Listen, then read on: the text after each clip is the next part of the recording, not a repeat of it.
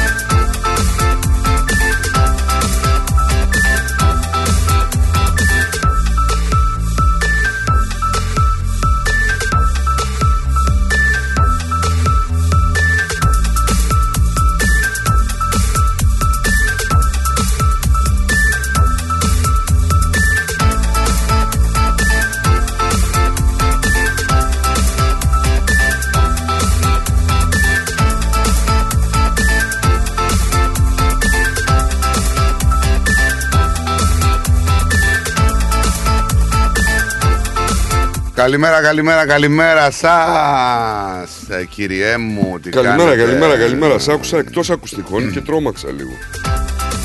Αλλιώς με τα ακουστικά, αλλιώς χωρίς τα ακουστικά. Ναι ρε φίλε, πω. Είναι αυτό που λέμε οι μοβ νότες. Τι είναι? Οι μοβ νότες. Αυτά να τα προσέξεις λίγο τα μοβ, να μην τα προτιμάς, γιατί τι έχουν? Κι άλλος ένας τα προτιμάει και... Εδώ είμαστε Παρασκευούλα σήμερα λοιπόν. Και την Παρασκευή και 13. Ναι ρε φίλε. Να είμαστε προληπτικοί ή να μην είμαστε? Να είμαστε. Είσαι προληπτικός? Σε πολλά σημεία. Δηλαδή τα πιστεύεις αυτά Παρασκευή και 13, Τρίτη και 13 και τέτοια πράγματα? Τα πιστεύεις? Αλήθεια? Δεν τα πιστεύω εγώ αυτά. Αλήθεια σου λέω. Νομίζω ότι τα έχουν φτιάξει έτσι απλά για να τα λέμε. Όχι, άμα δεις από τα γεγονότα τους σαν σήμερα, ας πούμε, θα δεις ότι έχει τραγωδίες το Παρασκευή και 13. Και πρώτα-πρώτα, εδώ στην Αυστραλία, έτσι, η Μαύρη Παρασκευή το 1939, μεγάλες φωτιές κατάκαψαν δάση σε έκταση 20.000 τετραγωνικά χιλιόμετρα και προκάλεσαν και το θάνατο 71 ατόμων. Ξέρεις, είναι μια δυσιδαιμονία που είναι στις αγγλόφωνες χώρες περισσότερο. Η σχετική φοβία ονομάζεται στα αγγλικά παρασκευοντεκατριοφοβία. Έχει και τέτοιο. Έχει και... Έτσι το λένε οι ξένοι. Έχει να κάνει και κάτι με τον χριστιανισμό όμως, έτσι. Ναι, βγαίνει να πούμε ότι βγαίνει φυσικά από τις ελληνικές λέξεις Παρασκευή, 13 και φοβία. Οι Έλληνες και οι Ισπανόφωνοι δηλαδή έχουν ως κρουσούζικη ημέρα την Τρίτη και 13. Τι έπαθες? Όλα εμείς τα διδάξαμε. Τι έγινε? Ακόμα και αυτό. Όλα εμείς. Ναι. Να σου πω ότι η πρόληψη αυτή διαδόθηκε σε αγγλόφωνες χώρες το 19ο αιώνα και πέρασε και στις υπόλοιπες χώρες του κόσμου μέσω της, θυμάστε την ταινία με το Βόρχης, Παρασκευή και 13, με τον τύπο? Ναι, λένε όμως ότι η Παρασκευή και 13 ήταν η μέρα του προπατορικού αμαρτήματος. Κοίταξε. Ναι, Παρασκευή και 13, στις 13 Οκτωβρίου του 1307 συντελέστηκε η εξολόθρευση του τάγματος των Αητών από το στρατό του βασιλιά Φιλίππου της Γαλλίας. Έχει πολλά, έχει πάρα πολλά. Ήταν Παρασκευή όταν η Εύα έδωσε τον Αδάμ το απαγορευμένο καρπό με αποτέλεσμα να εκδιωχθούν και οι δύο από τον παράδεισο. Τα βλέπεις. Παρασκευή έγινε μεγάλη πλημμύρα της βίβλου. Παρασκευή σταυρώθηκε ο Χριστός. Το ξέρουμε αυτό φυσικά. Το 13 είναι ο κατεξοχήν κακότυχος αριθμός που σπάει την αρμονία του 12. 12 θεοί του Ολύμπου, 12 άθλοι του Ηρακλή, 12 φυλές του Ισραήλ, 12 μαθητές του Χριστού, 12 ημάμιδες κλπ. Έχει πολλά με 12, καταλαβες. Και το 13 είναι αυτό που τους τη σπάει, ρε παιδί μου. Σου λέω, ρε παιδί μου, είναι... Τα έχουμε κάνει εμείς όμως, εσύ... οι άνθρωπες αυτά τώρα, δεν είναι... Και έτσι μετά είναι. Μου λες εσύ... Ακόμη πρόσφατα, το 19, τώρα, Καμένος παραιτήθηκε από την κυβέρνηση του ΣΥΡΙΖΑ λόγω συμφωνίας των Πρεσπών. Στην πληροφορική. Είχαμε και εκεί επεισόδιο. Υπάρχει ένας ιός, βέβαια, με το όνομα Παρασκευή και 13, που δημιουργήθηκε στο Ισραήλ το 1988, φίλε. Ενεργοποιείται όταν το ημερολόγιο του υπολογιστή δείξει Παρασκευή και 13 με αποτέλεσμα να επιβραδύνεται η λειτουργία του. Τι μας κρύβουν. Δεν δουλεύει το κομπιούτερ μου, τι γίνεται. Τι μας κρύβουν, δεν ξέρω. Δεν ξέρω. Απλά έτσι τα αναφέρουμε τώρα για να μην τρομάζετε. Δεν πρόκειται να γίνει κάτι. Απλά είμαστε εμείς στο μυαλό μας μέσα το έχουμε. Απλά ήθελα να σου πω ότι σήμερα έφτασε τελικά ο τέος βασιλέας. Συνάντησε την Ελισάβετ. Καταλάβατε, δεν με τι έχουμε να κάνουμε εδώ. Τι γίνεται ρε εκεί με τον βασιλιά. Έφτασε. Αφήστε και τον άνθρωπο να πάει να τον θάψουν η οικογένειά του με την οικογένεια. Είναι ο ορισμός της υποκρισίας. Είναι ο ορισμός. Γελάει όλη η κοινωνία με την Ελλάδα και την υποκρισία στην πολιτική. Ναι, ναι, εντάξει. Δηλαδή δεν μπορώ άλλο πια. Είναι... Λοιπόν, Παρασκευή και 13 όπως είπαμε. Πριν πεις τι είναι, να πούμε σήμερα ότι ο Κερούλης είναι μουντός και έτσι συνεφιασμένος. Παμάλε. Παμάλε. Ναι, ρε παιδί μου. Χακούνα ματάτα. Ναι, εντάξει, χακούνα ματάτα όπως το λες, αλλά σήμερα θα φτάσει 25 η θερμοκρασία. Δεν βλέπω πολύ ήλιο, μπορεί να βγάλει αργότερα. Beautiful. Έτσι. Ωραίος καιρός. Αύριο, από ό,τι λένε οι μετεωρολόγοι, θα έχει 35 βαθμούς. Έτσι, δεν τους λες και λίγους. Μεθαύριο θα έχουμε 22 την Κυριακή και από Δευτέρα, Νίκο, Δευτέρα με αποκορύφωμα Τρίτη, 31 τη Δευτέρα, 37 την Τρίτη, παρακαλώ. Άκου να δεις. Εγώ έχω σταματήσει εδώ στη Μελβούρνη να πιστεύω τους μετεωρολόγους. Τι να κάνω για αυτό. Είναι λίγο σαν το Τσίπρα και σαν το Μητσοτάκη. Είναι δύσκολη δουλειά όμως η συγκεκριμένη πολιτεία, ρε φίλε.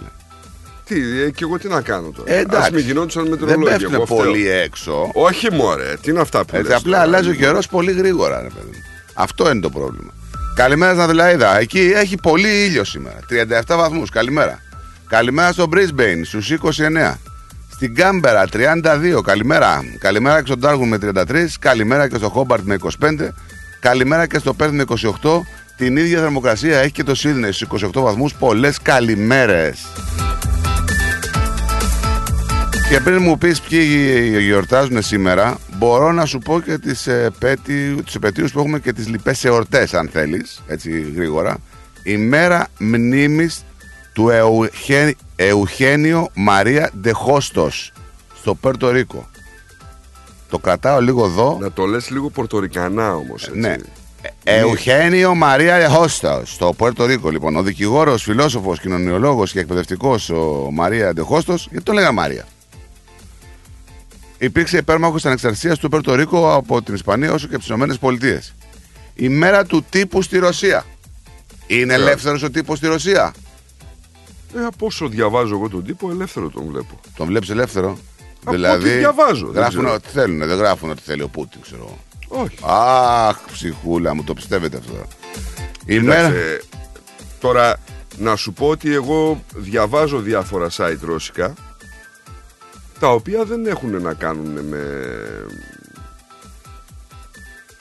Ίσα ίσα βάλουν εναντίον του Πούτιν, της κυβέρνησης. Σε άλλα άρθρα τον επιθυμούν.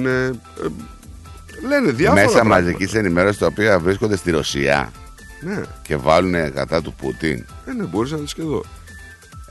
Δύσκολο. Εθνική ημέρα ροδάκινου μέλμπα στις Ηνωμένες Πολιτείες. Τι είναι αυτό, είναι ένα επιδόρπιο να σου πω. Λέει ας πούμε εδώ πέρα μια είδηση. Μία θα σου πω. Σε ποιο site? Στο RT. Ναι. Λέει ας πούμε ότι υπάρχουν βασικοί ισχυρισμοί ότι τα ρωσικά ρομπότ που μας λέγανε αναφέρθηκε ότι είναι ψευδή. Η Γερμανία σχολιάζει την προμήθεια αρμάτων μάχης στην Ουκρανία. Δηλαδή δεν βλέπω κάτι που να επιθυμεί. Έχει αλλού, είναι επιθυμητικά, αλλού είναι... Λοιπόν... Η άνοδος και η πτώση της ρωσικής Χαβάης. Έχει Χαβάη η Ρωσία. Εθνική ημέρα ροδάκινου μέλμπα στις Ηνωμένες Πολιτείες. Ωραίο γλυκό. Είναι επιδόρυπο από παγωτό βανίλια, ροδάκινο και σιρόπι βατόμουρου που πρωτοπαρουσίασε το 1892 ο Γάλλος σεφ Ογκίστ Εσκοφιέ προς τιμήν της Αυστραλέζας. Το έφτιαξε όμως προς τιμήν, αυτό για πρώτη φορά φτιάχτηκε να σου πω το φάρμακο, το φαγητό, το επιδόρυπιο, προς τιμήν μιας Αυστραλέζας σοπράνο της Νέλη Μέλμπα. Κατάλαβες κυριλία? Καλημέρα. Καλημέρα. Καλημέρα Στράτο μου, καλημέρα Νίκο, σας ακούω. Καλημέρα, και καλημέρα. Λέω ότι τα ωραία που γίνονται σε όλο τον κόσμο μας τα λέτε και μένουμε κι εμείς άφωνοι με τις βλακίες που ακούμε γύρω στον κόσμο. Να είστε καλά. Να είστε καλά παιδιά. Γεια σας, να έχετε καλό πρόγραμμα. Καλό Σαββατοκύριακο. Ομάδα. Και επειδή την Κυριακή 15 του μήνα είναι τα γενεθλιά μου, κλείνω τα 92, σας το λέω από τώρα. Να είσαι γερός. Έχω ένα, επειδή δεν μπορώ να σας τα πω άλλη μέρα που δεν δουλεύετε Σαββατοκύριακο, την Κυριακή γίνουμε 92. Να τα χιλιάσεις αγαπημένε, να τα χιλιάσεις. Να σε καλά, να σε καλά. Να έχετε την υγεία σας, να με φτάσετε και να με περάσετε. Δύσκολο. Μαζί με τη γυναικούλα σας, με τα παιδάκια σας. Και να είσαι πάντα χαρούμενοι. Καλημέρα παιδάκια. Καλημέρα, καλημέρα. Καλημέρα, καλημέρα κύριε Ηλία. Καλημέρα.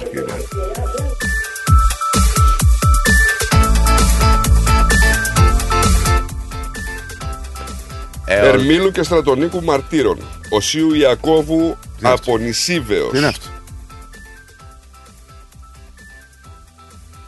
Τι εννοείς? Τι είναι αυτό? Αγίου Μάρτυρος Αθανασίου, μαρτύρων Παχωμίου και Παπυρίνου. Παπυρίνου.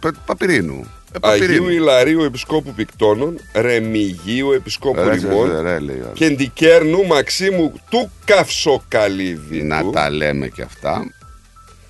Ειρηνάρχου του Εγκλίστου. Βεβαίως. Οσίου Πατρός Σιμών Ελεαζάρου. Νόμιζα ότι οι γυναίκες ήταν καυσοκαλυβίτισσες, ας πούμε, αν κρίνω από μία γνωστή, γιατί όχι, πρέπει να είναι ο Μάξιμος. Είναι ο Μάξιμος, καυσοκαλυβίτης. Αγίας Βερενίκης, λέει η Καθολική Εκκλησία, και Αγίου Ελιανού και Κεντικέρνου Επισκόπου Γλασκόβης. Ωραία. Ωραίο είναι και αυτό. Λοιπόν, να σε πάω στους σαν σήμερα. Ποιοι γιορτάζουνε, παιδιά? Σου είπα. Δεν ξέρω, δεν καταλάβαμε αυτά που μας λες και γιορτάζεις. Έλα μωρέ Στράτο τώρα. Αγίου...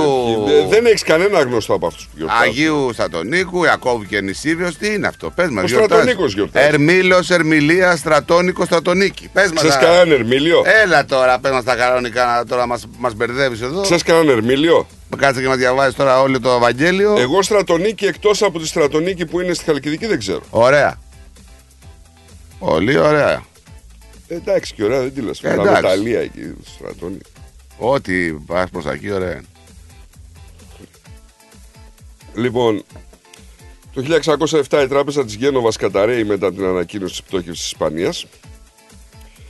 Είχαμε να λύγει οριστικά η Επανάσταση στη Χαλκιδική το 1822 με την παράδοση του Αγίου Όρους, το οποίο δηλώνει υποταγή στο Σουλτάνο. Οι όροι που επιβάλλονται στους μοναχούς είναι βαρύτατοι. Μεταξύ αυτών προβλέπεται η αποστολή ομήρων στην Κωνσταντινούπολη, η επανάσταση της τουρκικής φρουράς και η καταβολή διπλασίων και καθυστερημένων φόρων. Αναδρομικά τους θα πέραν, έτσι. Ναι, ναι, ναι. Το 1895 συνεδριάζει για πρώτη φορά η Οργανωτική Επιτροπή των Ολυμπιακών Αγώνων του 1896 με πρόεδρο ποιόνα? Ναι. Το διάδοχο Κωνσταντίνο και αντιπρόεδρο τον Ιωάννη Φωκιανό. Βασικό θέμα της συνεδρίας είναι η ανέβρεση των πόρων για τη διεξαγωγή των αγώνων.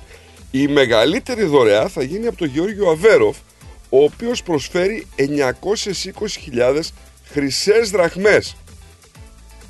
Αυτό τώρα γιατί το κάνεις? Ποιο? Αυτό να ακούγομαι, με μπερδεύεις. Ναι, το πρέπει να τσεκάρω κάτι στο live. Ωραία. Δεν ακούνε έξω. Αλήθεια. Ναι, εσύ τα ακούς μόνο. Ο οποίος προσφέρει λοιπόν 920.000 χρυσές δραχμές. Εμείς γιατί δεν είχαμε χρυσές δραχμές? Είχαμε. Πρόλαβες εσύ χρυσές δραχμές? Πρόλαβα. Πρόλαβες εσύ χρυσές δραχμές? Πρόλαβα. Για δες πότε σταματήσαν να βγαίνουν. Δεν ξέρω. Το 1895 πάντως έγινε αυτή η προσφορά. Και αυτές οι χρυσές δραχμές δαπανήθηκαν για την αποπεράτωση και αναμαρμάρωση του Παναθηναϊκού Σταδίου. Βέβαια, όλα για την Αθήνα. Αθηναϊκό κράτος. Δεν υπήρχε τότε Θεσσαλονίκη. Αυτό λέω ρε παιδί μου. Δεν όλα για την τότε. Αθήνα ρε. 950.000 χρυσές δραχμές για τον Παναθηναϊκό. Έλεος! Όταν η Θεσσαλονίκη μας ήταν ένα πολύ ωραίο χωριό και ήταν όμορφο πλέον. Ενώ η Αθήνα το 1895 ήταν. Η μεγαλύτερη πόλη το 1895 ήταν η Κωνσταντινούπολη. Ελληνική. Είχε τους περισσότερους κατοίκους. Εν πάση περιπτώσει, γι' αυτό σου λέω. Όλα για τον Παναθηναϊκό. Γι' αυτό σου λέω. Σβήσε το φως, το βάλω γι' αυτό, ναι. Όχι, σήμερα θα ήθελα να παίξεις κάτι από Πανούση, γιατί σαν σήμερα έφυγε από ανακοπή. Μας το έπεσε αυτό στο τέλος, δε φίλε. Ποιο τέλος, ακόμη δεν άρχισε. Πανούσης, βεβαίως. Τζιμάρας. Πολύ δυνατός. Το Lee De Forest, τον ξέρεις? Τον? Το Lee De Forest. Όχι. Λοιπόν, ήταν αυτός που έκανε την πρώτη δημόσια ραδιοφωνική εκπομπή σε απευθείας μετάδοση από τη Μητροπολιτική Όπερα της Νέας Υόρκης. Ο διάσημος τενόρος τότε, ο Ενρίκο Καρούζο, ερμηνεύει άριες από τα έργα Παλιάτσι του Λεονκαβάλο και Καβαλερία Ρουστικάνα. Τι γλώσσα μιλάς πάλι, τι είναι αυτά, τι γλώσσα είναι αυτή που μας λες τώρα, μας τρελάνεις. Λοιπόν, επειδή Παρασκευή και 13 έχει πάρα πολλές ειδήσεις. Σεισμός το 1915, 7,1 βαθμών της κλίμακας Ρίχτερ στο Αβετσάνο της Ιταλίας, προκαλεί το θάνατο 30.000 ατόμων και 17 χωριά καταστράφηκαν ολοσχερώς. Παρασκευή και 13, ρε φίλε. Λοιπόν, ο Μίκι Μάους κάνει την παρθενική του εμφάνιση σε κόμικ στριπ του 1930. Μπράβο. Μίλα. Το 35 δημοψήφισμα στο Σάρλαντ δείχνει ότι το 90,3% των ψηφοφόρων επιθυμούν να ενταχθούν στη ναζιστική Γερμανία. Το πόσο? Το 35.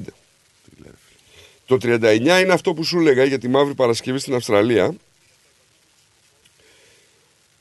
Το 39 έγινε ημικρατικό το θέατρο Κοτοπούλη ως επιβράβευση της μεγάλης προσφοράς του ηθοποιού. Ο Χένρι Φόρντ το 42 πατεντάρει το πρώτο πλαστικό αυτοκίνητο. Αμάν. Πλαστικό. Το οποίο είναι κατά 30% ελαφρύτερο από ένα κανονικό. Ενώ το 43 για πρώτη φορά. Κοιμάσανε. Ναι. Πρώτη φορά χρησιμοποιήθηκε. Ναι. Ναι. Δεν το ξέρω, αλήθεια σου λέω. Γι' αυτό είμαι εγώ εδώ, για να. Δεν το ξέρω. Αεροσκάφος της εταιρείας Air Florida το 82 συντρίβεται πάνω σε γεμάτη κόσμο γέφυρα του ποταμού Πότομακ και βυθίζεται κοντά στο Λευκό Οίκο, σκοτώνοντας 78 άτομα. Το 89, όπως είπε, ο ηλεκτρονικός ιός Παρασκευή και 13 χτυπά εκατοντάδες υπολογιστές της IBM στη Μεγάλη Βρετανία. Το 90 παραιτήθηκε αβολευτής ο μουσικοσυνθέτης Σταύρος Ξαρχάκος και πάνε. Το 91 τώρα είχαμε ένα ποδοσφαιρικό αγώνα μεταξύ της ΑΕΚΟΣ της Αθήνας και του Ολυμπιακού επίσης του Πειραιά. Ναι. Ο οποίος διακόπηκε από το διαιτητή το Σταύρος Ζακεστίδη στο 85 λεπτό και ενώ οι ερυθρόλευκοι προηγούνταν με 2-1 καθώς η ατμόσφαιρα είχε γίνει αφόρητη λόγω ρήψης δακρυγόνων από την αστυνομία. Έξω από το γήπεδο ο νεαρός φύλαθλος των Πειραιωτών Γιώργος Παναγιώτης σκοτώνεται από φωτοβολίδα. Ο αγώνας θα επαναληφθεί ένα μήνα μετά στη Ρόδο. Και η Ένωση θα νικήσει με 1-0. Έτσι παίρνετε τα παιχνίδια. Αυτά είναι δηλαδή. Έτσι παίρνετε τα παιχνίδια. Για μένα, Στράτο, η σημαντικότερη είδηση του σαν σήμερα είναι ότι το 2015 ο γέροντας Παΐσιος αγιοποιείται από το Οικουμενικό Πατριαρχείο. Καλά, δεν περιμέναμε το Οικουμενικό Πατριαρχείο για να καταλάβουμε τι ήταν ο Πάτερ Παΐσιος. Απλά μπήκε σφραγίδα από το Οικουμενικό Πατριαρχείο. Εντάξει, ας το θεωρήσουμε ότι σήμερα έγινε. Σαν σήμερα. 1, 2, 3, come on! Γέλα, γέλα!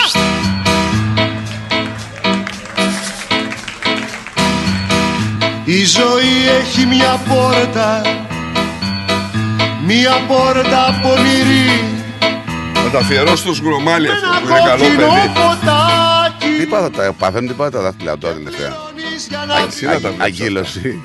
Αυτό δεν το κάνεις εμένα. Σε έχω να σου πω πάρα πολύ. Το έκανες σε σένα αυτό γιατί βγάζει φωτογραφία. Δεν θέλω να αναφέρεις καταρχήν όνομα, έτσι. Είναι ένας κύριος. Ο οποίος, ναι. Άλλος κύριος αυτός. Ναι. Θα ασχοληθεί με τα εκκλησιαστικά τώρα. Σεξ, φαΐς, κατά και ύπνος. Αλήθεια σου λέω. Καλημέρα Έλλη. Εντάξει ρε φίλε. Καλημέρα παιδιά. Καλημέρα Έλλη, καλημέρα. Καλύτερα ακούμε σήμερα. Εσύ ναι βέβαια. Καταρχήν μας αρέσει που ακούγεσαι ευδιάθετη. Ναι, άμα δεν την ακούσα. Η Έλλη έχει μια ιδιαίτερη χρειά. Άμα δεν την ακούς ευδιάθετη, σε στεναχώρια έτσι στην ειδήση να ακούς έτσι χαρούμενη. Εμείς με διαβάζετε, Ναι, καλέ βλέπω το χαμόγελό σου καλέ. Καλέ 7,5 χρόνια πινκ πονκ και 1,5 ψυχολογία έχω παρακολουθήσει στο Facebook. Καλό αυτό. Ό,τι μάθει κανένας καλό είναι. Λοιπόν, πάνω απ' όλα θέλω με πολύ πολύ αγάπη στον κύριο Ηλία να δεκατοστήσει που είναι πάντοτε πρόσχαρος. Μόνο που ακούς τη φωνή του, ειλικρινά, και δεν το λέω για πολλούς αυτό, αλλά αυτός άνθρωπος γεμίζει, βγάζει αγάπη και είναι ωραίο πράγμα αυτό. Δεν είναι ωραίο, βέβαια είναι ωραίο. Υπάρχει πολύ ωραίο πράγμα να βγάζεις αγάπη. Και το άλλο θέλω να πω πάλι που χάρηκα, γιατί το βράδυ είδα ότι τελικά θα δικαστεί και για τα άλλα δύο. Ναι, η Σπυρίκου, ναι. Θα προφυλακίστηκε και για τα άλλα δύο. Ναι, παιδιά, ειλικρινά. Ένιωσα μια ήρεμη γιατί ο άλλος μηνύσεις. Θα κάνουμε πάντα μηνύσεις. Θα κάνουμε μηνύσεις, θα σας πάρουμε τα σπίτια. Τρέξτε να προλάβετε, λέει, τα σπίτια. Τα σπίτια θα τα πάρουμε. Ναι, άκου τι είπα. Κάτι δηλαδή αυτό ήταν για δικηγόρο να λέει τέτοια πράγματα. Ακούγεται. Να προλάβετε τα σπίτια σας, λέει, μην τα χάσετε. Ναι, όλους τα βάλε, με όλους. Εντάξει, αυτό θέλει να επηρεάσει τώρα τους ενόρκους, καταλαβαίνεις. Να σας πω κάτι. Δεν θα καταδικαστεί. Δεν νομίζω. Όχι, μην είσαι τόσο απολύτως Νικό. Για το δασκαλάκι τα έκανε όλα αυτά για να τον φέρει κοντά και έχουν αποδεικτικά. Έχει μιλήσει. Έχει μιλήσει και όλα αυτά τα έχουν κρατήσει. Και οι δημοσιογράφοι πολλές φορές που τους κατακρίνουμε δεν είναι, κάνουν και αυτοί ένα επάγγελμα. Μιλάμε ότι είναι και 60 γιατροί από πίσω, έτσι. Ναι, όλοι οι γιατροί όμως θα πάνε, ας αυτούς που έβαλε ο Κούγες τώρα, εντάξει. Όλοι ξέρουν, είναι τρία παιδιά Στράτο. Δεν είναι ένα να κάνει ένα λάθος. Το καταλαβαίνω, ένα έχουν κάνει πολλά λάθη. Και στα τρία να κάνουν λάθος. Οι γιατροί. Έλεος. Δεν γίνεται δηλαδή με τρία παιδιά να έχουν κάνει λάθος. Το καταλαβαίνω. Ένα έχουν γίνει συνέχεια και γίνεται συνέχεια λάθη από γιατρούς. Άνθρωποι είναι και αυτοί, δεν είναι. Ξέρεις, έχουν και αυτοί κάνουν. Πάντως για επίτηδες αποκλείεται. Κανένας γιατρός το κάνει επίτηδες, δεν γίνεται να σου σκοτώσει. Αλλά τρία παιδιά. Δεν το. Δηλαδή χάρηκα. Τι να σας πω όταν το άκουσα αυτό. Και Νίκο. Συγγνώμη που σε διάκοψα, θα δικαστεί, να είσαι σίγουρος. Όχι, δεν είπα ότι δεν θα δικαστεί. Είπα ότι δεν θα καταδικαστεί. Εντάξει, μην είσαι τόσο σίγουρος. Επειδή είναι ο Κουγιάς. Παιδιά, όχι. Βλέπω ότι δεν έχουν αρχίσει φασαρίες ήδη στη στοιχειοθέτηση των κατηγοριών. Αυτό είναι που με κάνει λίγο ανασφαλή. Τι εννοείς, υπάρχουν στοιχειοθετημένες κατηγορίες. Μα δεν το βλέπω. Έχει πάθει ο Κούγιας τώρα. Εγώ έβλεπα, με συγχωρείτε λίγο, αλλά εγώ έβλεπα μέχρι τώρα, εγώ έβλεπα συνέχεια ότι βγαίναν οι ιατροδικαστές και τα μήνυ και αυτά και ήταν δόση μεγάλη και ξέρω εγώ και τώρα ξαφνικά έχουμε άλλα γεγονότα και λέει ότι όχι και τα μήνυ ήταν φαρμακευτική. Ήταν μικρή η δόση. Καλά, αυτή είναι προσκύμενη. Αυτή είναι προσκύμενη στον Κούγια. Παιδιά, συγγνώμη, η ίδια γυναίκα, Νίκο, η ίδια γυναίκα πριν έλεγε το αντίθετο. Συγγνώμη, εγώ λέω Εγώ λέω αυτά που ακούω. Δεν είναι δική μου άποψη. Απλά φοβάμαι ότι δεν θα καταδικαστεί, γιατί απλά θα υπάρχει αμφιβολία. Αυτό λέω. Κοίταξε, συγγνώμη λίγο. Και αυτό ισχύει και στην προφυλάκηση, έτσι, η αμφιβολία. Δεν μπορεί να σε προφυλακίσει κάποιος όταν υπάρχουν αμφιβολίες. Τώρα βλέπουμε ότι προφυλακίστηκε και για τις άλλες δύο, έτσι, και για τα άλλα δύο παιδιά. Οι συγκεκριμένοι. Έτσι. Η οποία... Έχουν δυνατά στοιχεία πάνω. Ναι, δηλαδή προφυλακίστηκε και για την κατηγορία της αποκτονίας σε βάρος της πρωτότοκης κόρης της Τζορτζίνας με χορήγηση και ταμίνης. Προφυλακίστηκε και για τα άλλα δύο κορίτσια, της Μάλινας και της Ήριδας. Και ήταν σύμφωνη, να σου πω, η γνώμη ανακρίτριας και εισαγγελέα. Δηλαδή δεν υπήρχαν αμφιβολίες. Τώρα υπάρχουν κάποια στοιχεία για να γίνει αυτό. Δεν πάνε από το δικαστήριο και λένε να σε δω τι μαλλί έχεις, δεν είσαι οκ, θα σε προφυλακίσω. Όλη αυτή η γυναίκα τώρα που βγήκε τώρα και παίρνει το μέρος του αυτινής, μην ξεχνάτε ότι έλεγε άλλα πράγματα πριν.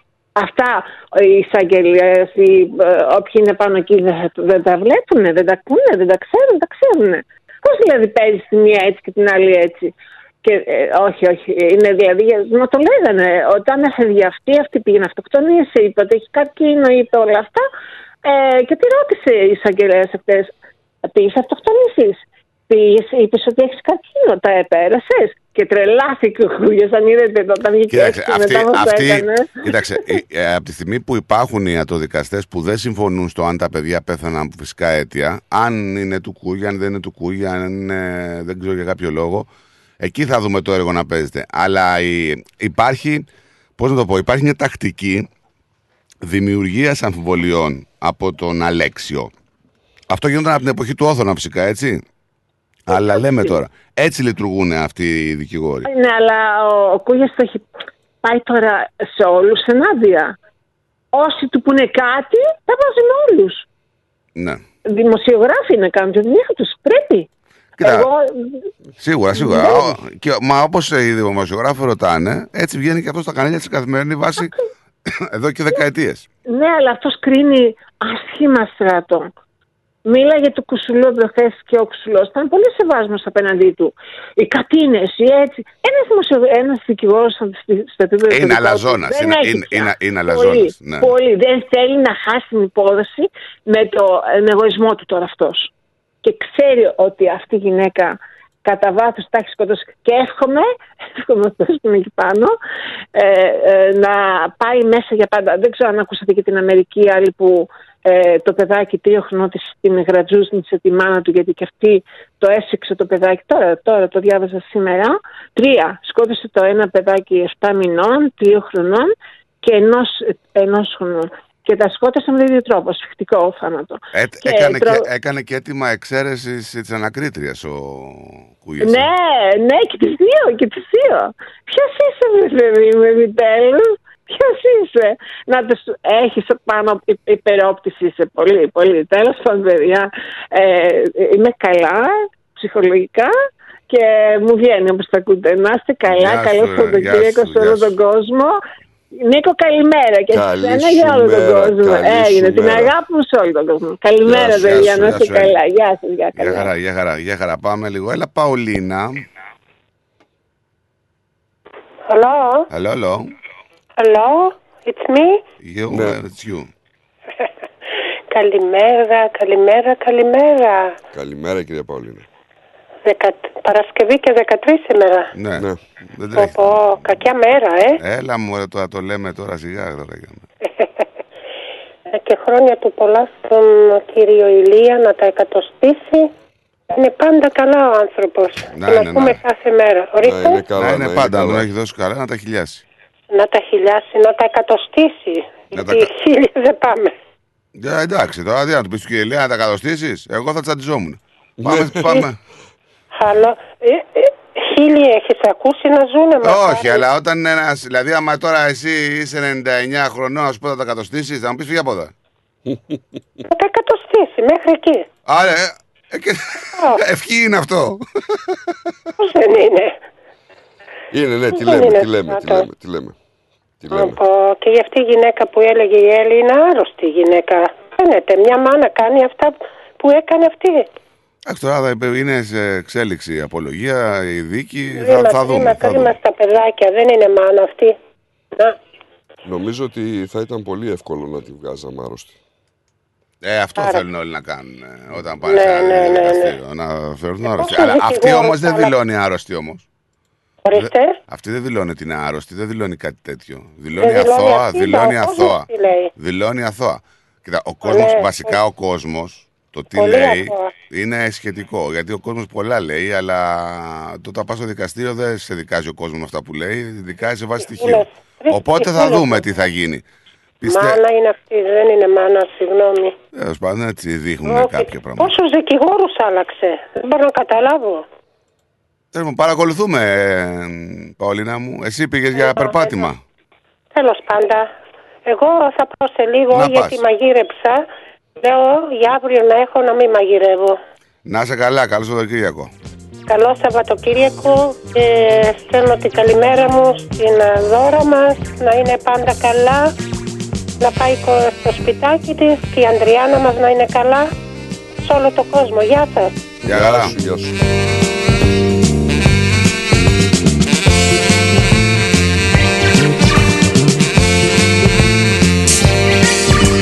Αγόρασα δυο κόκκινα ποτάκια,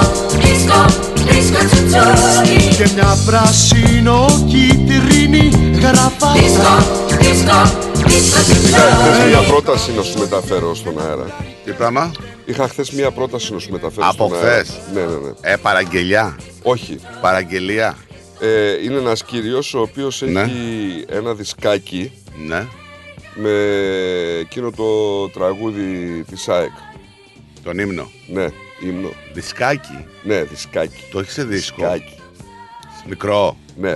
Έλα ρε φίλε. Και μου λέει, έχετε pick-up, λέει, να το φέρω να παίξει. Λέω, όχι, δεν έχουμε pick-up και δεν χρειάζεται. Λέω, δεν παίζω. Έλα ρε φίλε, έχει τέτοιο δίσκο. Ναι, έχει.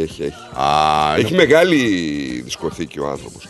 Μου λέει, άμα δεν έχετε pick-up, λέει, να φέρω εγώ, δεν χρειάζεται. Του λέω, γιατί τα μηχανήματά μας είναι ευαίσθητα, μπορεί να πάθουμε κάτι. Δεν χρειάζεται, λέω. Ευχαριστούμε πάρα πολύ πάντως και μόνο που το πες. Πολύ καλός. Να το φέρεις, παλικάρι μου. Όχι, να μην το φέρεις. Θα βρω εγώ δισκάκι να το βάλω, μη στεναχωριέσαι. Να μην το φέρεις. Δικός μας άνθρωπος. Όχι. Τι όχι? Δικός σας δεν είναι. Ποιανού είναι? Και έχει αυτά τα πράγματα. Συλλέκτης είναι, ρε. Συλλέκτης είναι. Ο άλλος μαζεύει σουγιάδες. Τι θα πει ότι είναι μαχαιροβγάλτης? Έλα ρε φίλε, και έχει τον ύμνο. Έχει, ναι, τον ύμνο, το ξαναπώ. Τι λες ρε φίλε, συγκινήθηκα τώρα, αλήθεια. Σιγά, συγκινήθηκες. Έλα τώρα, Άρα. Αφού σ' άρεσε το μπουζούκι. Και ο Θωμάς είναι. Σε παρακαλώ πολύ. Κατατζίδης το έχει γράψει. Αναστενάζουν τα... Γιατί τα βγάζεις τα ακουστικά? Έλα στο φίλο μας, πώς το λένε το φίλο μας, να του πω καλημέρα, που έχει το δισκάκι. Πώς το λένε το φίλο μας, να του πω καλημέρα? Παναγιώτη. Καλημέρα ρε Παναγιώτη, με το δίσκο είναι ωραίο. Για λέγε... Τι να πω, σε άλλα νέα... Για να μην στο βάλω background από κάτω. Ναι, εννοείται. Μην το κάνεις, δεν μπορώ... Ανατριχιάζω. Έλα τώρα, σε παρακαλώ. Ανατριχιάζω. Τίποτα, αυτά εχθές ήταν για να δεις, ας πούμε, κάποιους ανθρώπους που τους έχεις για καλά παιδιά. Αυτό δεν είναι. Και όχι, δεν πάθανε αγκύλο στα δάχτυλά του, ούτε αυτό που επικαλείται. Δεν μ' αρέσει. Τι είναι αυτό? Δεν μ' αρέσει. Τζαζ. Δεν μ' αρέσει, ναι, το έχουν αλλάξει. Όχι ρε, όχι. Και εμείς πήγαμε κάποια στιγμή, έκανε ο Ντέμις μία προσπάθεια να αλλάξει τον ύμνο. Δεν μ' αρέσει κανένας ύμνος του Άρη. Θα τον ακούσω γιατί είναι ο ύμνος του Άρη, αλλά μέχρι εκεί δεν μ' αρέσει. Δεν μ' αρέσει. Τι σου θυμίζει? Ελληνική ταινία. Εντελώς. Μα είναι δυνατόν δεν σ' αρέσει ο ύμνος? Γι' αυτό ψάχνετε να βρείτε, έχετε βάγει καρδιά με πηγαίνει εμένα και τέτοια. Κοίταξε, προσπαθώ, προτιμώ να ακούσω αυτό που λέει το σύνθημα, να πούμε δεν έχω γκόμενα, δεν έχω λεφτά, παιδιά, παρά οτιδήποτε, ας πούμε. Τέλος πάντων, ο Κωστής Παλαμάς γεννήθηκε σαν σήμερα. Ο Γιάννης Τσαρούχης γεννήθηκε σαν σήμερα. Ακόμα μας λες σαν σήμερα. Ο Γιάτσεκ Μόχ. Μισή ώρα ρε Νίκο έχει περάσει. Ήρεμα. Και εντάξει. Ο έφεδρος προπονητής του Ολυμπιακού γεννήθηκε σαν σήμερα. Φάγανε μια εκπομπή. Μπορεί να τα αλλάξεις σαν σήμερα γιατί είναι πολύ μεγάλο. Ο Τάκης Λεμονής. Ναι, μπορεί να τα αλλάξεις. Είναι πολύ μεγάλο. Όχι. Ξεκίνησες παρατέταρτο και έχει πάει και τέταρτο. Ναι, αλλά αφού ανάμεσα μπαίνουν άλλοι. Πώς θα γίνει δηλαδή. Άμα ήταν θα κρατούσε 3 λεπτά. Πάω σε break. The Greek Breakfast Show. Η Big Stage Entertainment ήρθε για να ντύσει τις νύχτες της Αυστραλίας με τα πιο αξέχαστα ελληνικά live events. Μάκης Χριστοδουλόπουλος, Australia Tour 2023. Ο άρχοντας του λαϊκού τραγουδιού έρχεται στην Αυστραλία με την ορχήστρα του, τον εγγονό του Μάκη Junior και τον Παναγιώτη Πλακιά στο κλαρίνο. Σάββατο 11 Φεβρουαρίου, Sydney, στο Φεγγάρια, 325 Berwood Road, στο Belmore. Παρασκευή 17 Φεβρουαρίου, Αδελαίδα, στο Festival Function Center, 292 Finton Road, στο Finton.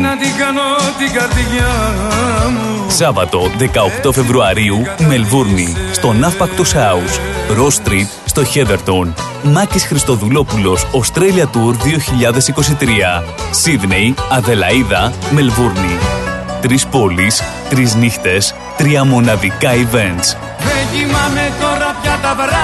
Κλείστε εισιτήρια στα 0422 303 882, στο 0409 386 539 και στο 0413 865 162. Βρείτε μας στα social media Big Stage Entertainment και μάθετε περισσότερα. Χορηγός επικοινωνίας Rhythmos Radio. Έλα Μαρία, τι κάνεις? Σου έχω νέα. Α, για πες. Η Κατερίνα από δίπλα θα στείλει και αυτή τον Νικολάκη της στο Παιδεία Greek School. Να σου πω την αλήθεια, σκέφτομαι και εγώ να στείλω την Ανούλα, αλλά δεν ξέρω και πολλά πράγματα. Θα σου πω εγώ που ξέρω, μιας και τα 3 τελευταία χρόνια στέλνω το Σπύρο εκεί. Έχουν μικρά τμήματα, Έλληνες δασκάλους με διακρίσεις, χρησιμοποιούν ελληνικές εκπαιδευτικές εφαρμογές και virtual reality που τρελαίνονται τα πιτσιρίκια. Κάνουν και εκδρομές συχνά. Α, τι καλά. Και επειδή ξέρω ότι στην Ανούλα σου αρέσουν και οι χοροί, κάνουν και μαθήματα ελληνικών παραδοσιακών χωρών. Καλά. Τώρα με έπεισες. Όχι, τώρα θα σε πείσω. Επειδή ακούς Ρυθμό, έχεις και 10% έκπτωση. Δεν το πιστεύω. Πού μπορώ να κάνω εγγραφή? Στο 03 90 28 20 88 ή online στο παιδεία greekschool.org.au. Παιδεία Greek School, Clayton South. Μαθαίνουμε ελληνικά διασκεδάζοντας. Παιδεία Greek School. Οι εγγραφές ξεκίνησαν. Τώρα στο Παιδεία Greek School μαθαίνουμε και μοντέρνο χορό με το θρυλικό Άλκη Μάναση από το Dance with Alkis. Ρυθμός DAB+.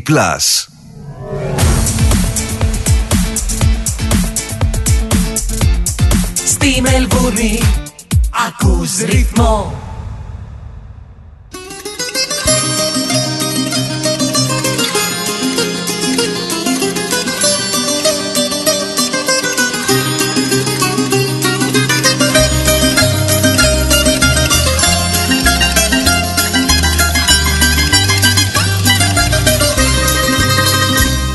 Οι φίλοι που έχω χάσει και δεν κυκλοφορούν, ουρανούς παλιούς φορούν και στο περιθώριο ζουν. Πληρώσαν τα όνειρά τους και πάντα μετρητής, τους πληρώσαμε κι εμείς για να μην μουν αφανείς. Οι ελαίοι, οι ελεύθεροι κι ωραίοι ζουν σε κάποιες φυλακές, μες στα τείχη που έχει χτίσει ο καθένας για να ζήσει τις μεγάλες τους στιγμές. Οι ελαίοι, οι ελεύθεροι και ωραίοι ζουν σε κάποιες φυλακές.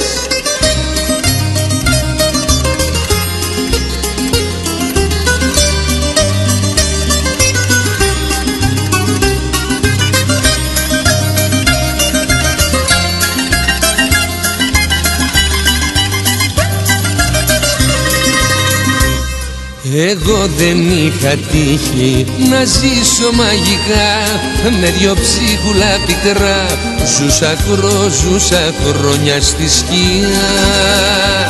Γυρνούσα διψασμένος και βράδια σε νωρίς, και σταγόνες της βροχής. Είναι αυτά που θα μου πεις. Οι ελεύθεροι κι ωραίοι ζουν σε κάποιες φυλακές, μες στα τείχη που έχει χτίσει ο καθένας για να ζήσει τις μεγάλες τους στιγμές. Οι ελεύθεροι κι ωραίοι ζουν σε κάποιες φυλακές.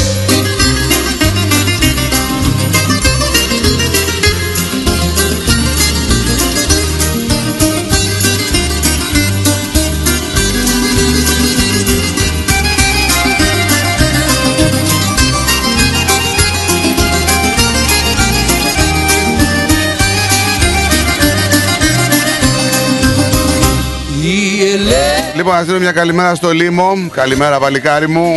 Πρωί το στείλε, έτσι. Ναι, 7 και 4. Το είδα όταν έσκασε. Καλημέρα στον Νικόλα μας με τα καφεδάκια. Morning gentlemen, λέει. Ακόμα κουραμπιέδες τρώμε. Φάει, γιατί τι τους κάνουμε αυτούς όταν. Εντάξει, η ντροπή των γλυκών είναι ρε εσύ τώρα για τα Χριστούγεννα.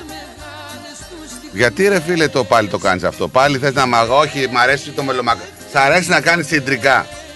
Και στον κουραμπιέ. Την τρόπη των γλυκών, κουραμπιεδάρα, με αμυγδαλάκι καβουρτισμένο όνειρο. Και σκόνες παντού να αφήνει ίχνη, να πούμε, για να σε πιάνουν εύκολα. Αυτό είναι το πρόβλημά σου. Όχι. Δεν είναι ότι δεν σ' αρέσει. Όχι, λέμε όχι. Επειδή σου παίρνουν χαμπάρι. Νίκο, κάτσε στον καναπέ. Έτσι. Νίκο, έφεγες κουραμπιέ. Ναι. Νίκο, γιατί πήρες τον κουραμπιέ από εκεί. Έχεις λερώσει το τραπεζομάτι, έχεις λερώσει το χαλί. Τα ξέρουμε αυτά τώρα. Να σου φτιάχνουν κουραμπιέδες χωρίς άχνη εσένα. Καβουρτισμένος όπως βγαίνει το φούρνο και να μην βάλεις άχνη. Δεν είναι κουραμπιέδες. Τους τρως όμως και έτσι δεν έχεις πρόβλημα.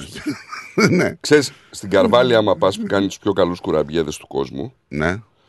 Έχει κουραμπιεδάκια μπουκίτσες. Τα έχω δει. Εκείνα είναι καλά. Και μάλιστα κάνουν και κουραμπιεδάκια μπουκίτσες με σοκολάτα. Τι στέλνεις τώρα πάλι, θα μιλάει μισή ώρα για το Ζαν σήμερα. Θα μιλάει μισή ώρα για τα γλυκά και τους κουραμπιέδες. Πάει, κομπή τη φάγα. Τελείως αυτό. Παρασκευή είναι μόνο, τι θες να πεις. Τον άλλον που βρήκανε σκοτωμένο τον πιάσανε. Για τον κουραμπιέ. Να σε πω τις ειδήσεις τσατπάτ. Για τον κουραμπιέ. Για τον τι θες να πεις. Άσε με, έχουμε πάει η ώρα, πάει 5-11. Τι θες να πούμε, για τον νέο επίτροπο της Εκκλησίας. Όχι, ρε φίλε. Κάτσε να διαβάσω τα μηνύματα των ανθρώπων που μας έχουν στείλει εδώ και μία ώρα. Καλημέρα. Λοιπόν, καλημέρα στον Νικόλα, στείλαμε. Καλημέρα στον Αλέκο. Γεια σου, Αλέκο, και στην Κεφαλονιά. Στη Βίκη μας, καλημέρα στην όμορφη παρέα. Λέει, καλή εκπομπή να έχετε, καλή ακρόαση σε όλους και ένα ευλογημένο που σου κου. Γεια σου, Βίκη. Η Μερούλα, ακόμα Τασμάνια είναι. Καλημέρα, αγόρια, λέει, καλό πρόγραμμα, φυλάκια από Τασμανία. Γεια σου, Μερούλα. Η Έλλη που μας μίλησε. Ο Λάζαρος λέει, καλημέρα και σένα, Λάζαρε, να είσαι καλά. Για εσάς που θέλετε να στείλετε μηνύματα, ξέρετε πλέον το δρόμο. Rhythmos.com.au, μπαίνετε, ενημερώνεστε, ακούτε. Στον Αλέκο. Έστειλα. Ενημερώνεστε, ακούτε και φυσικά συμμετέχετε στο chat. Κάνετε login με τα social media, με το email σας ή σαν guest με το όνομά σας. Email στέλνετε studio@rhythmos.com.au και φυσικά τηλέφωνο 83 51 56 54, όπως έχει κάνει ο Σταυρώνε. Καλημέρα. Καλημέρα, φίλοι. Καλημέρα. Να πω καλημέρα και στον κύριο Ηλία και χρόνια του πολλά για την Κυριακή. Να τα χιλιάσει και να είναι δυνατός. Να τον ακούμε κάθε πρωί. Και είναι η πρώτη φορά που θα συμφωνήσω με τον Νίκο και θα σμίξω κιόλας. Ναι. Νίκο, ακούς? Α, νόμιζα έχω γραφημένο μήνυμα ήτανε. Όχι. Α, συγγνώμη. Αν αντίσεις στον Παναγιώτη θα του δώσεις λάθος διεύθυνση. Στείλ τον αλλού. Εννοείται. Γιατί πράγμα, γιατί τι έκανε ο άνθρωπος. Που θέλει να στείλει δίσκο να πούμε εδώ πέρα. Εντάξει, επειδή πάτε κόντρα τώρα στον Παναγιώτη. Εντάξει. Αυτό δεν είναι δισκάκι, αυτό είναι viral.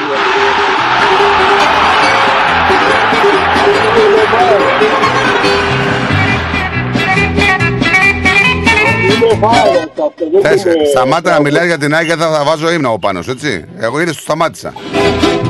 Αναστενάζουν. Ο ύμνος του Άρη μου αρέσει πάρα πολύ. Μου θυμίζει το... Ο ύμνος του Άρη το... μου θυμίζει, δείχνει τη Σταδίου.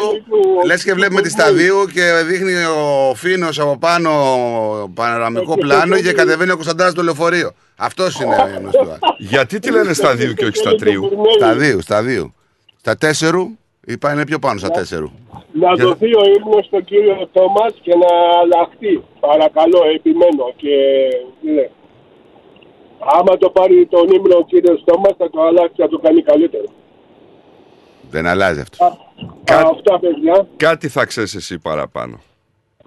Αυτά παιδιά λέω, γεια σας, να έχετε καλή συνέχεια και τα δούμε. Θα δούμε άμα θα έχουμε καλή συνέχεια. Θα ξαναπάρω, άμα ξαναπείς τίποτε για εμού και για τον Νι, κάτω τα χέρια από τον Νι. Από ποιο τον Νι? Ναι. Τον Νι. Ποιο Νι? Το νι αυτό που βάζουν πίσω στα αμάξια στην Ελλάδα, νέος οδηγός. Όχι αυτό, όχι αυτό. Yeah. Όχι αυτό. Ποιο, Το αυτοκίνητό μου. Α, οκ. Καλά, πήρες αυτοκίνητο που το λένε νι. Ναι. Απορώ και εξίσταμε. Καλά, τώρα... Λοιπόν, σας αφήνω σε καλή συνέχεια. Είμαστε στον αέρα. Τράβα, κάνε καμιά δουλειά, αγόρι μου. Περιμένουν οι άνθρωποι τα τρόφιμά τους. Άιντε. Καλημέρα στον Μάρκο. Γεια σου ρε Μάρκο. Όχι μόνο στον Μάρκο. Να, αυτό θέλω να το ψάχνω το μήνυμα, διαβάσω και στους γιους. Νίκος Δημήτρης Γρηγόρης. Δεν ξέρω αν είναι η γη του. Μπορεί να μην παρέα. Μήπως είσαι δουλειά και είναι παρείτσα. Δεν την τρομάζουν οι φουρτούνες στη δική μας ράτσα. Δεν την τρομάζουν οι φουρτούνες στη δική μας ράτσα. Και αυτό το τραγούδι τσάκι. Τι θα θες, πάντα έτσι τη ζωή. Θα γελάς, τι θα κλαις, βράδυ και πρωί. Τι θα θες, πάντα έτσι είναι η ζωή. Θα γελάς, τι θα κλαις, βράδυ και πρωί. Ο Μάρκος μας το ζήτησε αυτό, έτσι.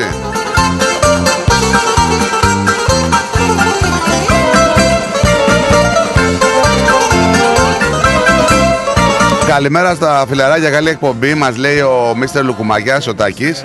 Καλημέρα στο Σταύρο και στην Ψηλή, στο Νιόκαστρο, λέει. Καλημέρα στα παιδιά.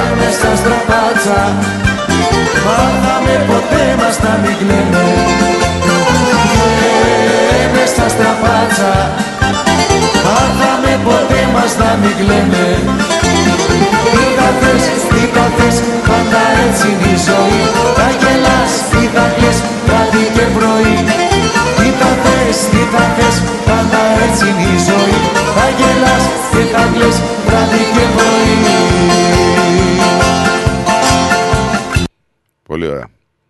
Κόπηκε. Φάνηκε. Ναι. Φάνηκε ότι κόπηκε. Λοιπόν, θες να περάσουμε μια βολτίτσα έτσι από την ειδησιογραφία? Μπαμπαμ. Ειδησιογραφία. Ναι, ωραία πήγαιναμε μέχρι τώρα. Πάμε να στεναχωρηθούμε τώρα. Η Λίζα Μαρή Πρίζλε είναι στο νοσοκομείο, να πούμε, μετά από ύποπτη καρδιακή ανακοπή. Υπόπτη, γιατί υπόπτη? Υπόπτη λέει. Τώρα μπορεί να γίνεται και λάθος στη μετάφραση. Λοιπόν, να σου πω ότι συνελήφθη ο γιος αυτού που βρέθηκε νεκρός. Το είπαμε και χθες αυτό, από χθες έχει βγει η είδηση, έτσι. Θα απαγγελθούν κατηγορίες αργότερα. Δεν ξέρουμε το κίνητρο μέχρι στιγμής. Δεν έχουν αναφέρει τίποτα. Είχαμε καταστροφές, οι καταστροφές να σου πω μάλλον, που είχαμε τον προηγούμενο καιρό στην Αυστραλία. Ξέρεις πόσο έχουν στοιχήσει στην οικονομία της Αυστραλίας? Ξέρω. Μεγάλο νούμερο, φίλε. 5 δισεκατομμύρια δολάρια. Τεράστιο το νούμερο. Έτσι. Και μάλιστα έχουμε και κάποιες φωτογραφίες που μας έρχονται, οι οποίες πραγματικά δείχνει την έκταση της καταστροφής. Όντως έτσι είναι.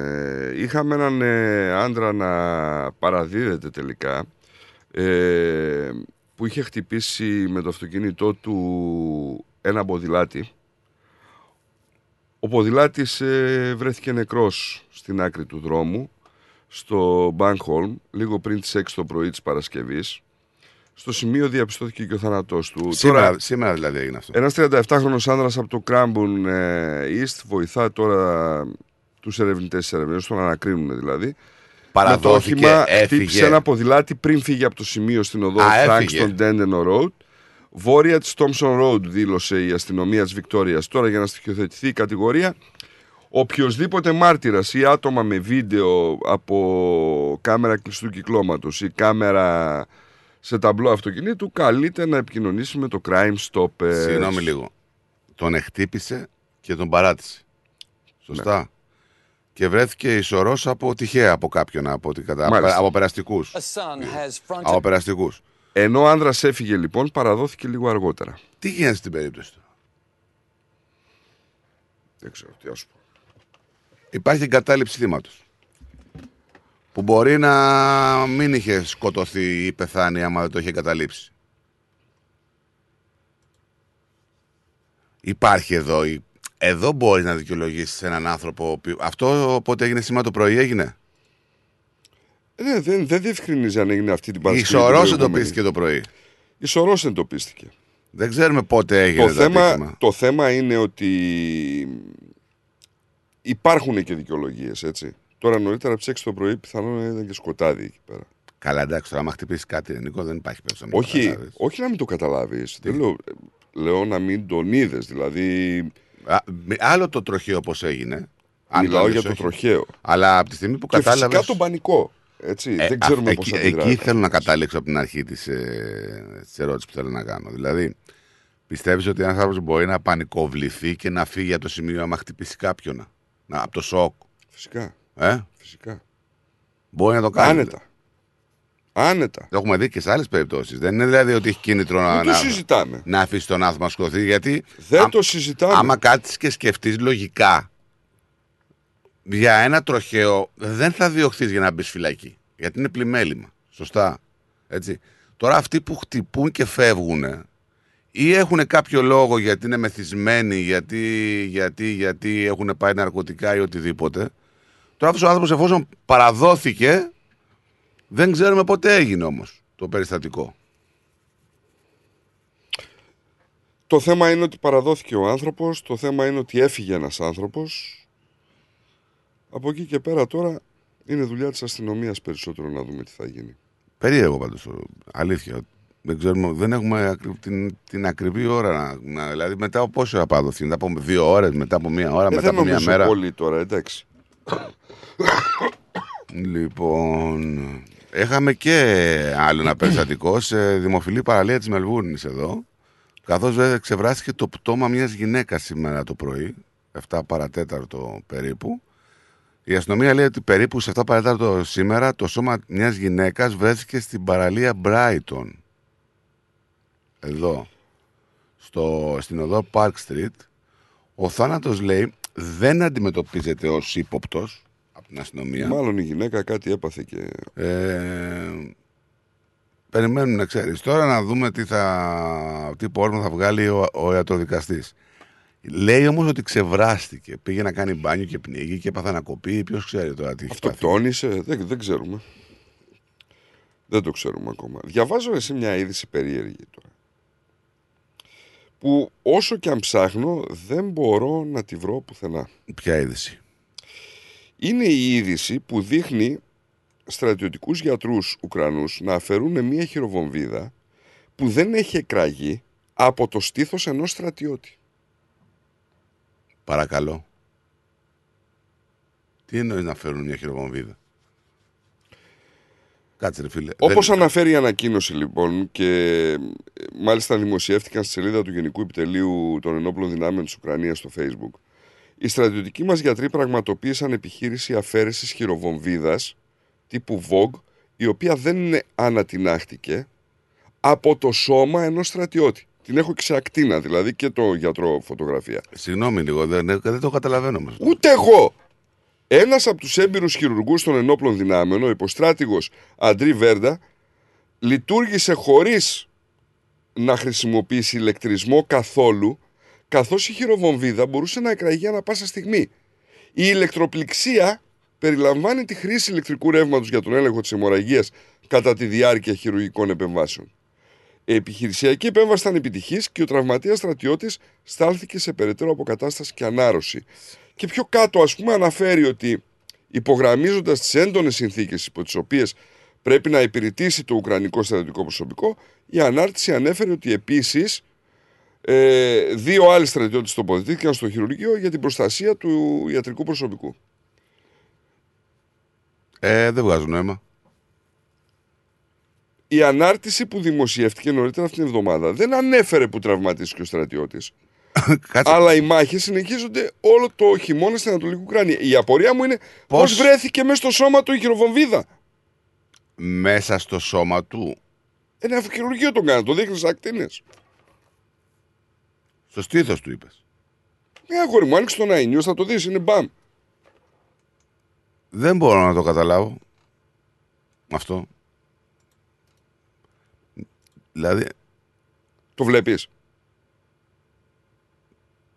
Την κατάπιε. Το βλέπεις ή να σου στείλω? Το βλέπω. Εκεί πώς πήγε? Και άμα το κατάπιε πήγε στο μάχη. Δεν είναι ούτε στους πνεύμονες ούτε το... Είναι...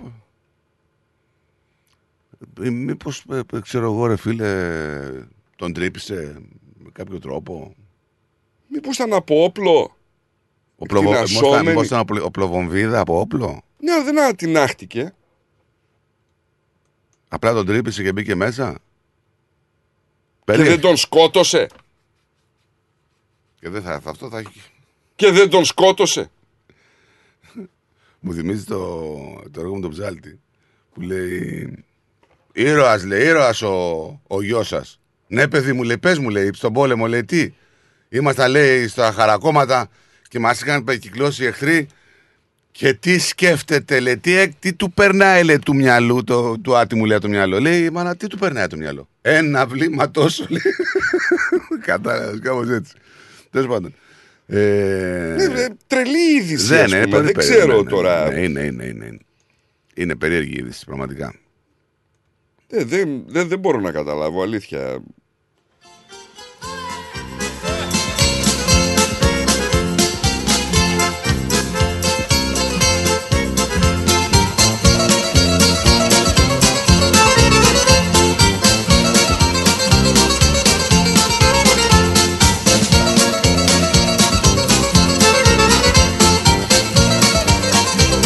Τα παιδιά του, λέει ένας φίλος του, πάνε για θάλασσα.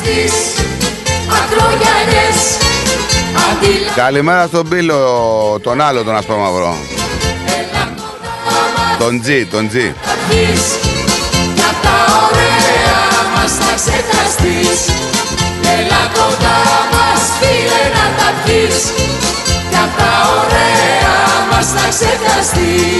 Κατά μία έννοια και ο άλλος Τζι. Είχαμε το σύνθημα, όλα τα ωραία μέση σκεπαστή που λέγαμε, πάει, δεν έχουμε σκεπαστεί. Όλο το γήπεδο σκεπαστό εδώ.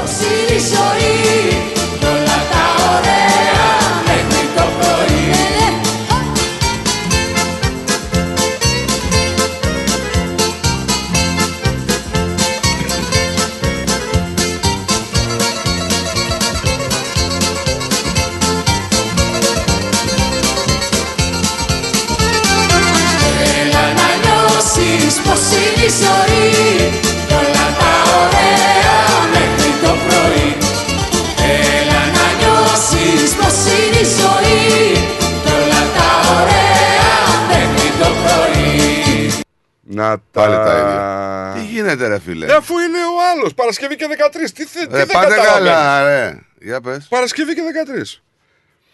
Καλημέρα κύριε Θέμη. Ποιος είναι αυτός? Ποιος το στέλνει το μήνυμα? Εγώ απαντάω στο Θέμη. Α, μας έστειλε μήνυμα. Ναι, γιατί απαγορεύεται? Καλημέρα του είπα του ανθρώπου ρε φίλε. Δεν είδα το μήνυμα μου ρε. Εντάξει, πως κάνεις έτσι δηλαδή? Λοιπόν, άκου να δεις. Προσέχτε ιδιαίτερα στον κυβερνοχώρο. Έχουμε καινούρια απάτη. Απάτη ποια είναι? MyGov. Αμάν. Ναι, επικίνδυνο. Έρχεται email από το MyGov. Ναι. Είναι φυσικά διαδικτυακή απάτη. Προσφέρει εκατοντάδες δολάρια σαν επιστροφή χρημάτων στο MyGov, λένε στους παραλήπτες ότι έχουν μια εκρεμή επιστροφή χρημάτων από το MyGov και φαίνεται ότι προέρχονται από την κρατική υπηρεσία. Αλλά μην ξεγελιέστε, ο Αποστολέας στην πραγματικότητα είναι απατεώνας που εκμεταλλεύεται τους ανθρώπους που ελπίζουν σε μια ενίσχυση μετρητών. Τι λέει ρε φίλε. Η εταιρεία λογισμικού ασφαλείας ηλεκτρονικού ταχυδρομείου σήμανε συναγερμό αυτή την εβδομάδα όταν η υποκλοπή ενός από τα μηνύματα ηλεκτρονικού ταχυδρομείου. Τα email με την επωνυμία MyGov εξηγούν ότι ο χρήστης πρέπει να κάνει κλικ σε ένα σύνδεσμο για να αποδεχθεί μια γρήγορη ηλεκτρονική πληρωμή, με τους παραλήπτες να αναφέρουν ότι τα ποσά επιστροφής χρημάτων ποικίλουν από $640 έως $2.200. Μόλις βρεθεί στη σελίδα ο χρήστης, φυσικά του ζητάνε να εισάγει τα στοιχεία σύνδεσής του και στη συνέχεια τα στοιχεία χρέωσης, όπως το πλήρες όνομα, τον αριθμό πιστωτικής, το CVV, ξέρεις τον αριθμό το μικρό, ναι, τη διεύθυνση και τον αριθμό του τηλεφώνου. Μόλις κλαπούν αυτές οι λεπτομέρειες από τον εγκληματία, πείτε bye bye στα λεφτά σας. Τι σκέφτονται πάντως οι άτιμοι, είναι φοβερό. Ναι, εντάξει. Και δεν είναι μόνο, είναι πάρα πολλά αυτά που πρέπει να προσέχετε πλέον.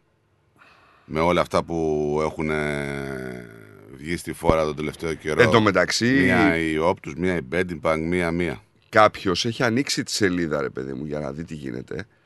Και είναι απίστευτο πώς έχουν χρησιμοποιήσει όλα τα λογότυπα του MyGov, του Australia Government, του Tax Return, τα πάντα. Είδες. Καλημέρα σας. Καλημέρα.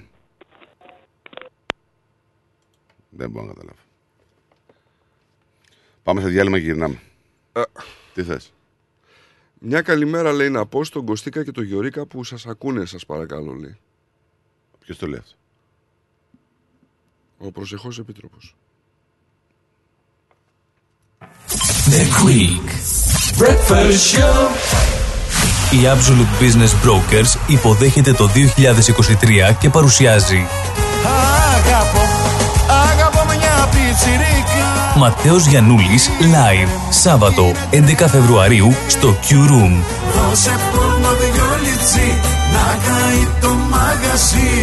Ο Ματέος Γιαννούλης φέρνει το γλέντι από την Ελλάδα στη Μελβούρνη. Μαζί του ο Κώστας Αριστόπουλος, η Ξένια Βέρα, ο Γιάννης Σιδέρης και ο Μάκης Χριστοδουλόπουλος.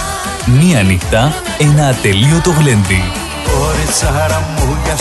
Ματέος Γιαννούλης live Σάββατο 11 Φεβρουαρίου στο Q Room 371 Settlement Road, Thomastown. Εισιτήρια και κρατήσεις στο 0422 472 006 και στο 0415 640 933. Μην το χάσετε. Το σχολείο είναι μια μικρή αλλά πολύ ζωντανή κοινωνία. Γι' αυτό, στο Ελληνικό Σχολείο ΑΧΕΠΑ, στο Ivanhoe, φροντίζουμε να διαπλάσουμε το χαρακτήρα των παιδιών μας, έτσι ώστε να αντανακλάται το ήθος τους σε όλες τις πτυχές της ζωής τους. Στο Ελληνικό Σχολείο ΑΧΕΠΑ παρέχουμε διδασκαλία της ελληνικής γλώσσας, σύγχρονο πρόγραμμα διδασκαλίας, αναγνωρισμένο από το Υπουργείο Παιδείας της Βικτόριας, τυχιούχους δασκάλους, αφοσιωμένους στο καθήκον, ένα χαρούμενο και ασφαλές οικογενειακό περιβάλλον με χαμηλά δίδακτρα, διδασκαλία ελληνικών χορών και θεάτρου, τραγούδια και άλλες πολιτιστικές δραστηριότητες. Ελληνικό Σχολείο ΑΧΕΠΑ, στις εγκαταστάσεις του Ivanhoe Girls Grammar. Για πληροφορίες επικοινωνήστε στο 9527 90 53 ή στο 0425 750 273. Website ahepagreekschool.org. Όραμά μας είναι να προσφέρουμε ένα ολοκληρωμένο παιδαγωγικό πρόγραμμα ελληνικών σε ένα θετικό, ασφαλές και πολιτισμένο περιβάλλον για τα παιδιά μας. Οι εγγραφές για το 2023 ξεκίνησαν. Τα μαθήματα ξεκινάνε 30 Ιανουαρίου 2023. Καλούμε έμπειρους δασκάλους ενδιαφερόμενοι να διδάξουν στο σχολείο να επικοινωνήσουν με την κυρία Τασία Μάνος στο 0425 750 273 ή να στείλουν αίτηση στο achepa.greekschool@achepa.org.au. Και πάλι μέρη μου να τα εκατοστήσεις. Το πάρτι ήταν τέλειο. Και ο Μπουβές, καλετέλειος, είχε και του πολιού το γάλα. Τα λέμε. Είδες μπάμπι μου μπουφέ και σαλάτες και γύρο και σουβλάκια και λουκάνικα και χταποδάκι και γαρίδες Και όλα στα κάρβουνα, μπάμπι μου. Τα είδα, γυναίκα, πήρα κάρτα. Barbecue Brothers Catering. Θα τους φωνάξω για το πάρτι στο εργοστάσιο. Αμάντρε, μπάμπι, με το εργοστάσιο. Καλέ να μας κανονίσουν το catering για τους αραβώνες της Τζενούλας. Και μην ξεχνάς, θέλουμε και για τη βάπτιση της μπουμπούς. Για catering που γίνεται θέμα συζήτησης, Barbecue Brothers Catering. Αναλαμβάνουμε κάθε είδους εκδήλωσης, με πλούσιο μενού ανάλογα με τις προτιμήσεις σας. Και επειδή η ζωή έχει και δύσκολες στιγμές, αναλαμβάνουμε το φαγητό για κηδείες και μνημόσυνα στο χώρο επιλογής σας. Barbecue Brothers Catering. Δείτε τα πακέτα προσφορών και τις τιμές στο site μας www.barbecuebrothers.com.au ή τηλεφωνήστε στον Ανδρέα στο 0412 445 929. Είπατε το μεγάλο ναι και τώρα θα ενωθείτε με τα δεσμά του γάμου. Θρησκευτικό ή πολιτικό, η μέρα ανήκει σε εσάς. Εάν όμως έχετε επιλέξει πολιτικό γάμο, τότε ξέρετε από πού πρέπει να ξεκινήσετε. It begins here. Η Ειρήνη Παλαμάρας είναι marriage celebrant και φροντίζει να κάνει την πιο ευχάριστη μέρα της ζωής σας ξεχωριστή. Μαζί με σας θα δημιουργήσουμε το κόνσεπτ, τους όρκους και όλες τις λεπτομέρειες για την τελετή που έχετε φανταστεί. Μάθετε περισσότερα στο itbeginshere.com.au ή καλέστε στο 0401 632 449. Ήρθε η στιγμή να οργανώσετε τον παραμυθένιο πολιτικό γάμο που ονειρευόσασταν. It begins here. Περισσότερο ελληνικό πρωινό σοου έρχεται αμέσως τώρα. The Greek Breakfast Show με Στράτο και Νίκο.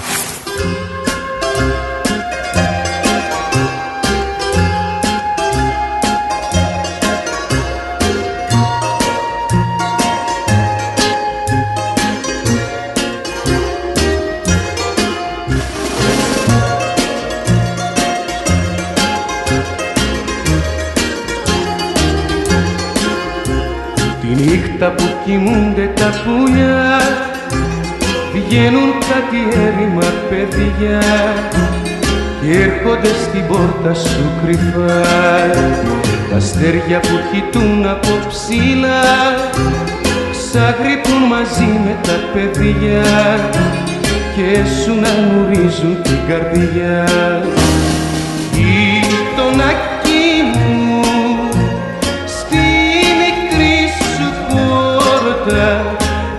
Αστεράκι μου, ξενύχτησα κι εγώ, καδερφάκι μου, το φεγγάρι ρώτα, γειτονάκι μου, αχ πόσο σ' αγαπώ.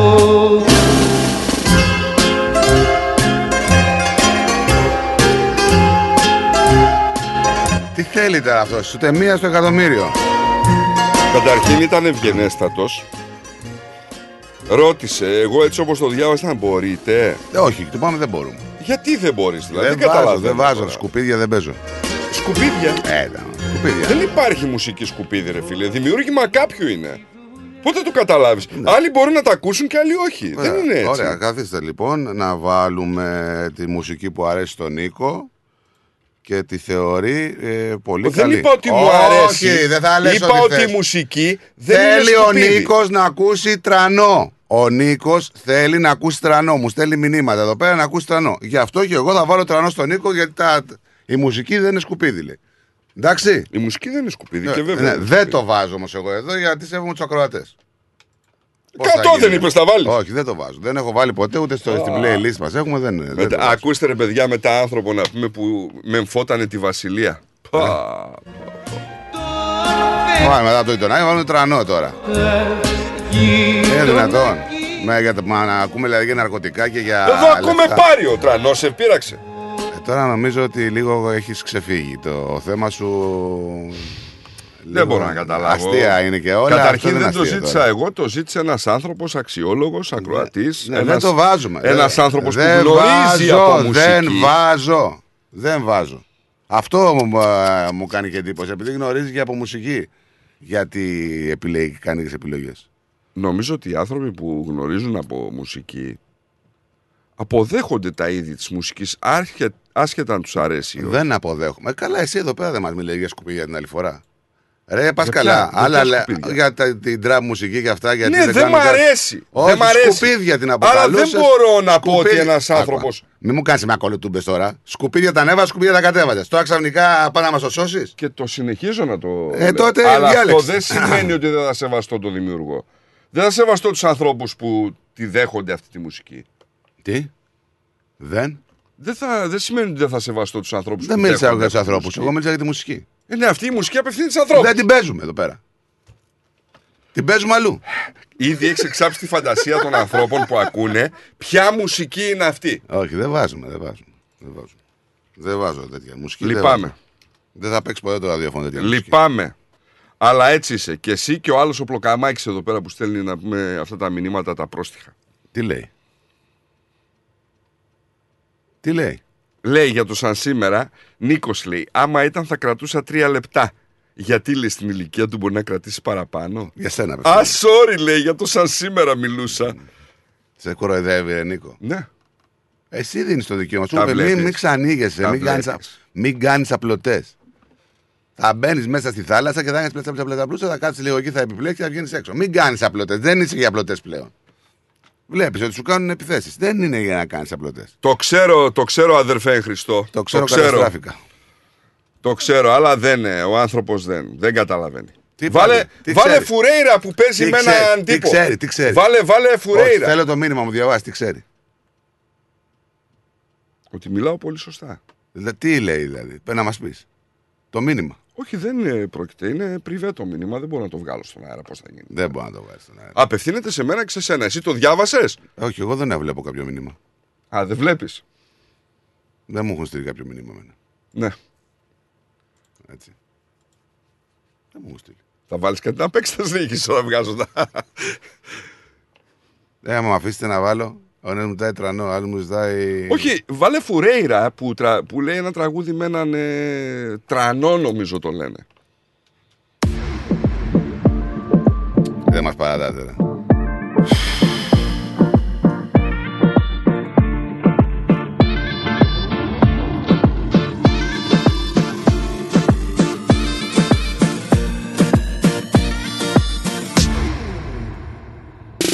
Όταν το ανοίξεις πάρεις αναφορές. Σου στείλα να ξέρεις άλλες 1000 φορές. Δεν αντέχω. Όταν απαντήσεις θέλω να το σκεφτείς. Σε μένα που αγάπησες τι πρέπει να πεις. Που δεν σ' έχω. Όταν η ζωή μου έχει παγιδευτεί σε ένα παραμύθι που δεν έχει ποθεί. Πες τι έχω. Πώς με ένα σημάδι κάτι για να πιάσω. Μια ζωή μαζί σου θέλω να ονειρευτώ. Τι να κάνω.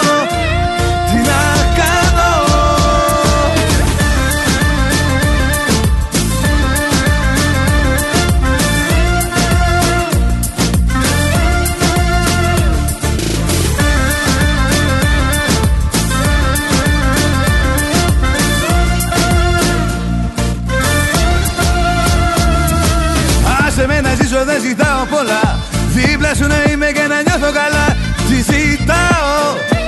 Τι ζητάω. Μια στιγμή στον χρόνο έλα γίνε το φως. Στο έχω ξαναπεί εγώ κανείς κανένας. Πως δεν είναι.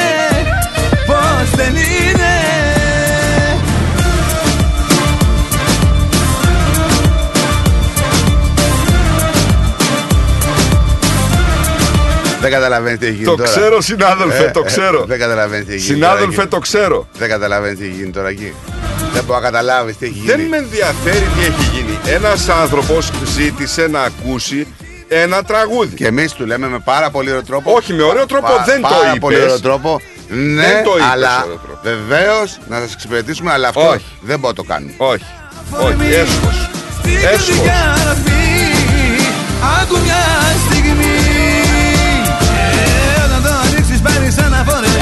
Σου στείλα να ξέρεις άλλες 1000 φορές. Δεν αντέχω. Ναι συνάδελφε, έχεις δίκιο απόλυτο συνάδελφε. Εμένα που αγάπησες τι πρέπει να πεις. Που δεν σ' έχω. Για εκεί είναι να πάει. Μήπως πρέπει να ενημερώσεις και τον άλλον συνάδελφο να δει έτσι καμιά φωτογραφία του να τρέχει στο διαδίκτυο καλή? Ορίστε εδώ, κοιτάξτε ρε παιδιά, έβγαλε φωτογραφία ο άνθρωπος και με έβγαλε σκημένο. Τι να λέμε τώρα? Μποϊκοτάζ ακόμη και στη φωτογραφία. Της έβγαλα σκημένο. Δες.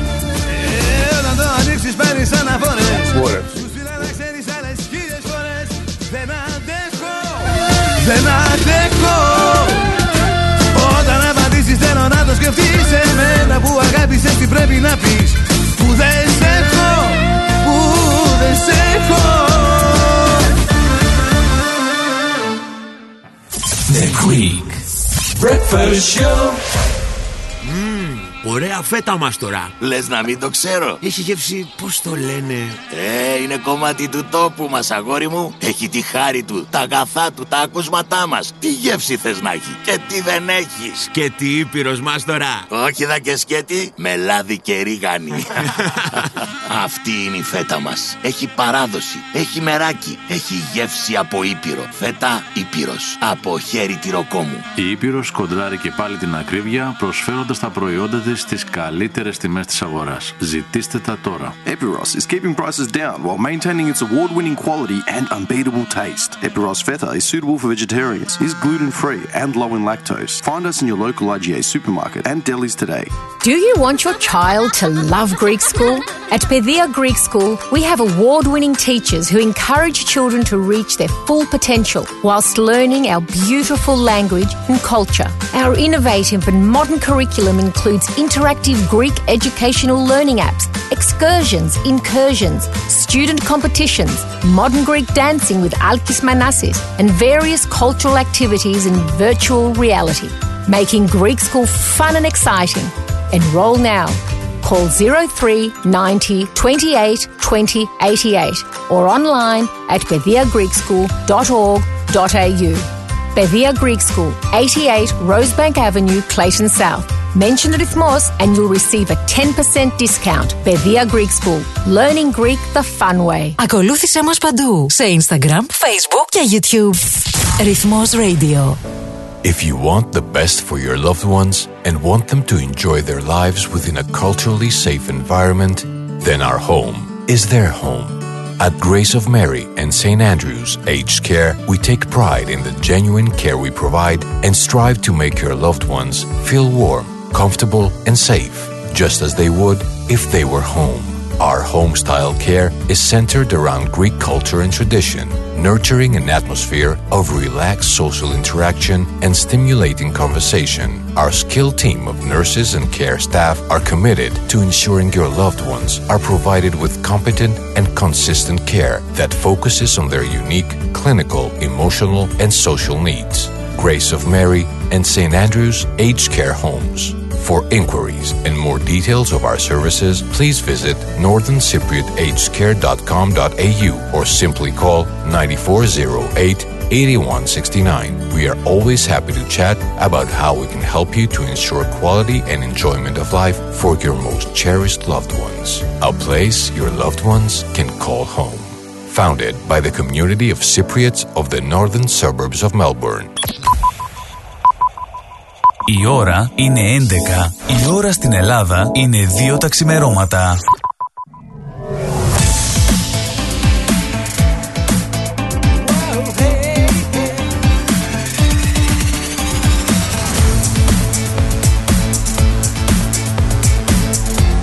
Στη Μελβούρνη ακούς ρυθμό.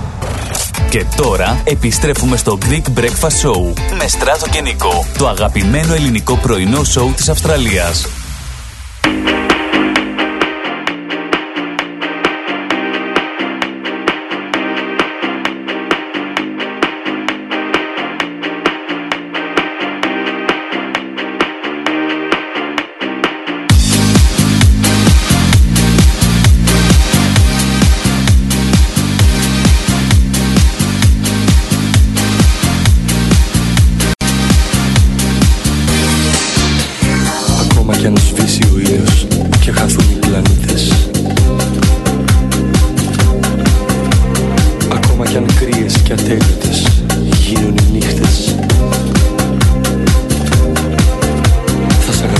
Μακριά σου με λεπτό.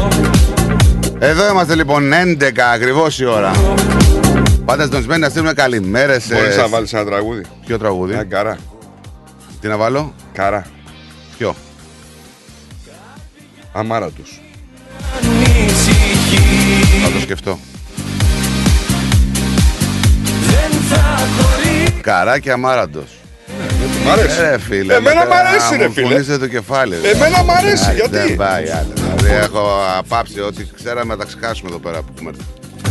Καρά και αμάραντο. Καρά και αμάραντο. Βάλε ένα καρναβά του κύριε Ανδρέα που αρέσει και στο Θέμη το φίλο μας εκεί στην Πρέβεζα. Γιατί όχι. Βάλε, βάλε. Αυτό θα βάλε. Καλημέρα σε όλη την παρέα. Καλημέρα κύριε Ανδρέα. Αλλά δεν ανακατάλαβα καλά. Ο κύριος Νίκος είπε πως είναι σκουπίδια τα περισσότερα τραγούδια. Όχι, τα αντίθετο είπα.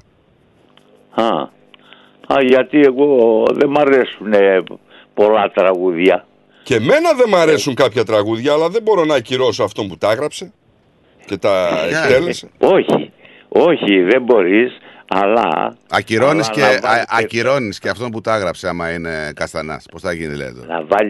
Να βάζετε τραγούδια πολύ ωραία και μερακλήθηκα, όπως είναι του Πασχάλη Τερζή, του Αγγελόπουλου, αυτού του κριτικού, πώς τον λένε και δεν το ξεχνάω,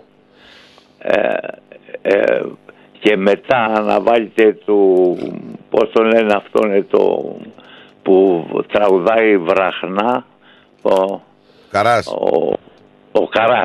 Ναι, ο Καράς. Ο οποίος λέει και ωραία δημοτικά ο Καράς. Ναι. Αλλά δεν τα παίζει ο κύριος Στράτος εδώ πέρα τώρα. Τι να κάνω συνάδελφος. Έλα μου, ο Καράς και δημοτικά τώρα. Τα τραγούδια του Καρά, special, να βάλετε αυτό που πάει...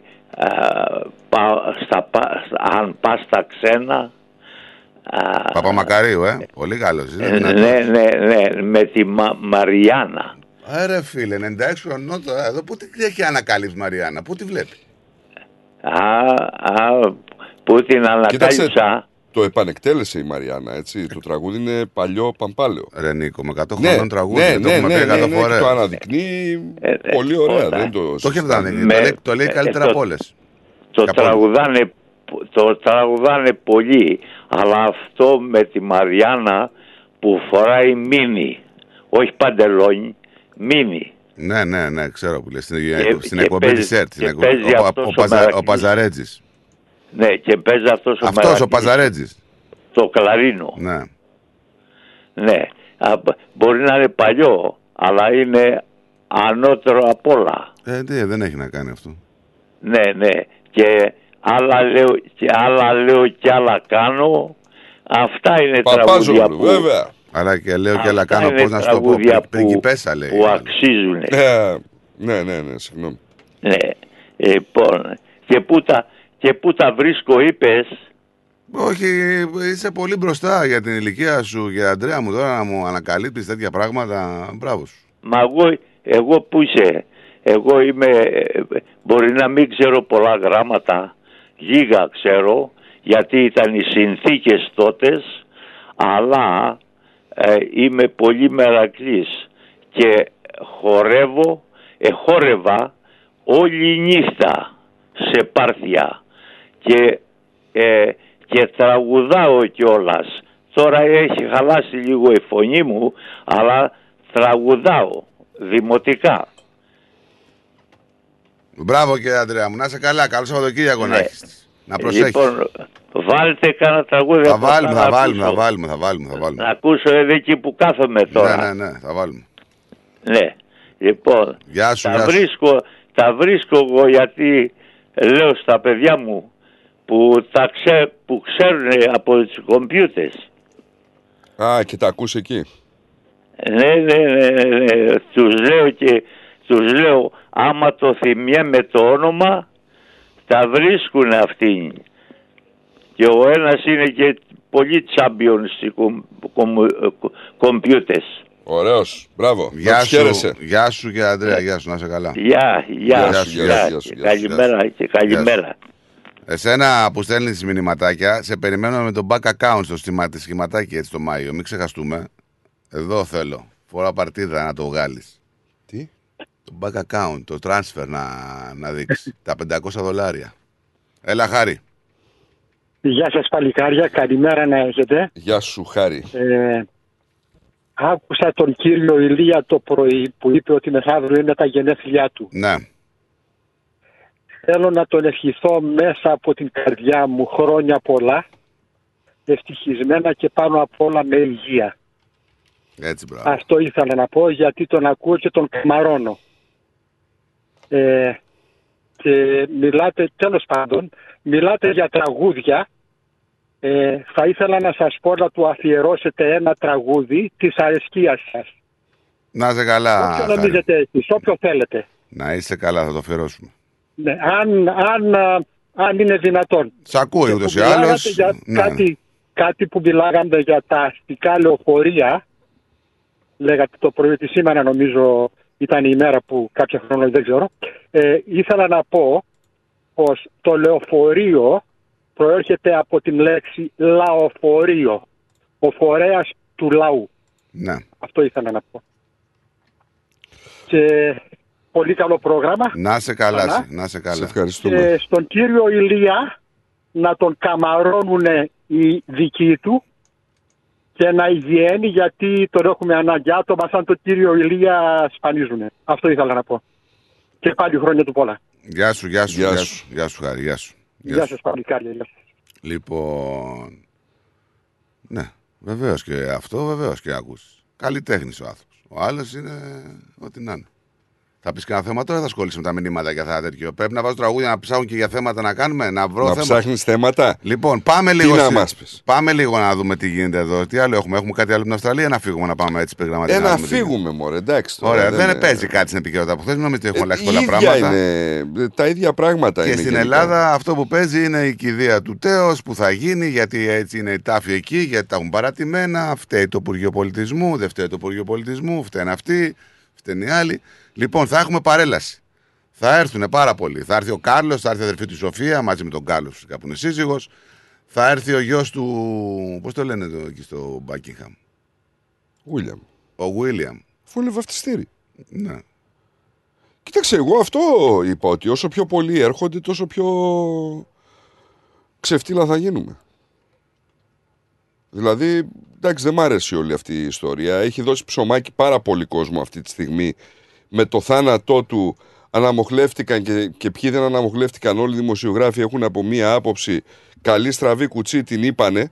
Ο δε άλλος ο Ευαγγελάτος έχει στήσει ολόκληρο θέατρο εκεί πέρα. Μέχρι τάφους έχει βάλει. Όχι μέχρι τάφους, βγαίνει από τους τάφους. Ναι, άστο. Αναδύεται με τον τάφο. Δηλαδή, άστο. Εντάξει, είναι... Ο Θέμης που είναι να μας κάνει λίγο ρεπορτάζ. Ο συνάδελφος μπορεί να είναι κουρασμένος. Δεν ξέρω. Το τι γίνεται. Ο συνάδελφος μπορεί να είναι κουρασμένος. Μπορεί να είναι κουρασμένος ο συνάδελφος, σου λέω. Πάρ' τον τηλέφωνο, τι να σου πω. Γιατί δεν τον παίρνεις ένα τηλέφωνο? Του μιλάω με μηνύματα. Του μιλάς. Πάμε να αφιερώσουμε ένα τραγουδάκι στο θεμάκο. Στο θεμάκο.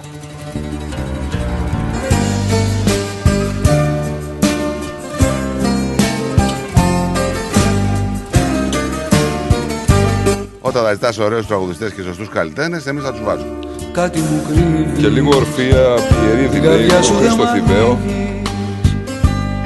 Κι όλο περνάει απ' το μυαλό μου το κακό. Πες μου τι τρέχει, η καρδιά μου εμένα αντέχει. Έχω μια απορία. Αυτός ο ακροατής που ζητάει αυτά τα τραγούδια τώρα, Ορφέα Πιερίδη και τέτοια, μήπως θα φτιάξει με καμιά αριστερή? Δεν ξέρω. Πες μου αν άλλον αγαπάς, πες μας σε κάνω. Τι είναι το εκτός? Το είναι εκτός δηλαδή. Τραγούδι. Μένω εκτός. Δεν θα μιλάτε οι στίχοι για γυναίκες κάρτες, για εκείνες που κρατάνε τις καρδιές σαν κάρτες. Κι αν βρήκες άλλον να αγαπήσεις, κι αν σε χάσω, Θα βγω στους δρόμους και δεν ξέρω που θα φτάσω. Σε μεριά τους τα μονάχος θα γυρνάω να τραγουδάω.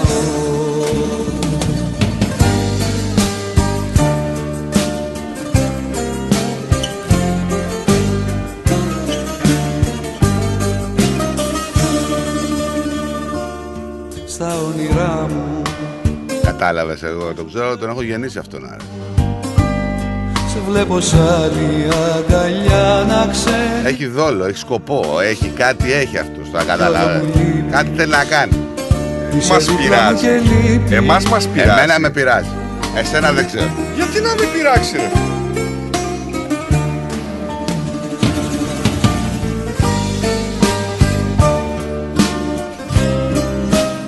Να μιλάς πιο ωραία. Πες μου αν άλλον αγαπάς, πες μας σε χάνω. Να αφιερώσουμε σε ένα φίλο εκεί που είναι στην Ελλάδα με μια πολύ ωραία παρέα, έτσι, στο θεμάκο μας. Να περνάει πολύ καλά. Ναι. Ναι. Και ό,τι γουστάρετε παιδιά πείτε μας, στείλτε μας ένα μήνυμα και εμείς θα το παίξουμε κατευθείαν. Με την καλή έννοια. Ναι, το τραγούδι εννοεί. Παντελή Θαλασσινόλη. Παντελή Θαλασσινό. Βάλαμε, γράψει 4, του βάλαμε έναν. Σε μεριά γνωστά μονάχος θα γυρνάω να τραγουδάω. Παρακαλώ, παρακαλώ, καλημέρα σας. Καλημέρα. Καλώς την Α. Εσύ. Ναι. Καλημέρα. Εγώ πάντως λέω καλημέρα και στο Στράτο και στον Νίκο και στους δυο σας και σε όλες και στην κυρία Μπαωρίνα που με έστειλε την καλημέρα της και στον κύριο Ηλία για τα γενέθλιά του μεθαύριο να τα χιλιάσει ο άνθρωπος. Ναι. Άκουγα χτες Αντένα 2 και η εκφωνήτρια με τον εκφωνητή μιλούσαν και λέγανε δουλεύουν πυρετοδός εργάτες να καθαρίσουν το μνημείο της οικογένειας του Ουτέως, γιατί ήταν γεμάτο αγκάθια πέτρες χαλασμένα. Καλά, έχει καεί εκεί η περιοχή. Έχει καεί η περιοχή. Αλλά ήταν καινούρια. Έχει καεί η περιοχή, πια αγκάθια και ναι, και αυτά. Και θα τα παρουσιάσουμε στους ξένους τώρα. Ποιος πληρώνει για το καθάρισμα, λέει, είναι ντροπή μας, λέει, να έρθουν ξένοι από την Ισπανία, αλλά από τη Γαλλία, όλοι αντιπρόσωποι, και έναν ποτό να μην τους κεράσει η κυβέρνηση, έστω για έναν πολίτη, έστω τι έκανε. Ποιο να κεράσει, δεν κατάλαβα, ποιο να κεράσει, ποιος να κεραστεί. Παιδιά, δεν ήτανε πολίτης. Ναι, κάτσε. Και μπορεί να τους βάλουν και τα μεζεράκια τους. Και θα μην, η αδερφή του βασιλέα είπε. Και ξέχασα και το όνομα της. Τώρα είναι η Φιδερίκη. Όχι, Φιδερίκη δεν είναι. Είπε θα βάλουμε θα το αφήσουμε στην εκκλησία το φέρετρο του βασιλέα, του Θεός, να μην το λέω βασιλέα, του Θεός, για να τον προσκυνήσουν όσοι θέλουν. Θα πάει πολλοί κόσμος. Εγώ φοβάμαι ότι οι αντιβασιλικοί δεν θα ντραπούνε και θα κάνουν φασαρία. Και είναι κρίμα να γίνουμε ρεζίλοι σε τόσους ξένους πολιτικούς αντιπροσώπους που θα πάνε σχεδόν από όλες τις χώρες του κόσμου. Τι λέτε εσείς παιδιά? Εγώ δεν θέλω να σχολιάσω γιατί μπορεί να φανώ κάπως. Αυτά είπανε χτες βράδυ και ακόμα που είπανε ότι τους Ολυμπιονίκηδες τους κάνουν τη δωρεά και αυτός λέει είπε... Πήγε να το κουτσοπολέψει κιόλας ότι αυτός που σήκωνε τα πανιά και τα κατέβασε τα πανιά έκανε την πιο πολλή δουλειά και όχι ο Κωνσταντίνος. Εντάξει τώρα, δεν είμαστε σοπεδωτικοί και νομίζω ότι το έχουμε φτάσει. Στην ιστιοπλοηρία που κέρδισε. Ότι ήταν έναν είχε μέσα, δύο είχε αυτοί που βοηθούσαν, που κάναν την παραπάνω δουλειά. Για όνομα του Θεού τώρα, εντάξει δεν είναι. Εντάξει. Να είσαι καλά, Λόρα μου. Καλώς... είσαι εντάξει εσύ. Καλό Σαββατοκυριακό. Με την υγεία μου προοδεύω, δόξα τω Θεώ. Και υγεία και χαρά σε όλο τον κόσμο. Και εύχομαι ως Έλληνες που πάνε στα ποδόσφαιρα και κατασπάζουν τις ομάδες γιατί δεν κέρδισε η ομάδα τους, να μην πάνε πότε θα γίνει κηδεία, γιατί ξέχασα κιόλας, είμαι και λίγο με τα φάρμακα. Τη Δευτέρα. Να μην πάνε και κάνουν φασαρία και μας κάνουν ρεζίλη σε όλο τον κόσμο. Ποιος να κάνει φασαρία, μωρέ, έχουν τώρα, κάνουν φασαρία μια κηδεία. Δεν χρειαζόμαστε τη φασαρία για να γίνουμε ρεζίλη. Μαγίζα θα πάνε πολύ βασιλική. Μια φιλενάδα μου, τη είδα βασιλική, της βγάλαν τη φωτογραφία. Τι ήταν αυτή, τι ήταν, ήτανε ράφτρα, τι ήτανε, άνοιγε στην αυλή. Ήταν από την Καλαμάτα και της βγάλαν τη φωτογραφία. Ήταν να το στείλω στον Νίκο που βρίζει. Της βγάλαν τη φωτογραφία του βασιλέα που έβαλε στο Facebook και έβαλε και αυτή που ήταν έτσι ωραίος λεβέντης με τα γαλόνια του και με τη φορεσά του και νέος, και έβαλε και αυτή που ήταν τώρα πριν πεθάνει. Και τη σβήσανε και την βρίζανε στο Facebook τη γυναίκα. Και λέει, δεν τρέπεστε, λέει, εγώ τι σας ενδιαφέρει τι είμαι και αν θέλω τον βασιλιά και αν δεν τον θέλω. Εντάξει, υπάρχουν κάποιοι, καλά τους είπε, υπάρχουν όμως κάποιοι άνθρωποι που δεν θέλουν, ρε παιδί μου, εντάξει. Τη σβήσανε όλα και την βρίζανε στο Facebook. Αυτό θέλω να πω, να μην πάνε και στην κηδεία αυτοί που είναι αντιβασιλικοί και κάνουν φασαρία. Να σε καλά, να σε καλά. Δεν θα γίνει κανένα φασαρία. Δεν μπορεί να πάει κανείς εκεί να γίνει κανένα φασαρία. Ναι, εύχομαι να κλείσουν τους δρόμους. Πάντως είπε ο Μητσοτάκης θα κάνει ό,τι μπορεί να μην γίνουμε ρεζίλοι στον κόσμο και θα τους κεράσουν και κρασά και θα τους κεράσουν και ποτά και με ζεδάκια. Μπράβο. Οκ. Γεια σας. Γεια χαρά. Και καλό Σαββατοκυριακό και με υγεία όλοι μας. Να σε καλά. Γεια χαρά. Γεια σου.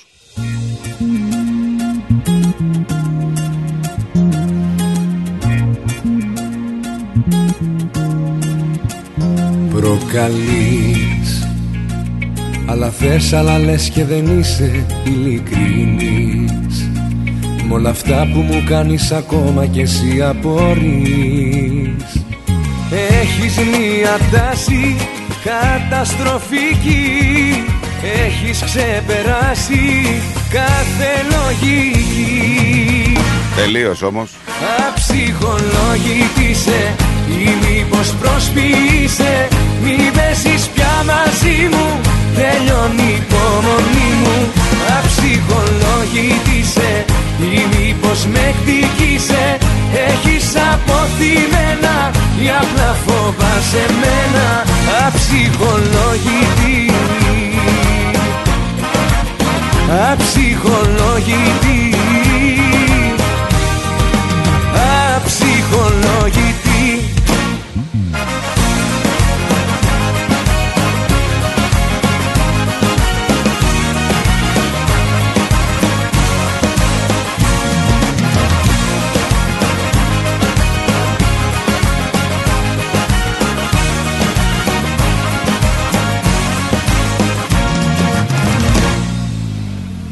Προκαλείς, παίζεις πάλι μπροστά μου, δεν νιώθεις ίχνος ντροπής. Έχεις πλέον περάσει τα όρια της αντοχής. Έχεις μία τάση καταστροφική, έχεις ξεπεράσει κάθε λογική. Αψυχολόγητης είσαι ή μήπως προσποιείσαι. Να σου κάνω μια ερώτηση. Βεβαίως. Τι είναι δικό σου, ναι, αλλά όλοι οι άλλοι το χρησιμοποιούν περισσότερο από σένα. Έχεις αποθυμένα, φοβάσαι μένα, αψυχολόγητη. Είναι δικό σου, αλλά όλοι οι άλλοι το χρησιμοποιούν περισσότερο από σένα. Για να δω. Το μυαλό. Το μυαλό σου πώς θα το χρησιμοποιήσω εγώ το δικό στο μυαλό μου. Μ' αξιοποιούν. Τελικά υπάρχει μεγάλο θάνατο. Το ανακαλύπτω μετά από καιρό.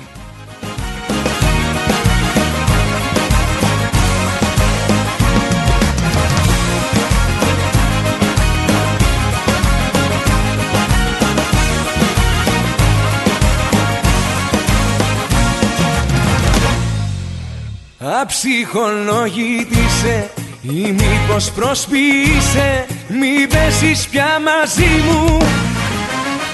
Αψυχολόγητη είσαι ή μήπως προσποιείσαι. Δεν απαντάς, δεν μπορώ να μου δώσεις μια απάντηση. Όχι, δεν μπορώ αυτή τη στιγμή.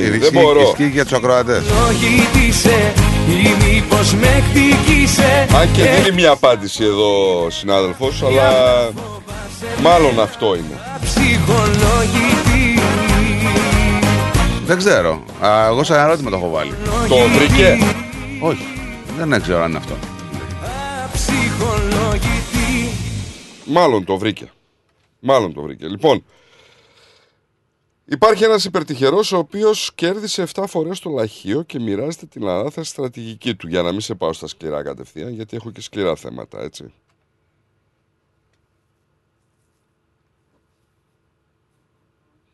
Ποια είναι τα σκληρά τώρα, εσύ, αυτό περίμενες. Οι Ελληνίδες φημίζονται για το γεγονός ότι είναι δύσκολες γυναίκες σε σχέση με τις υπόλοιπες. Ωστόσο, οι φαντασιώσεις τους αποδεικνύουν ότι είναι καταπιεσμένες. Αυτό είναι για μετά, βέβαια. Εγώ θα σου πω για τον υπερτυχερό που κέρδισε 7 φορές το λαχείο. Δεν μπορώ να το κάνω αυτό με το μικρόφωνο που στηρίζεσαι πάνω, ρε φίλε. Δεν μπορώ να σηκωθεί και πιάνω το μικρόφωνο. Μας τα έχεις ξεχαβαλώσει όλα. Όχι, δεν το πιάνω. Το μετακινώ. Να μην το μετακινώ. Μπροστά. Καταλάβες. Σταμάτασε. Αφού ξαπλώνω. Το μετακινώ. Να μου πάρεις χιλόφωνο. Τι να κάνω τώρα δηλαδή. Χατσαχρούτσα. Χιλόφωνο. Δεν μπορώ να το ακίνητο, αγόρι μου. Χιλόφωνο. Μικροφωνάκι. Δεν το κουνάμε. Χιλόφωνο. Δεν θα μου εμποδίζει και τη θέα προς το κομπιούτα μου. Θες και χιλόφωνο, Μάικλ Τζάκσον. Για λέγε. Γιατί όχι σαν κυρουβά. Μαντόνα. Ο τύπος λοιπόν κατάφερε να κερδίσει το λαχείο όχι σε μία, αλλά σε 7 διαφορετικές πολιτείες. Ποιο τι κέρδισε το λαχείο σε 7 πολιτείες. 7 φορές. Έλα τώρα αυτός. Σαρής ήταν, είχε πάει εκεί πέρα και έκανε κόλπα τώρα. Τους είχε τρελάνει όλους. Εννοείται ότι έκανε κόλπα. 7 τα ποσά που κέρδιζε κυμαινόντουσαν από 10 χιλιάρικα έως 850 χιλιάρικα. Πολλά. Ονόματα δώσε και μετά θα σου πω αν θα μπορέσεις να απαντήσουμε στην ερώτηση αυτή. Ονόματα. Are you talking to me? Ρωτάνε, λέει, εκεί μια παρέα, ναι, τις ηλικίες μας και την οικογενειακή κατάσταση. Εκεί που είναι ο... Είμαι ο Νίκος, 44 χρονών. Για λέγε. Λοιπόν... Τα ποσά σου είπα που κέρδισε ήταν από 10 μέχρι 850 χιλιάρικα. Όταν λέει, το λέγαμε ότι υπάρχει πρόβλημα, εσύ έλεγες να σου δώσουμε μια ευκαιρία. Έτσι μου θέλει να Σοκράτης. Τα διαβάζω όλα. Λέγε. Λέγε, μη σταματάς για να πάω και στο τραγούδι. Δεν μ' αφήνεις, Χριστιανέ μου. Άσε μας με το λαχείο κι εσύ. Το κέρδισε να πούμε. Δεν γίνεται. Λοιπόν, ναι, λοιπόν, δεν εξηγείται διαφορετικά που σου έλεγα ότι οι γυναίκες είναι καταπιεσμένες, γιατί τα πιο διαδεδομένα και συνηθισμένα ταμπού σεξουαλικές σχέσεις, το ομαδικό σεξ, οι γυναίκες αποδείχτηκε ότι το φαντασιώνονται και το θέλουν περισσότερο από τους άντρες στην Ελλάδα. Κάτσε, μου μίλησες, λες και κάνω μετάφραση στο Google τώρα, έτσι όπως το πες. Οι γυναίκες το φαντασιώνονται περισσότερο από τους άντρες. Δηλαδή, αυτά είναι τα light. Για το λαχείο ξεκίνησες, μας πήγες. Μα αφού δεν ενδιαφέρεστε για το λαχείο, Χριστιανέ μου, ο ένας έχω πρόβλημα, ο άλλος έτσι, ο άλλος αλλιώς. Αυτό είναι μόνο γενικά για τις γυναίκες ή μόνο για στην Ελλάδα, λέμε τώρα. Δηλαδή στην Ελλάδα οι γυναίκες θέλουν φαντασίωση. Ελά. Θέλουν, φαντασιώνονται τέτοια πράγματα. Ναι. Γιατί δηλαδή μόνο στην Ελλάδα και όχι δηλαδή σε όλο τον κόσμο οι γυναίκες. Να μην κάνω και εγώ την ερώτηση τώρα, δεν κατάλαβα. Γιατί η έρευνα είναι για την Ελλάδα. Ναι. Είναι συγκεκριμένο πανεπιστήμιο για την Ελλάδα, παρά τα μεμωρέα. Άσε με ησυχό. Πάλι διαφημίσεις. Άσε μας. Ναι, για λέγεται. Λέει και τι έχουν δηλαδή μες στο μυαλό τους. Εννοείται ότι λέει. Τι είναι αυτά. Στο κρυφό θάλαμο του εγκεφάλου. Και σημείο λέει. Τι σημείο. Της Ελλάδος. Έχουμε τέτοια σημεία. Βέβαια, τι δεν έχουμε. Για πες. Να πω ή θα πάμε σε... Όχι, δεν πάμε τώρα, σε λίγο. Λοιπόν, πάμε καθόλου, πάμε κατευθείαν. Όπως δημοσιεύεται λοιπόν η έρευνα του Πανεπιστημίου, ναι, οι εκπλήξεις... Εκαπελήξεις, με κάπα πηλίου. Ενώ περιμέναμε οι άντρες που δεν θα ήθελαν τρίο να είναι πολύ λίγοι, ναι, τα νούμερα διαψεύδουν. 2 στους 5 σε όλη την Ελλάδα έχουν αρνητική στάση στο θέμα. Δεν γουστάρουνε, ρε φίλε, δεν πίνουν ούζο. Πώς το λένε. Οι άντρες. Δεν θέλουνε. Και θέλουν οι γυναίκες. Οι διαφορές τώρα ανάμεσα στους άντρες και στις γυναίκες στις ίδιες διοικητικές περιφέρειες, ναι, είναι αρκετά μεγάλες, δημιουργώντας μεγάλο χάσμα στις επιθυμίες τους. Οι περιφέρειες με τις μικρότερες διαφορές, μάντεψε που είναι. Πού? Στην Ήπειρο. Αμάν, εκεί οι παγουράδες. Ήπειρώτες. Γιατί η Ήπειρος δεν είναι μόνο Γιάννιώτε, σας έτσουξε που χάσατε από τα Γιάννενα, ακόμα τους μνημονεύετε. Προκαλείτε την παρέα, μου λέει. Εμείς δεν προκαλούμε τίποτα. Γιατί, καταρχήν πες μας αν έχεις γυναίκες στην παρέα σου, να μας πούνε αν όντως είναι. Δεν είναι σωστό αυτό που κάνεις. Συγγνώμη, αν οι γυναίκες υπάρχουν. Δεν είναι σωστό γιατί? Αυτό που κάνεις. Γιατί μας... πρέπει να ρωτήσεις τον ακροατή, δηλαδή. Δεν έχουμε πει, καταρχήν δεν έχουμε πει ονόματα. Ρωτάμε τον ακροατή που στέλνει το μήνυμα. Ναι. Και λέμε, ήμουν με παρέα και προκαλείτε την παρέα μου με τις έρευνές σας. Λέει, με σας κεφαλαία. Ναι, κάνε και εσύ εκεί. Δώσε μας λοιπόν, σε παρακαλώ, έτσι το ποσοστό. Ισχύει κάτι τέτοιο. Ήπειρο. Ήπειρο, για Ήπειρο μιλάει. Αυτό λέω. Ήπειρος δεν είναι μόνο τα Γιάννενα. Μπορεί να μιλάει και Τελοκαρνανία. Όχι, είναι και η Ανατολική Μακεδονία και Θράκη. Αλλά περισσότερο, λέει, επικεντρώνεται στην Ήπειρο. Σε αυτές την περιοχή, λέει, στις προτιμήσεις των αντρών έχουν διαφορά 18% στους άντρες. Αλλά στις γυναίκες 18%. Είναι 71%. Τι? Μην το κουνάς το κεφάλι. Θέλουν να πιούνε ουζάκια. Ναι. Τους αρέσει δηλαδή να συνευρεθούν και με ένα τρίτο άτομο στη φαντασίωσή τους. Τέταρτο.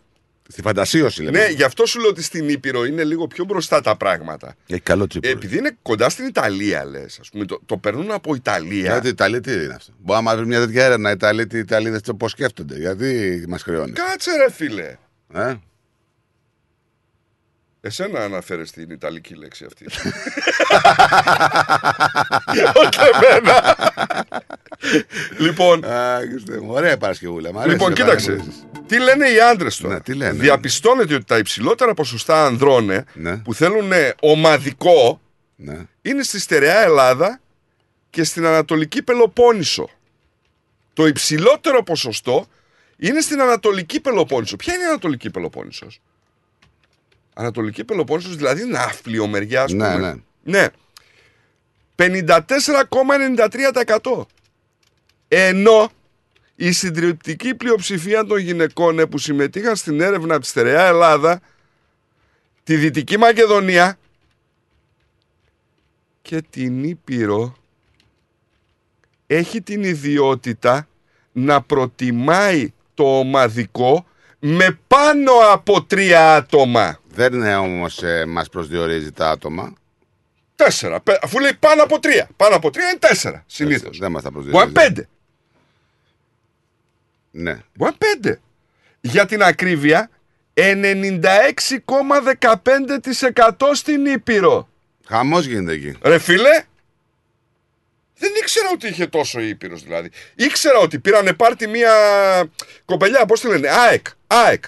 Την πήρανε στα Γιάννενα ένα παρτάκι, αλλά δεν ήξερα ότι είχαν τέτοια προτίμηση. Τι μιλάει για την ΑΕΚ τώρα, σε πιάνεις το μας την ΑΕΚ. Θα συγχέσαμε να τόσο πόνο. Δεν σας πήρανε πάρτι. Τόσο πόνο έχει. Εσένα πήγε το μυαλό σου στη λίμα. Δηλαδή δεν μπορεί να μας πάρει ο Άρης, δεν μπορεί να μας πάρει ο ΠΑΟΚ, δεν μπορεί να μας πάρει ο Ολυμπιακός, δεν μπορεί να μας πάρει ο Παναθηναϊκός. Μετά Γιάννενα. Δεν μπορούμε να σας πάρουμε. Χάσατε. Ξεχάσατε το 3-2 προχθές. Και 3-2. Τώρα, με τη λήξη του. Και 3-2. Τώρα έρχεστε ξανά. Ξανά! Πού να έρθουμε. Ξανά θα τη φάτε. Δεν ήρθα ξεγλέτησαμε στο Χαριλάο. Ξανά θα τη φάτε. Λοιπόν, σίγουρα βλέπουμε ότι είσαι πολύ γνώσης των φαντασιώσεων των γυναικών. Εγώ. Ναι. Από πού το συμπέρανε αυτό. Εγώ έρευνα διαβάζω. Λοιπόν, ξέρεις όμως ποιες είναι οι κορυφαίες. Φαντασιώσεις. Όχι. Ναι, ξέρω ποιες είναι οι κορυφαίες. Η μία κορυφαία φαντασίωση είναι ανταλλαγή συντρόφων. Είναι σε αλλά νούμερο 1 θέση. Στη δεύτερη θέση, φαντασιώσεις υποταγής και κυριαρχίας. Γατάκι. Έτσι. Αυτή η φαντασίωση μπορεί να έχει, λέει, δύο πλευρές όμως. Τη γυναίκα σε ρόλο υποταγμένο στον άντρα ή το αντίθετο. Παιχνίδια ρόλων και φαντασιώσεων. Αυτό είναι δηλαδή που λέει: δεις νοσοκόμα να κάνω το γιατρό. Εγώ θα γίνω καουμπόιτς και θα εσύ το άλογο να σε καβαλήσω και τέτοια. Αυτά είναι δηλαδή. Ναι. Που λέει όταν λέει ρόλοι και φαντασιώσεις, αυτό εννοεί μάλλον. Ναι, αλλά εγώ σε άλλη έρευνα που έχω εδώ πέρα λέει ότι το υψηλότερο ποσοστό το συγκεντρώνει νοσοκόμα, αλλά σε δεύτερη-τρίτη θέση έρχονται καθηγήτριες-μαθητές. Δεν ξέρω, μου μας το έκανες πολύ. Και καθηγητές μαθήτριες είναι. Ροζ ενότητας. Ρε φίλε, το γράφει εδώ, δηλαδή. Εγώ Εγώ την κάνω την έρευνα. Συγγνώμη λίγο. Λίγο θα έχουν πρόβλημα κάτι. Αν μου έλεγες εσύ μία μόνο λέξη, δεν θα έψαχνε η καρδιά ψέματα να αντέξει. Δύο σύνδρομα δεν έχει ξεπεράσει, λέει ο Έλληνας. Το τι θα πει ο κόσμος και το ποιος είμαι εγώ. Ποιος είμαι εγώ, αλλά και στις δύο περιπτώσεις η απάντηση λέει είναι ίδια. Στα παλιά μας τα παπούτσια.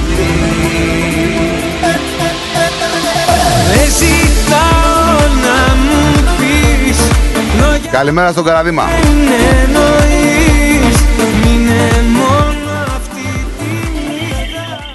Καλημέρα. Καλημέρα. Γεια σας. Γεια σας. Γεια σας. Ναι. Συγγνώμη, ακούω το ραδιόφωνο σας τώρα και θα ήθελα να μπορώ να κάνω μια παρατήρηση ότι δεν νομίζω ότι είναι κατάλληλο να συζητάτε τέτοια θέματα αυτή την ώρα. Τι εννοείτε, δηλαδή, τι θέματα συζητάμε? Τα θέματα δηλαδή σχετικά με ομαδικό σεξ και φαντασιώσεις γυναικών και τέτοια. Είναι κυριολεκτικά έρευνα τελείως, αυτό που διαβάζω. Συγγνώμη, είναι τελείως ακατάλληλο. Τέτοια ώρα, 11.30 ώρα το πρωί. Δηλαδή είμαι εδώ με την οικογένεια μου, ναι. Έχω ένα μικρό παιδί, ναι. Ακούω το ραδιοφωνό και εσείς συζητάτε για τέτοια. Συγγνώμη αν θίξαμε, συγγνώμη αν σας θίξαμε, ειλικρινά δεν είχαμε την πρόθεση, αλλά κυριολεκτικά σας λέω ότι είναι ένα άρθρο το οποίο κυκλοφορεί στο διαδίκτυο και απλά έχει αναπαραχθεί τουλάχιστον 6 εκατομμύρια φορές από ό,τι βλέπω εγώ. Κοιτάξτε. Καταλαβαίνω απολύτως ότι δεν το κάνατε με αυτή την έννοια, αλλά το θέμα είναι ότι είναι ακατάλληλο. Σας το αφήνω εκεί, δεν θέλω να σας στήξω ούτε εγώ, αλλά είναι ακατάλληλο και θα προτιμούσα να μην το κάνετε, να μην συζητάτε τέτοια θέματα. Είναι δεκτή η άποψή σας. Δεν είναι κατάλληλο για ένα τέτοιο πρόγραμμα αυτή την ώρα, δηλαδή... Δέχομαι την άποψή σας. Έχω και τη δική μου άποψη και πιστεύω ότι είναι απλά ένα θέμα. Και το περνάω ας πούμε πολύ. Είναι και πώς τα ακούμε, έτσι. Δηλαδή πολλές φορές προστιχοποιούμε πράγματα τα οποία τα βλέπουμε καθημερινά. Ναι, θα το δεχθώ. Κοιτάξτε, εγώ είμαι σε μια θέση που είμαι γονέος. Είμαι πατέρας. Όπως και εμείς. Έχω μια μικρή κόρη τώρα εδώ που ακούμε το ελληνικό ραδιόφωνο και συζητάτε τέτοια. Έχετε ξανακούσει το ραδιόφωνο? Όπως και εμείς. Το ακούτε γενικά το ραδιόφωνο μας? Ναι, εντάξει. Αλλά... Το ακούτε καθημερινά. Καταλαβαίνω ότι έρχεστε σε δύσκολη θέση. Το καταλαβαίνω αυτό. Το ακούτε σε καθημερινή βάση το ραδιόφωνο μας? Ναι. Ακούτε δηλαδή τις εκπομπές μας όλη την εβδομάδα? Δεν έχω όμως να φτάνετε σε τέτοια θέματα. Δεν έχετε ξανακούσει? Δηλαδή να τα συζητάτε σε λεπτομερώς σεξουαλικά θέματα. Τα σεξουαλικά θέματα είναι μέσα στη ζωή. Το θέμα είναι... βασικά νομίζω ότι έχουμε πει χειρότερα, έτσι. Από ό,τι θυμάμαι δηλαδή. Ειλικρινά σας το λέω ότι έχω πει χειρότερα. Απλώς ήθελα να κάνω την παρατήρηση. Και πολύ καλά κάνατε και είναι δεκτές οι παρατηρήσεις, αλλά σας λέω ξανά ότι έχω πει χειρότερα, εγώ τουλάχιστον, για να πάρω την ευθύνη εγώ. Έχω πει χειρότερα θέματα. Αυτό είναι απλά μία έρευνα. Δεν νομίζω ότι αυτό το δικαιώνει τώρα. Όχι, δεν είναι θέμα δικαιώματος.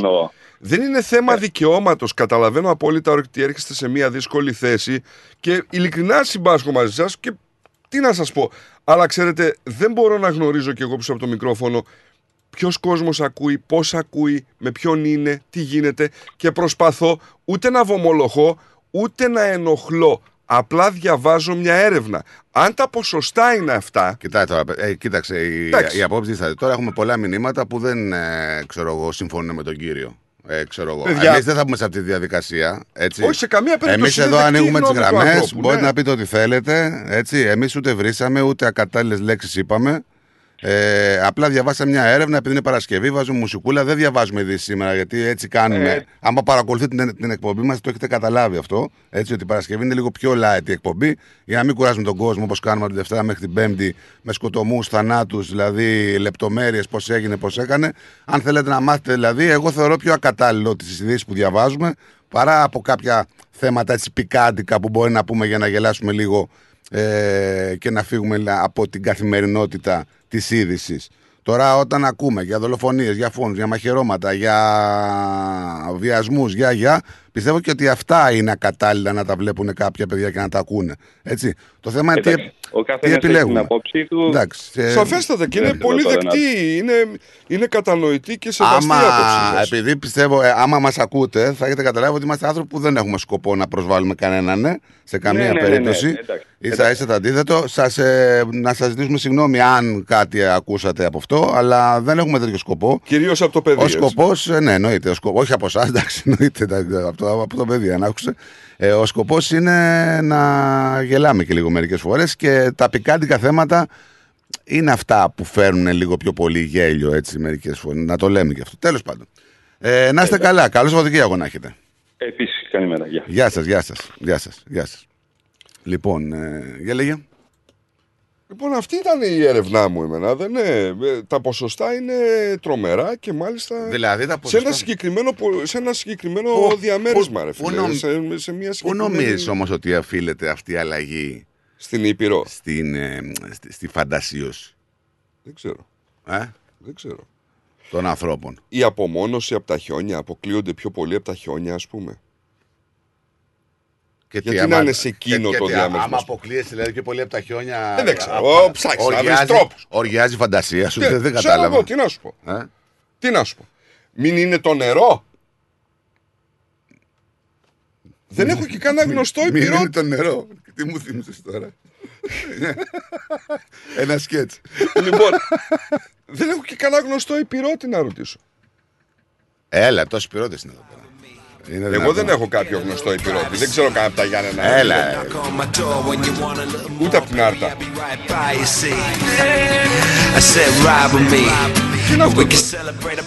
Τι είναι αυτό. Τραγούδι. Θα μας βάλεις και Bonnie M. Δεν μ' αρέσει. Σκουπίδι. Πώς θα τα πεις.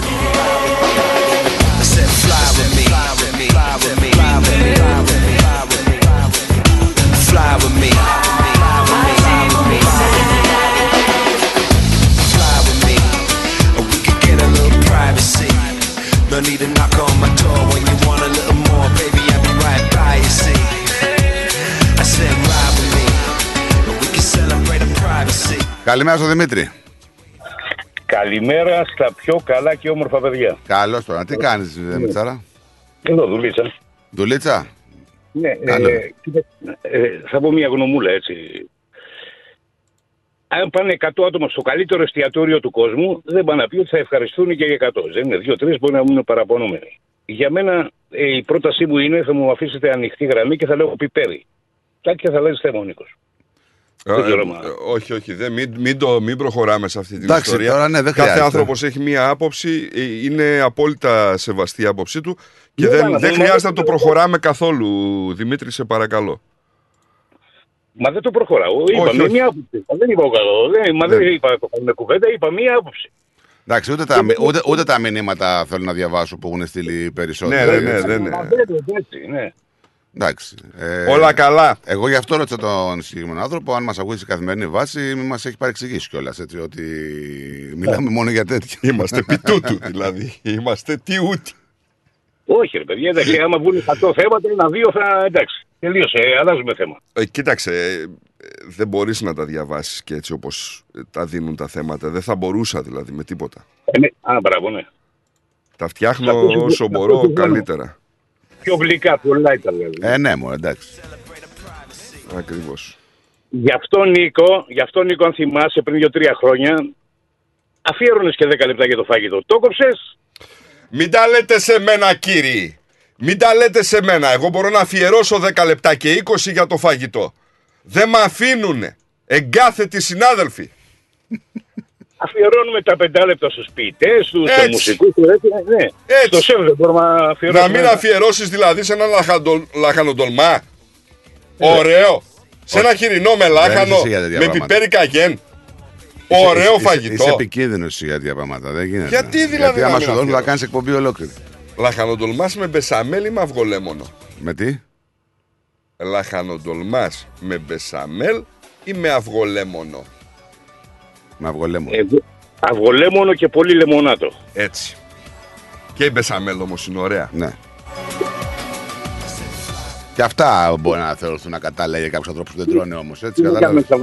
Θα πάμε σε καμία παραλίτσα, τίποτα. Ο Μάρκος έχει πάει ήδη εκεί πέρα, μας στέλνει φωτογραφίες. Αυτά θεωρούνται λίγο ακατάλληλα για μένα που βρίσκομαι σε δίαιτα. Να. Γιατί δηλαδή δεν είμαι εγώ σε δίαιτα, είναι ένας άλλος και συμπάσχω μαζί του. Πόσα κιλά έχεις χάσει, Νίκο? Από τα αυτιά. Μέχρι τώρα 3 μέρες έχω χάσει από τη ζωή μου. Εγώ ακολουθώ ένα προγραμματάκι, δηλαδή τρώω μια φορά την ημέρα. Αλλά το κακό είναι ότι τη μια φορά είναι για 3, κατάλαβες? Και... Το καταλαβαίνω. Και εγώ με μια δίαιτα δεν χορταίνω, θέλω παραπάνω. Έτσι. Να σε καλά, Δημήτρη. Να είστε καλά. Γεια σου, επιλεγά Σαββατοκύριακο. Σήμερα το πρωί, παιδιά, δεν ξέρω πώς μου ήρθε και άκουγα πολύ λαϊκά τραγούδια. Δηλαδή, άκουγα Κατσατίδη. Είχα βάλει, ξέρεις, τα βαριά τα ελληνικά. Ωραία, ωραία, να βάλουμε. Και μου τέριαξε πολύ ωραία το πρωινό, Δεν έχει, η μουσική δεν έχει ώρα, ρε φίλε. Αν και παλιά, ξέρεις, έλεγα τώρα μην άκουσα το πρωινιάτικα καναβαρέξι. Δεν παίζει κανένα ρόλο αυτό. Το είναι μύθος. Όπως θα πούμε σε μια εκδήλωση και στην αρχή θα σου βάλει λίγο μοντέρνο εκεί που τρώσαμε και μετά θα σου πάει τα λαϊκά, όχι. Μύθος είναι αυτό, φίλε. Και χθες ποιο τραγουδάκι άκουγα? Ποιο? Το Βραδιάζει. Πω ρε φίλε, πολύ καλό. Λοιπόν, αλλά ήταν μέρα, έτσι. 7 παρατέταρτο. Ναι, εντάξει. Λοιπόν, χαιρετώ. Γεια σου, να είσαι καλά, Δημήτρη. Για χαρά, φιλαράκι. Ναι, και όχι πιπέρι. Όχι. Καλημέρα. Τι είναι αυτό? Στη μέρη. Καλημέρα στη Μέρη. Καλημέρα στη Μερούλα, βεβαίως. Έχασες πολλά, λέει. Θέλω τη διατροφή σου. Ναι. Δεν κάνω μία, 3 κάνω. Ρώτα, λέει, τον συμπαραγωγός σου πώς μπορείς να χάσεις γρήγορα κιλά. Ξέρεις κάτι και δεν λες, σατανά. Δεν πάω. Είμαι κι εγώ σε διέτη. Δεν το λέω, το κατάγκριφο. Πάντως, αυτό που θα σου πω είναι αλήθεια, έτσι, ναι, δεν είναι ψέματα. Έχω ένα γνωστό φίλο, δεν τον λες. Μόνος εσύ τον θεωρείς καλό παιδί, ο οποίος την Τρίτη έφαγε μισό βόδι. Εχθές έφαγε μισό γουρούνι και σήμερα θα φάει ένα αρνί. Δεν νομίζω όμως τους φίλους σου να τους απασχολεί να κρατήσουν. Δεν είναι φίλος. Τι τρώνε οι φίλοι σου? Και ο άνθρωπος αυτός λέει ότι αυτά είναι στα πλαίσια της δίαιτας. Αναφέρεσαι στο συγκεκριμένο άνθρωπο 10 φορές. Δεν αναφέρομαι για τον άνθρωπο. Αναφέρομαι ότι υπάρχει άνθρωπος ο οποίος τρώει επί 3 μέρες συνέχεια μέχρι σκασμού και λέει ότι είναι στα πλαίσια της δίαιτας. Μπορεί να συμβεί αυτό? Εσύ γιατί το σχολιάζεις? Δηλαδή μπορεί να συγχαθείς το φαγητό, ας πούμε, και έτσι να ξεκινήσεις. Δεν ξέρω.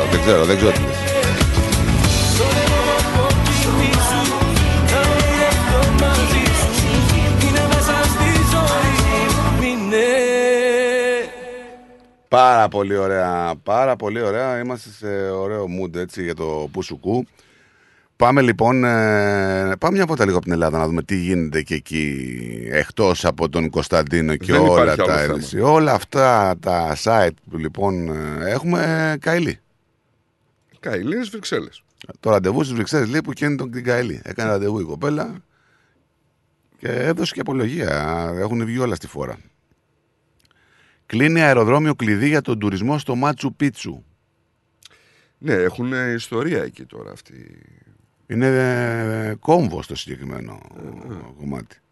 Γιατί όμως? Έχουν εκεί στο Περού, έχουν δοθεί και οδηγίες για ό,τι συμβαίνει εκεί πέρα.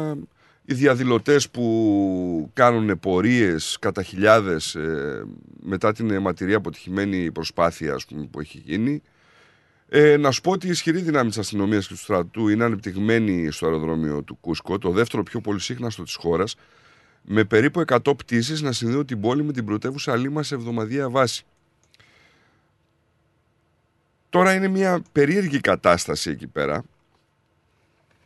Να σου πω ότι μέχρι στιγμής έχουν χάσει τη ζωή τους 42 άνθρωποι, έτσι.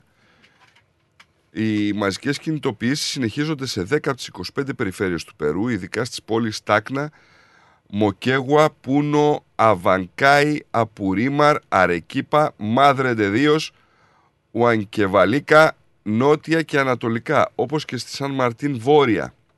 Πολλοί οδικοί άξονες έχουν κλείσει, έχουν τις δικές τους αναταραχές εκεί οι άνθρωποι. Πιστεύω γρήγορα να καταλαγιάσει αυτό το πράγμα και για τις ανθρώπινες ζωές κυρίως, αλλά και για την πληγή που έχουν οικονομικά, ειδικά με το Μάτσου Πίτσου, που είναι τεράστιας σε...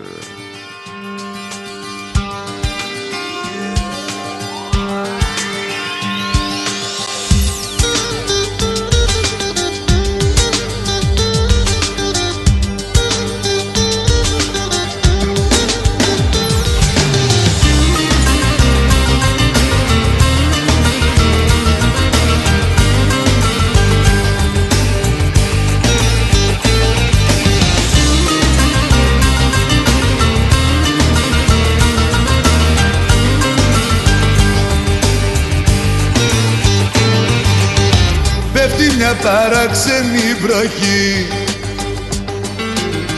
πάνω στα παράθυρα της νύχτας, κι ας είναι πιασμένη εποχή, ξενύχταει στο φως μιας καληνύχτας. Δε σου πάει η ζωή στη ξαστεριά, δε σου πάντα κίτρινα φεγγάρια, πώς να φτάσουν για παρηγοριά. Τέτοια σε ρίπια στα συναξάρια.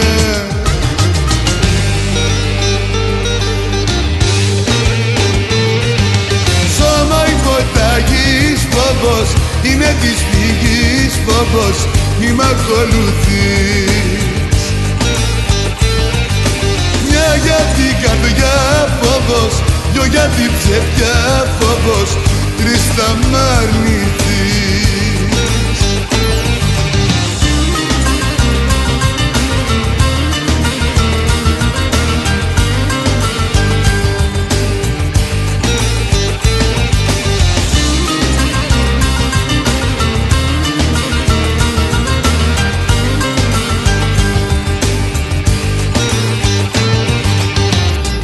Ένα σκοτάδι από σιωπές, γύρω γύρω και στη μέση λύπη, όλες οι πληγές είναι ανοιχτές, κι ο γιατρός του κόσμου απόψε λείπει.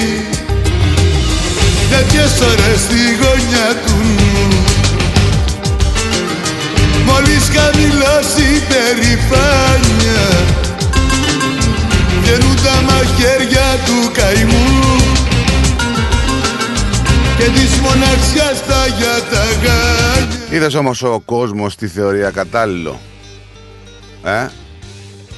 θεωρία κατάλληλο τη σχέση και τον έρωτα, και δεν θεωρία κατάλληλο, ξέρω εγώ, δολοφονίες, τα σπαξίματα, τους θανάτους, τους βιασμούς και ό,τι άλλο συνεπάγεται με την ομοιβία. Κατάλαβες? Είναι λίγο υποκριτικό αυτό.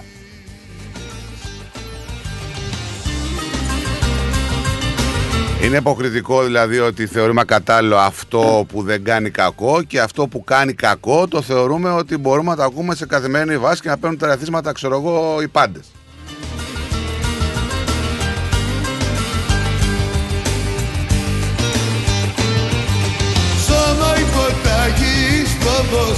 Δεν είναι έτσι. Κάτι έχουμε χάσει στη φυσιολογικότητα, νομίζω. Μια για την καρδιά φόβος, δυο για την ψευτιά φόβος, τρεις θα μ' αρνηθείς.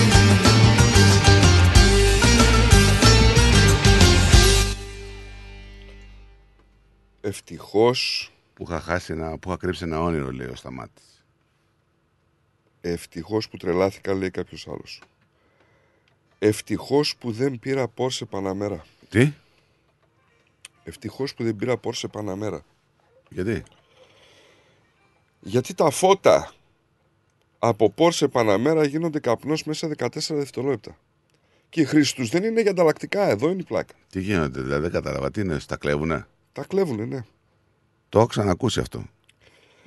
Λοιπόν, υπάρχουν και σχετικά βίντεο, ειδικά στη Βραζιλία. Η σκηνή είναι απίστευτη, καθώς η όλη διαδικασία διαρκεί 29 δευτερόλεπτα. Με τον κλέφτη να χρειάζεται μόλις τα 14 από αυτά για να βγάλει τα φανάρια της Πόρσε.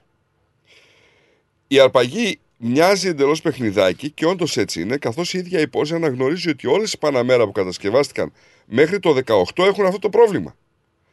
Από το 19 και μετά η εταιρεία πρόσθεσε κάποιες ειδικές ασφάλειες ώστε να μην ξεκουμπώνουν τόσο εύκολα. Κάθε ένα από αυτά τα φωτιστικά σώματα, το ένα, έχει 7.000. Ναι ρε φίλε, δεν θέλεις να έχει. Λεφτά που βγαίνουν, όπως βλέπουμε, πολύ εύκολα, όσο να πεις για τις Παναμέρα. Τα συγκεκριμένα φωτιστικά σώματα όμως δεν είναι μόνο για πώληση σαν ανταλλακτικά. Γιατί είναι? Έχουν και άλλη χρήση. Όπως? Το ισχυρό φως τους χρησιμοποιείται στις εσωτερικές καλλιέργειες μαριχουάνας. Το εσωτερικό φως από τα Παναμέρα.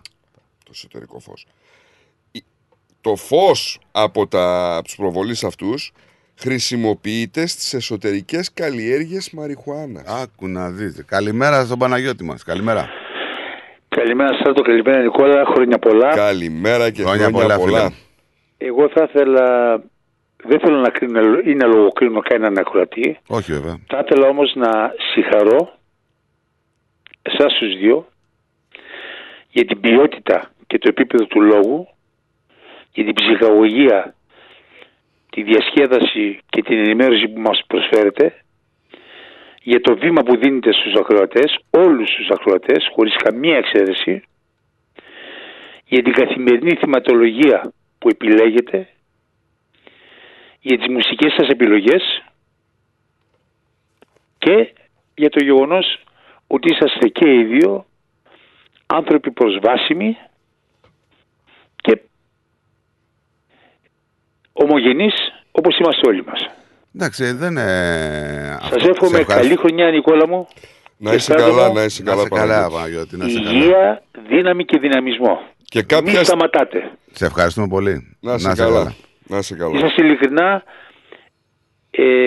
δεν θα πω η εναλλακτική λύση της ομογενειακής ενημέρωσης ή μέσων ενημέρωσης. Θα πω όμως ότι είσαστε αυτό που έκανε τη διαφορά. Και αυτό που σε εμάς τουλάχιστον που σας ακούμε καθημερινώς και που εγώ μπορεί να μην συμμετέχω με μηνύματα ή με τηλεφωνήματα καθημερινώς, αλλά σας ακούω καθημερινώς και ειλικρινά σας λέω δεν είστε... Δεν ξεκατηνιάζεται πρώτα απ' όλα. Ειλικρινά, σε ευχαριστούμε πολύ. Και αυτό είναι μεγάλη υπόθεση. Ειλικρινά, αυτό είναι από τις μεγαλύτερες επιβραβεύσεις που μπορείς να πάρεις, νομίζω. Εντάξει, αυτό και εμείς νιώθουμε ωραία όταν ακούμε τέτοια λόγια. Δεν στο κρύβω, γιατί λες τουλάχιστον πιάνει τόπο όλη αυτή η καθημερινότητα, ξέρεις, γιατί ο άλλος δεν μπορεί να καταλάβει όταν εσύ έρχεσαι εδώ πέρα, ανοίξεις το μικρόφωνο, πώς είσαι, τι κάνεις, αν είσαι στεναχωρημένος, αν είσαι νευριασμένος, αν κάτι δεν σου πάει καλά, αν έχεις κάποια απώλεια. Πρέπει να κάτσεις εδώ και να μοιραστείς το χαμόγελό σου με τον κόσμο, όπως κι αν είσαι. Έτσι ακριβώς είναι. Εγώ αυτό που παίρνω από εσάς καθημερινά, το παίρνω από εσάς, είναι αυτή τη χαλαρότητα, τη ζεστασιά, που είναι μεγάλη υπόθεση. Κοιτάξτε, και εσείς και εγώ και πολλοί ομογενείς εδώ έχουμε άμεση επαφή με την Ελλάδα και με τα ελλαδικά μέσα ενημέρωσης. Ναι. Αυτό που γίνεται με τα λεγόμενα λαϊκά δικαστήρια ή τα τηλεοπτικά δικαστήρια. Πώς μπορούν κάποιοι να έχουν γνώμη και να ισχυρίζονται στη γνώμη τους, που έχουν, ακούγοντας πέντε ονοματέως στην τηλεόραση να λένε πέντε διαφορετικά πράγματα, χωρίς να έχουν διαβάσει τη δικογραφία, χωρίς να ήταν παρόντες στο δικαστήριο να ακούσουν τις μαρτυρίες από εδώ και από εκεί, χωρίς να έχουν πρόσβαση σε αυτά που γνωρίζουν οι αστυνομικοί ή τέλος πάντων οι σοφρονιστικές αρχές κτλ. Και όμως έχουν γνώμη. Είναι σίγουροι γι' αυτό και ισχυρίζονται. Καλά, ξέρεις και μια άλλη παροιμία. Αυτό είναι ακατάλληλο. Αυτό είναι και κατάλληλο. Δεν μπορεί να το πεις δηλαδή στον αέρα. Λέει κάποιος ότι όλοι έχουν από μία γνώμη όπως κάτι άλλο. Έτσι, το ξέρεις την παρέα. Δεν μπορούμε να το πούμε αυτό, αλλά. Λέμε να του. Ναι, να μην ισχυριζόμαστε σε κάτι το οποίο δεν έχουμε την πλήρη ενημέρωση. Μωρέ, ξέρεις τι γίνεται. Το θέμα είναι να υπάρχει ελευθερία έκφρασης. Και όποια και αν είδηση, όπως έρχεται το ερέθισμα στο να κρατήσω τηλεθεατή, επιλέγουμε να βλέπουμε ειδήσεις από την Ελλάδα γιατί δεν μπορούμε. Αλλά βλέπεις ότι πλέον έχεις φτάσει σε ένα σημείο το όλο θέμα που σε κοροϊδεύουν μπροστά στα μάτια σου. Είναι δηλαδή ένα θέατρο σκιών. Εμείς έχουμε την πολυτέλεια να βρισκόμαστε εκτός Ελλάδος, στους αντίποδες, τόσο πολύ μακριά από την Ελλάδα και να μην έχουμε έλεγχο από όλους αυτούς που ελέγχουν ουσιαστικά τα μέσα μαζικής ενημέρωσης. Μπορούμε να λέμε και εμείς και οι ακροατές ό,τι γουστάρουμε και όπως θέλουμε και όπως το βλέπουμε. Αυτό δεν υπάρχει πιο υγιές νομίζω πράγμα. Και αυτή είναι η επιτυχία σας. Έτσι νομίζω ότι βγαίνει προς τα έξω. Τώρα αυτό το λέτε και εσείς. Εγώ θα ήθελα να συμπληρώσω μόνο ένα πράγμα, ότι μία είδηση, ένα σχόλιο ή οτιδήποτε, μία απάντηση πάντοτε έχει δύο οπτικές. Η μία οπτική είναι αυτό που εννοεί αυτός που τη λέει και η άλλη οπτική είναι αυτό που καταλαβαίνει αυτός που την ακούει. Πώς θα μεταφράσει αυτός που την ακούει. Όπως και πολύ σοφά έχει πει κάποιος ότι είμαι υπεύθυνος για αυτά που λέω και όχι για αυτά που καταλαβαίνετε. Σωστά. Το θέμα είναι ότι εντάξει, δεν υπάρχει πρόθεση πρώτα απ' όλα. Αν θέλαμε να προστιχοποιήσουμε κάτι, θα μπορούσαμε το οτιδήποτε να το προστιχοποιούμε. Δεν είναι αυτός ο σκοπός. Έτσι, το πρόστιχο είναι άλλο πράγμα, παιδιά. Ναι, έτσι, ο σκοπός είναι άλλος. Γι' αυτό και επικαλούμαστε αυτά που δεν ξέρουμε. Το πρόστιχο είναι άλλο πράγμα. Έτσι. Και το πρόστιχο στη ζωή δεν είναι μόνο το ερωτικό και το σεξουαλικό. Έτσι. Πρόστιχοι γινόμαστε με οποιαδήποτε συμπεριφορά άσχημη που μπορεί να έχουμε στον άνθρωπό μας. Μην τελαθούμε τώρα. Παιδιά, εγώ στέκομαι μόνος στο σεβασμό της γνώμης του οποιοδήποτε ανθρώπου. Εννοείται αυτό. Είτε είναι θετικό είτε είναι αρνητικό. Και όποιον νομίζει ότι τον έχουμε στεναχωρήσει για κάποιο λόγο ή τον έχουμε κάνει να νιώσει. Καταλαβαίνω ότι ο άνθρωπος αισθάνθηκε άβολα. Έτσι. Άβολα γιατί προφανώς ήταν μπροστά του παιδί του. Δεν ξέρω. Αλλά είναι και συγκυρία. Ήταν και συγκυρία. Παναγιώτη, μου σε ευχαριστούμε πολύ για τις κουβέντες σου. Να είστε καλά και συνεχίστε. Σας αγαπάμε. Και ειλικρινά είσαστε αυτό που θέλαμε και περιμέναμε. Σε ευχαριστώ πολύ. Γεια σου, Παναγιώτη. Είστε καλά, καλή συνέχεια. Γεια σου, γεια σου. Λοιπόν, έχω όμως ένα μήνυμα από ακροατή που δεν μπορώ να μην το σχολιάσω. Ναι. Μου λέει ότι έχεις αναφερθεί σε τσόντες πάρα πολλές φορές. Όπως λέει, όταν η κούλα έτρωγε 5 από το θρύλο. Δεν είναι τσόντα. Γιατί τα αποφεύγετε, κύριοι? Και τώρα θέλει αυτό να κάνουμε πώς το λένε, από το που ξεχνάω τις λέξεις, φίλε. Δεν πειράζει. Όχι, θα το βρω. Από κρυπτογράφηση, ποιος είναι ο... Όχι, έχω όνομα. Δεν είναι, τον ξέρουμε ποιος είναι. Ναι, είναι πόνιμος ο άνθρωπος. Τον ξέρουμε, ποιος είναι. Αλλά άστο να εκεί στη μιζέρια τώρα, να παίζει με τον Μαρσέλο και τα καπί. Μην τον στεναχωρείς. Λοιπόν, πάμε σε... Ορίστε.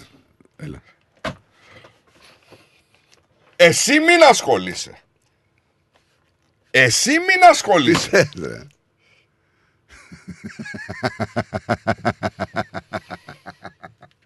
Να πάμε σε διάλειμμα διαφημιστικό και δελτίο ειδήσεων και να γυρίσουμε. Μην φύγετε. The Greek Breakfast Show. Είσαι έτοιμος να ικανοποιήσεις και τις πιο απαιτητικές ανάγκες σου? Τότε είσαι έτοιμος για Cars of Melbourne. Εδώ θα βρεις το αυτοκίνητο που θες. Ανακάλυψε μεγάλες ευκαιρίες μεταχειρισμένων αυτοκινήτων στην έκθεσή μας. Με πάνω από 250 αυτοκίνητα από όλες τις μάρκες, σίγουρα θα βρεις αυτό που ψάχνεις. Cars of Melbourne. Αυτοκίνητα επιβατικά, επαγγελματικά, SUV, sedan, van, wagon, hatchback. Πιστοποιημένα αυτοκίνητα με εργοστασιακή εγγύηση. Δυνατότητα δανειοδότησης. Δες όλα τα τελευταία μας μοντέλα στο carsofmelbourne.com.au. Ο Πίτερ και ο Σπύρος Χριστόπουλος πρόθυμοι να σας εξυπηρετήσουν 50 χρόνια στον χώρο του αυτοκινήτου. Cars of Melbourne. 1109 Sydney Road, Coburg North. Τηλέφωνο 9354 88 ή στο 0412 335996. Το επόμενο σου αυτοκίνητο είναι εδώ. LMCT 891. Most Property Consultants. Συμβουλευτική υπηρεσία διαχείρισης ακινήτων. Για να μην έχετε προβλήματα με την ενοικίαση και διαχείριση των ακινήτων σας, η πολυετής πείρα και ο επαγγελματισμός μας εξασφαλίζουν την αξιόπιστη και αποτελεσματική διαχείριση της ακίνητης περιουσίας σας. Αναλαμβάνουμε την επίβλεψη των ακινήτων σας, τη σύνταξη μισθωτικών συμβάσεων, την ίσπραξη των ενοικίων. Φροντίζουμε και διαφυλάσσουμε την ακίνητη περιουσία σας, διασφαλίζουμε τα συμφέροντά σας και διεκπεραιώνουμε με απόλυτη ασφάλεια τις συναλλαγές σας. Most Property Consultants. Αναλαμβάνουμε εργοστάσια, γραφεία, καταστήματα, οικίες. Εξυπηρετούμε όλες τις περιοχές με υπευθυνότητα και επαγγελματισμό. Τηλέφωνο 9429 4800 429 Bridge Road, Richmond. Most Property Consultants. Αξιοπιστία και ασφάλεια. Ήρθε η ώρα να αγοράσεις το σπίτι των ονείρων σου. Ψάχνεις για νέο επαγγελματικό χώρο. Ενδιαφέρεσαι να πουλήσεις το σπίτι σου χωρίς να βγεις χαμένος. Όποιες και αν είναι οι κτηματομεσητικές σας ανάγκες, η επιλογή είναι μία. O'Brien Real Estate. Τα μεσητικά γραφεία της O'Brien Real Estate βρίσκονται σε 32 τοποθεσίες σε Μελβούρνη και Phillip Island, παρέχοντας κτηματομεσητικές υπηρεσίες σε ιδιώτες και επαγγελματίες για την άμεση έβρεση κατοικίας, επαγγελματικής στέγης, οικοπαίδων, καθώς και για πώληση ακινήτων. Η δυναμική ομάδα της O'Brien Real Estate, με πολύ καλή γνώση της κτηματαγοράς, αναλύει τις ανάγκες του μισθωτή ή επενδυτή. Βρίσκεται δίπλα του με συνέπεια, υπευθυνότητα, φιλική εξυπηρέτηση και επιδιώκει το καλύτερο αποτέλεσμα. Στην O'Brien Real Estate μιλάμε ελληνικά. Για περισσότερες πληροφορίες επισκεφτείτε το o'brienrealestate.com.au ή καλέστε στο 0409 708 000. O'Brien Real Estate. Ένα βήμα πιο κοντά στο όνειρο. Ρυθμός DAB+. Καλά νέα. Έχουμε. Νέα της παροικίας. Έχουμε. Συνεντεύξεις. Έχουμε. Αφιερώματα. Και από αυτό έχουμε. Συν της άλλης. Ευάγγελος Πλοκαμάκης, Μάθιο Ιγκλέζος και Χαρά Κογιώνη στην παρέα σου κάθε Πέμπτη στις 7 το απόγευμα. Θα πούμε πολλά συν της άλλης. Συντονιστείτε. Τα πλούσια χρώματα της Ελλάδας, η πλούσια ιστορία της, ο φυσικός πλούτος της, όλη η ελληνική έμπνευση αποτυπωμένη στα πιο stylish κοσμήματα. Greggio. Η ελληνική μάρκα ρολογιών και κοσμημάτων Greggio, που ξεχωρίζει στην ελληνική αλλά και τη διεθνή αγορά, ήρθε τώρα και στην Αυστραλία με σχέδια κοσμημάτων από χρυσό, ασίμι, καθώς και ρολόγια εξαιρετικής κατασκευής από ανοξίδωτο ατσάλι. Οι συνδυασμοί που μπορείτε να πραγματοποιήσετε φορώντας τα κοσμήματα Greggio θα σας συνοδεύσουν σε κάθε περίσταση, δημιουργώντας ένα μοναδικό στυλ που θα συναρπάσει. Greggio. 51 Portman Street, Oakley. Τηλέφωνο 0395 63 3308. Instagram Greggio Australia. Ανακαλύψτε φέτος τα πιο stylish γυναικεία κοσμήματα της σεζόν από την Greggio. Για τις πιο δύσκολες ώρες σας, είμαστε κοντά σας. Με κατανόηση, συνέπεια και επαγγελματισμό, όπως απαιτούν οι περιστάσεις. Παναγιώτης Τζιότσης, Orthodox Funeral Services. Τηλέφωνο 03 95 68 58 58. Η ώρα είναι 12. Η ώρα στην Ελλάδα είναι 3 τα ξημερώματα.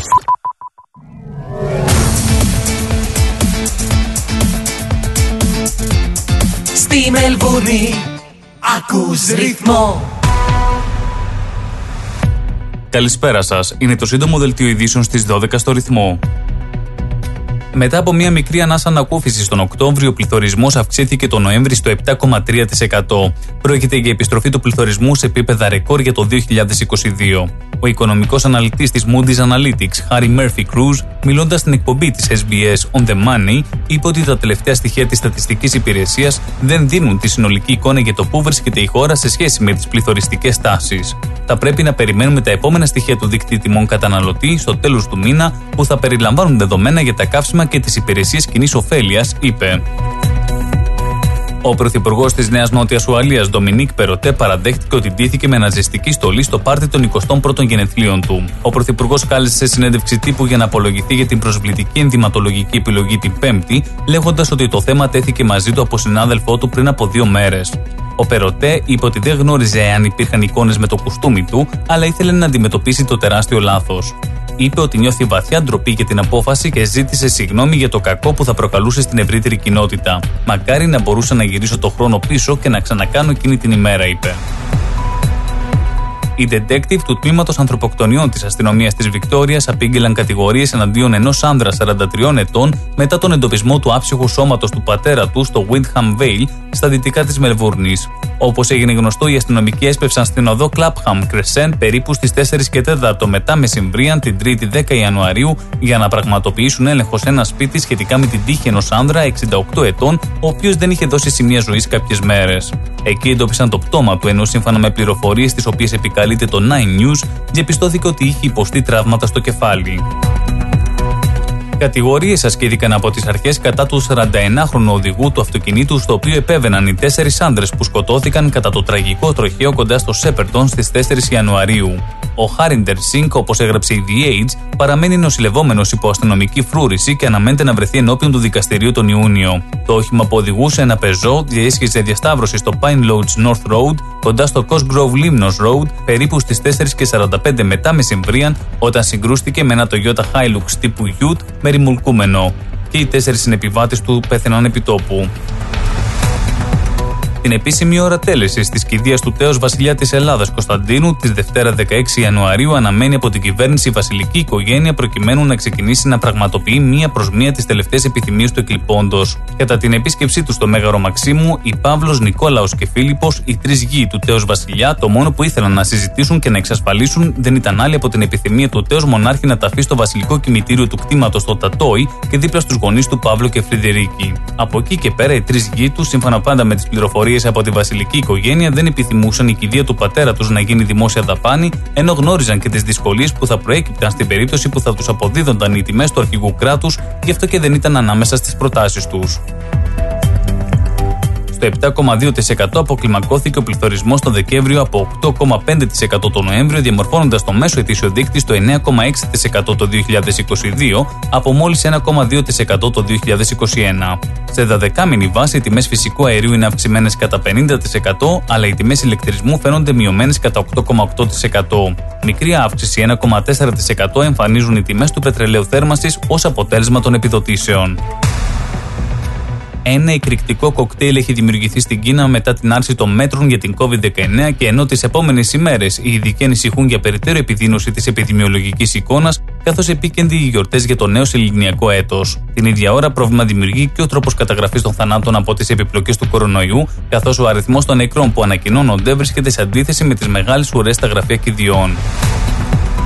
Η κυβέρνηση του Τούρκου Προέδρου Ταγί Περτογάν κατέστηλε πιο επιθετικά τους διαφωνούντες και τους πολιτικούς αντιπάλους της εν ώψη των τουρκικών εκλογών, επιβάλλοντας λογοκρισία και φυλακίσεις, ανέφερε η οργάνωση Παρατηρητήριο Ανθρωπίνων Δικαιωμάτων. Οι προεδρικές και βουλευτικές εκλογές πρόκειται να διεξαχθούν στην Τουρκία όχι αργότερα από τα μέσα Ιουνίου, όμως ο Ερντογάν έχει δηλώσει πως μπορεί να πραγματοποιηθούν συντομότερα. Δημοσκοπήσεις δείχνουν πως το Ισλαμιστικό Καταβολών Κόμμα του, το AKP, μπορεί να χάσει την εξουσία την οποία κατέχει εδώ και 20 χρόνια. Ο δήμαρχος του Λονδίνου και στέλεχος του αντιπολιτευόμενου εργατικού κόμματος Σαντίκ Καν θα καλέσει την Downing Street να παραδεχθεί τις τεράστιες ζημιές που έχουν προκληθεί από την έξοδο της Βρετανίας από την Ευρωπαϊκή Ένωση και να αναγνωρίσει πως το Brexit δεν λειτουργεί. Έπειτα από 2 χρόνια άρνησης και αποφυγής, οφείλουμε τώρα να αντιμετωπίσουμε τη σκληρή αλήθεια. Το Brexit δεν λειτουργεί. Πρόκειται να δηλώσει ο Καν, ο οποίος είχε αντιταχθεί στην έξοδο από την Ευρωπαϊκή Ένωση σε ομιλία του, απόσπασμα της οποίας έχει στη διάθεσή του το γαλλικό πρακτορείο. Να πάμε και στον καιρό της Μελβούρνης, όπου για σήμερα Παρασκευή η θερμοκρασία θα φτάσει τους 26 βαθμούς Κελσίου, ενώ θα επικρατήσει κυρίως ηλιοφάνεια. Ήταν το σύντομο δελτίο ειδήσεων στις 12 στο ρυθμό. Για περισσότερες ειδήσεις και νέα από όλο τον κόσμο, επισκεφτείτε το www.rythmos.com.au. Καλό υπόλοιπο ημέρας. Στη Μελβούρνη ακούς ρυθμό. Ακούς τα καλύτερα. Ακούς τα καλύτερα.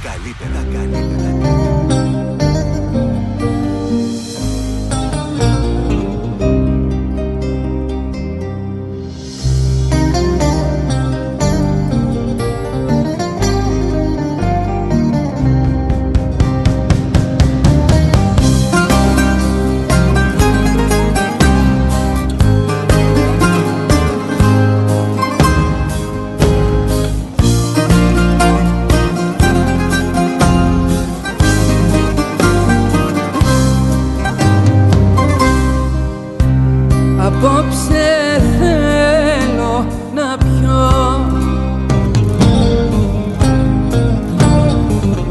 τίποτα μετά να μη θυμάμαι.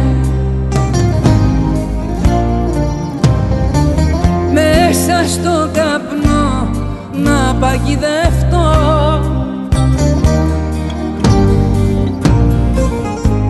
συνέπειες να μη φοβάμαι, απόψε θέλω να πιω. Θέλω να ξεφύγω από τα όρια μου, μέσα στον καπνό να εξομολογηθώ,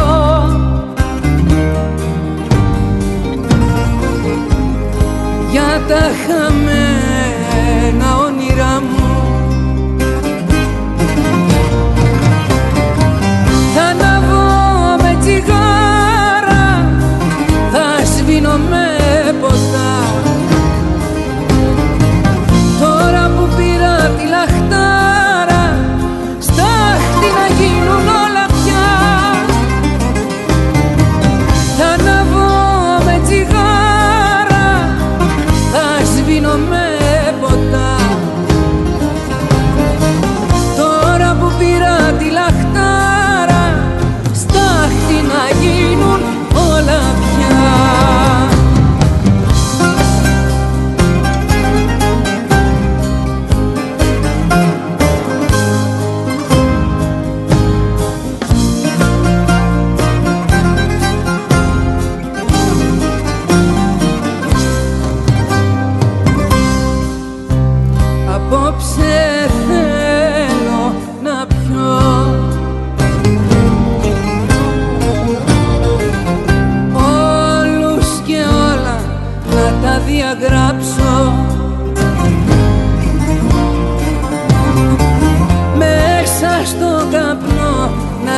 Αφανιστώ,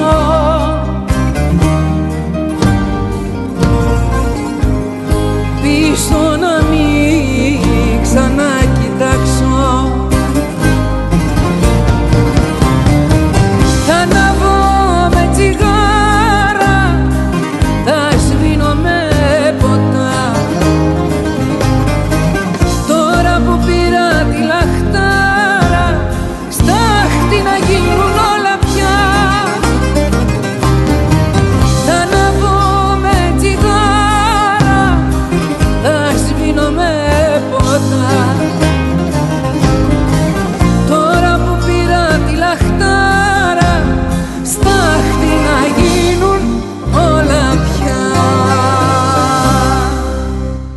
Εδώ είμαστε λοιπόν λίγο μετά τις 12-13 λεπτά για την ακρίβεια. Πολλές καλησπέρες σε όλους όσους συντονιστήκατε τώρα. Είστε συντονισμένοι. Να πούμε ότι είμαστε έτσι σε ένα ωραίο mood για το Σαββατοκύριακο. Δεν σας έχουμε πει πολλές ειδησούλες σήμερα. Δεν χρειάζεται να το βαρύνουμε πολύ το θέμα. Να διαβάσουμε όμως και μερικά μηνυματάκια από τους φίλους που έχουν στείλει. Και δικαιούνται φυσικά να αναγνωστούν όπως κάνουμε σε όλους. Να πούμε λοιπόν, υπάρχουν χειρότερα στο διαδίκτυο, στο οποίο έχουν εύκολη πρόβαση στα παιδιά, λέει ο φίλος μας ο Νίκος. Ο Γιώργος, ο Παντελιάδης, λέει, όποιον δεν του αρέσει λέει να κλείσει το ράδιο, ελευθερία λόγου λέγεται, τέτοια εκπομπή δεν υπάρχει ούτε στην Ελλάδα μας, συνεχίστε το έργο σας δυνατά, μας λέει ο φίλος μας. Να είσαι καλά φίλε, σε ευχαριστούμε πολύ. Αυτό κάνουμε, δεν έχει να κάνει. Εμείς απλά δεν θέλουμε να δυσαρεστείτε κανένας. Και πραγματικά στεναχωριόμαστε άμα υπάρχει κάποιος ακροατής ο οποίος δυσαρεστείται με κάτι.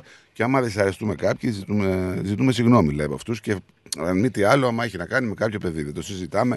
Αυτό σε καμία βάση δεν υπάρχει συζήτηση. Λοιπόν, ρε φίλε, πήγε αυτός ο Χάρη. Έτσι. Πήγε αυτός ο Χάρη να δώσει μια συνέντευξη σε ένα έτσι reality show στις Ηνωμένες Πολιτείες.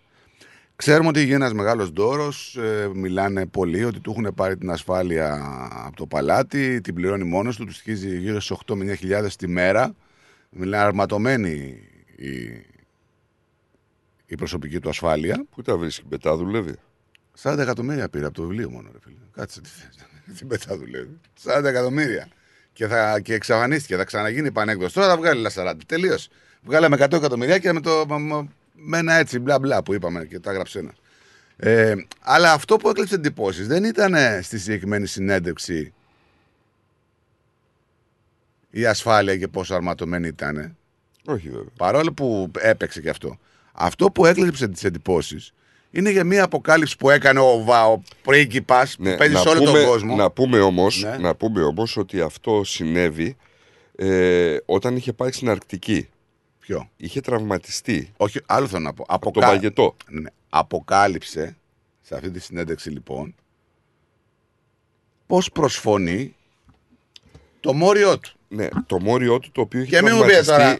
Είχε τραυματιστεί από παγετό. Ναι, και μην μου πείτε ότι είναι μια αέρηση τώρα που παιδιά, η είδηση αυτή παίζει σε όλο τον κόσμο από το πρωί μέχρι το βράδυ, στα κανάλια, σε ειδήσεις παντού. Έτσι, μην τρελαθούμε τώρα, μην τα κάνουμε όλα ίσωμα. Λοιπόν, τι είπε δηλαδή. Είπε ότι, εξήγησε μάλλον, ότι ένιωσε τον τραυματισμό του από τον παγετό μετά την επιστροφή του από την Αρκτική, στο επίμαχο σημείο, και μάλιστα δεν δίστασε να αποκαλύψει ότι του είχε δώσει και παρατσούκλι. Του μωρίου του. Ναι. Τι, τραυματισμένο σπουργητάκι, τραυματισμένο πουλάκι, τι δηλαδή. Καναρίνι μου μικρούλι, γιατί. Πώς. Πιπίλα. Πώς. Πιπίλα. Ναι, αυτά δεν τα περιμένω εγώ από το Χάρη. Πώς θα το κάνουμε. Πιπίλα, Δηλαδή βγήκε εκεί, το βλέπανε εκατομμύρια των εκατομμυρίων τηλεθεατές και είπε ότι το μόριό του το αποκαλεί πιπίλα. Τόντγκερ. Μα είναι δυνατόν, δεν μπορούσα να βρει ένα άλλο όνομα. Έχω ένα φίλο που τον λέει. Πώς σε πείραξες. Έχω ένα φίλο που τον λέει, το μόριό του λέει Πελοπίδα. Κάτσε ρε φίλε τώρα, σε πειράζει. Το λέει Πελοπίδα, του λέω γιατί έπρεπε αυτό το όνομα, πώς ήρθε. Γιατί μου λέει στα δύσκολα, ξέρεις τι του λέω, λέει τι, Πελό, Πίδα.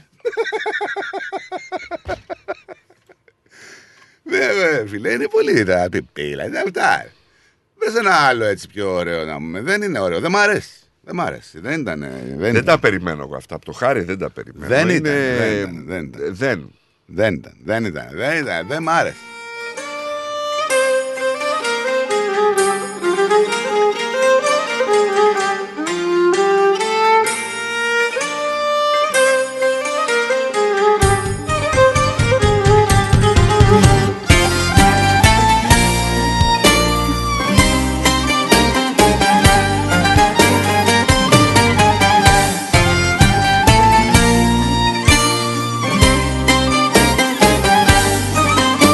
Αυτό που πάνε να γράψει με γκρίκλεις και είναι ελληνικά, σε τρελαίνε.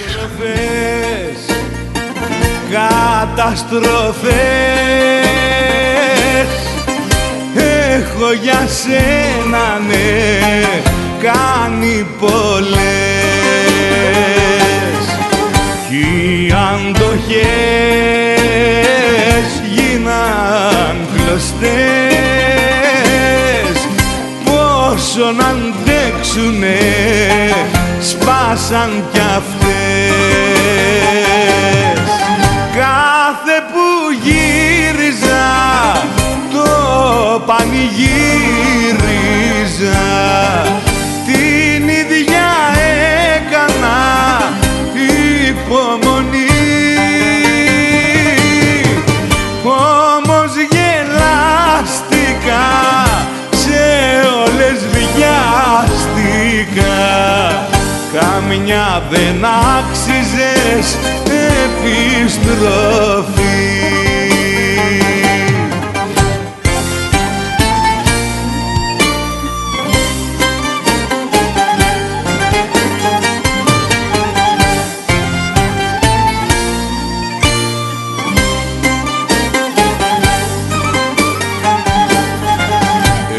Επιστροφές, καταστροφές,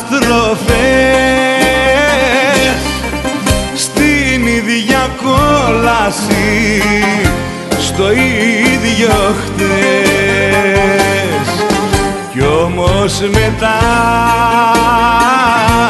κάθε μετά, πάντοτε έλεγα πια ποτέ ξανά. Κάθε που γύριζα το πανηγύριζα, την ίδια έκανα υπομονή. Όμως γελάστηκα, σε όλες βιάστηκα, καμιά δεν άξιζες επιστροφή. Πάμε σε γραμμούλα, μισό λεπτό.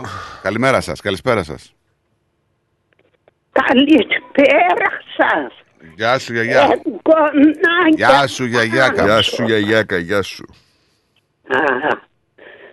Το γεια σου δεν ξέρω αν θα μου επιτρέψετε να πω αυτά που αναβρίζει η καρδούλα μου. Πες τα, αρκεί να μην είναι πολλή η ώρα. Πολλή ώρα.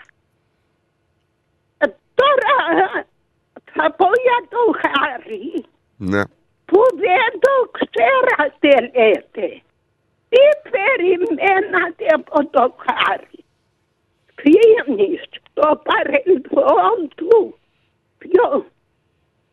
Φύγει ο Χάρης.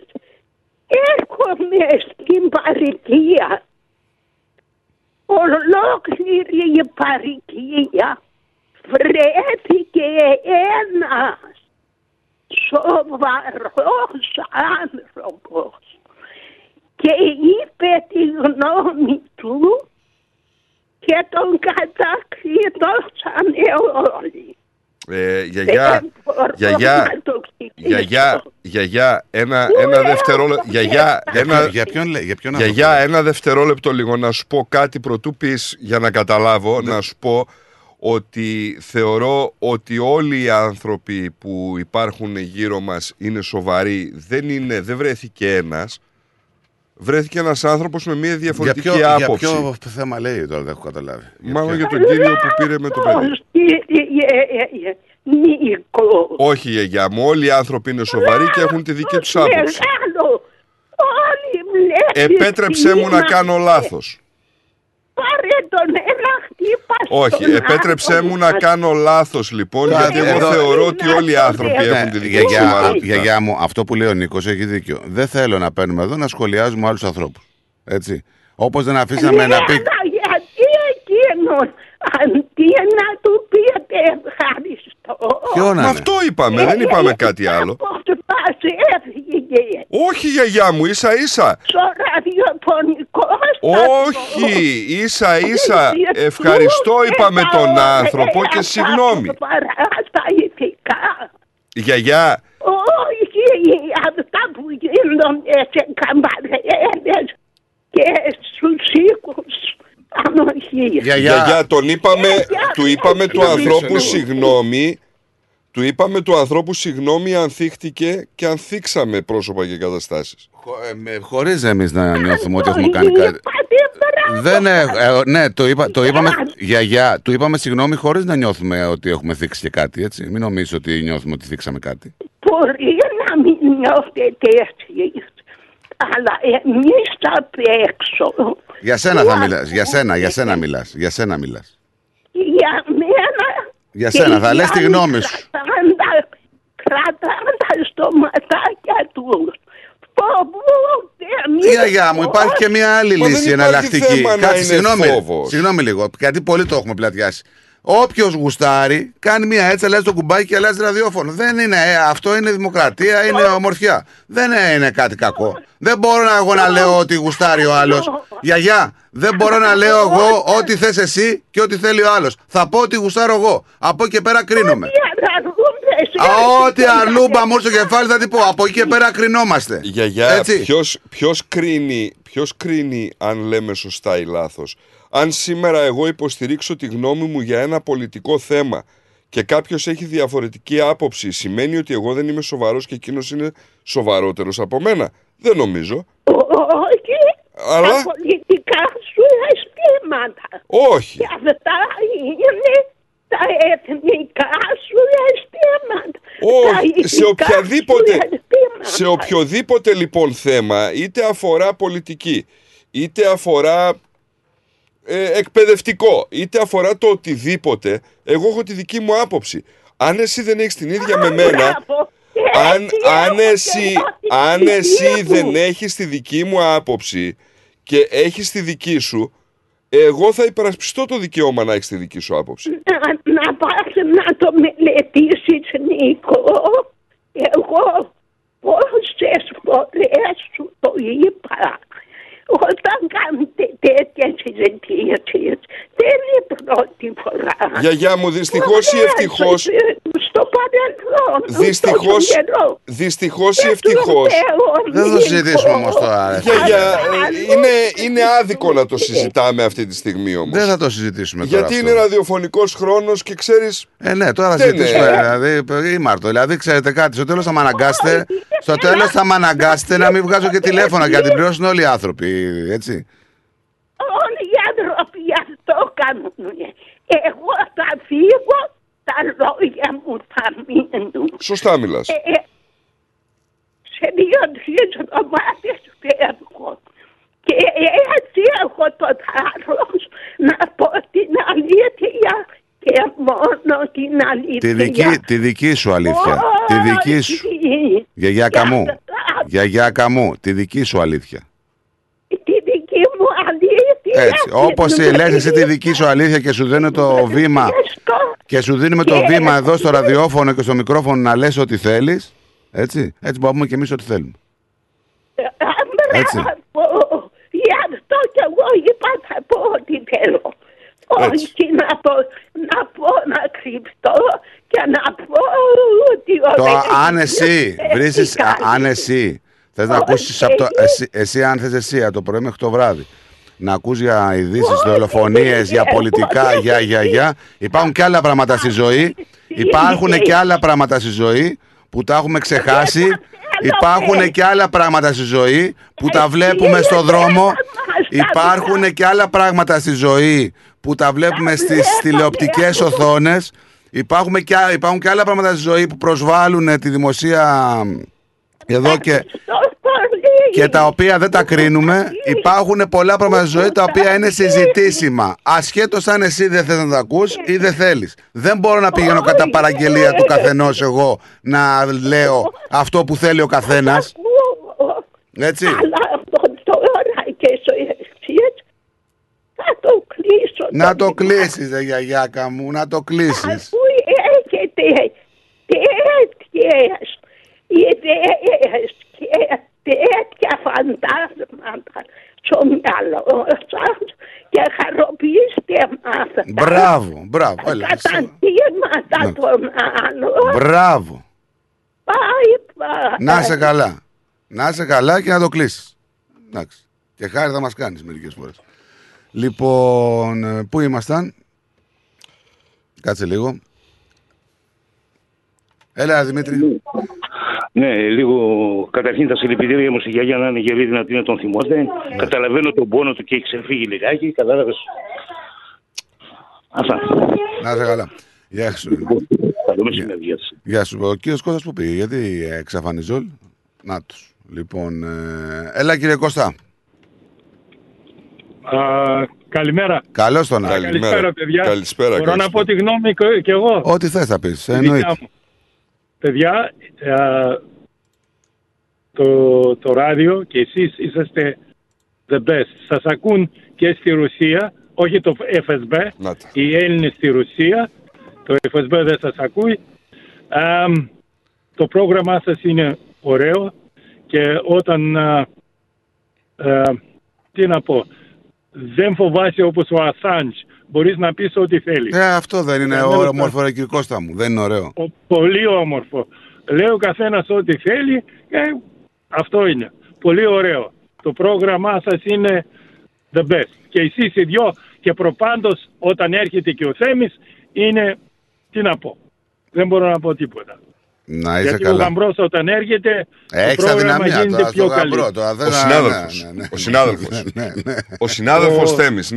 Ο συνάδελφος Θέμης. Ναι, ο Θεμάκος Ναι. Το άλλο που είναι, που είπατε για τον Ουκρανό, ναι,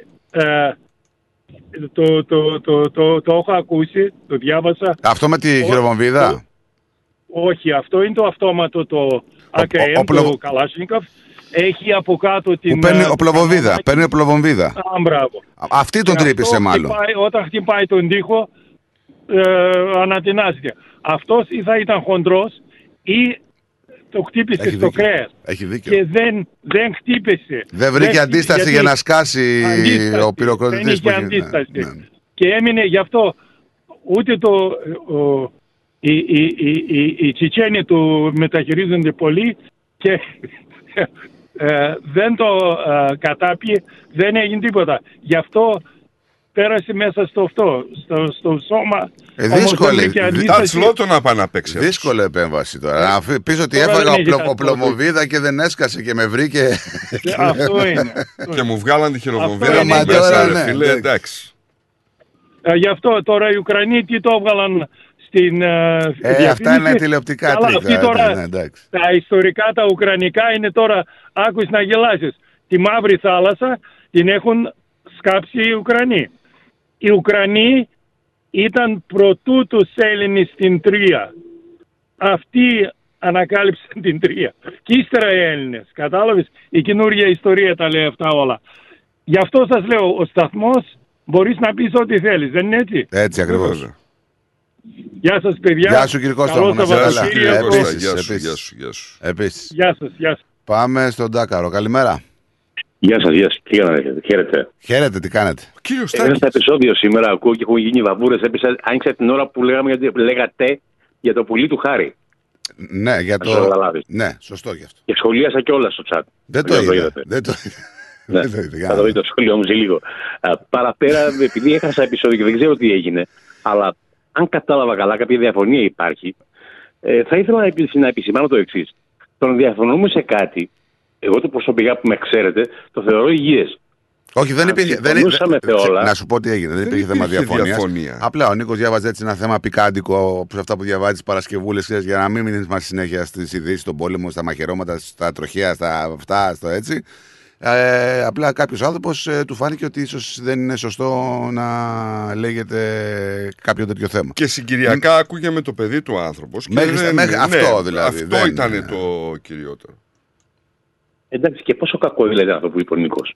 Όχι, δεν ήταν τόσο κακό. Ας μην μείνουμε ρε παιδιά τώρα στο τέτοιο. Εντάξει. Λέμε πολύ χειρότερα πράγματα που δεν έχουν να κάνουν με τον έρωτα και της σεξουαλικότητας. Ακριβώς. Ανοίγουμε τηλεοράσει κάθε μέρα για ακούμε όλο πράγματα. Αυτό είπα και εγώ ρε παιδί μου. Τώρα ανοίγεις όχι μόνο την τηλεόραση.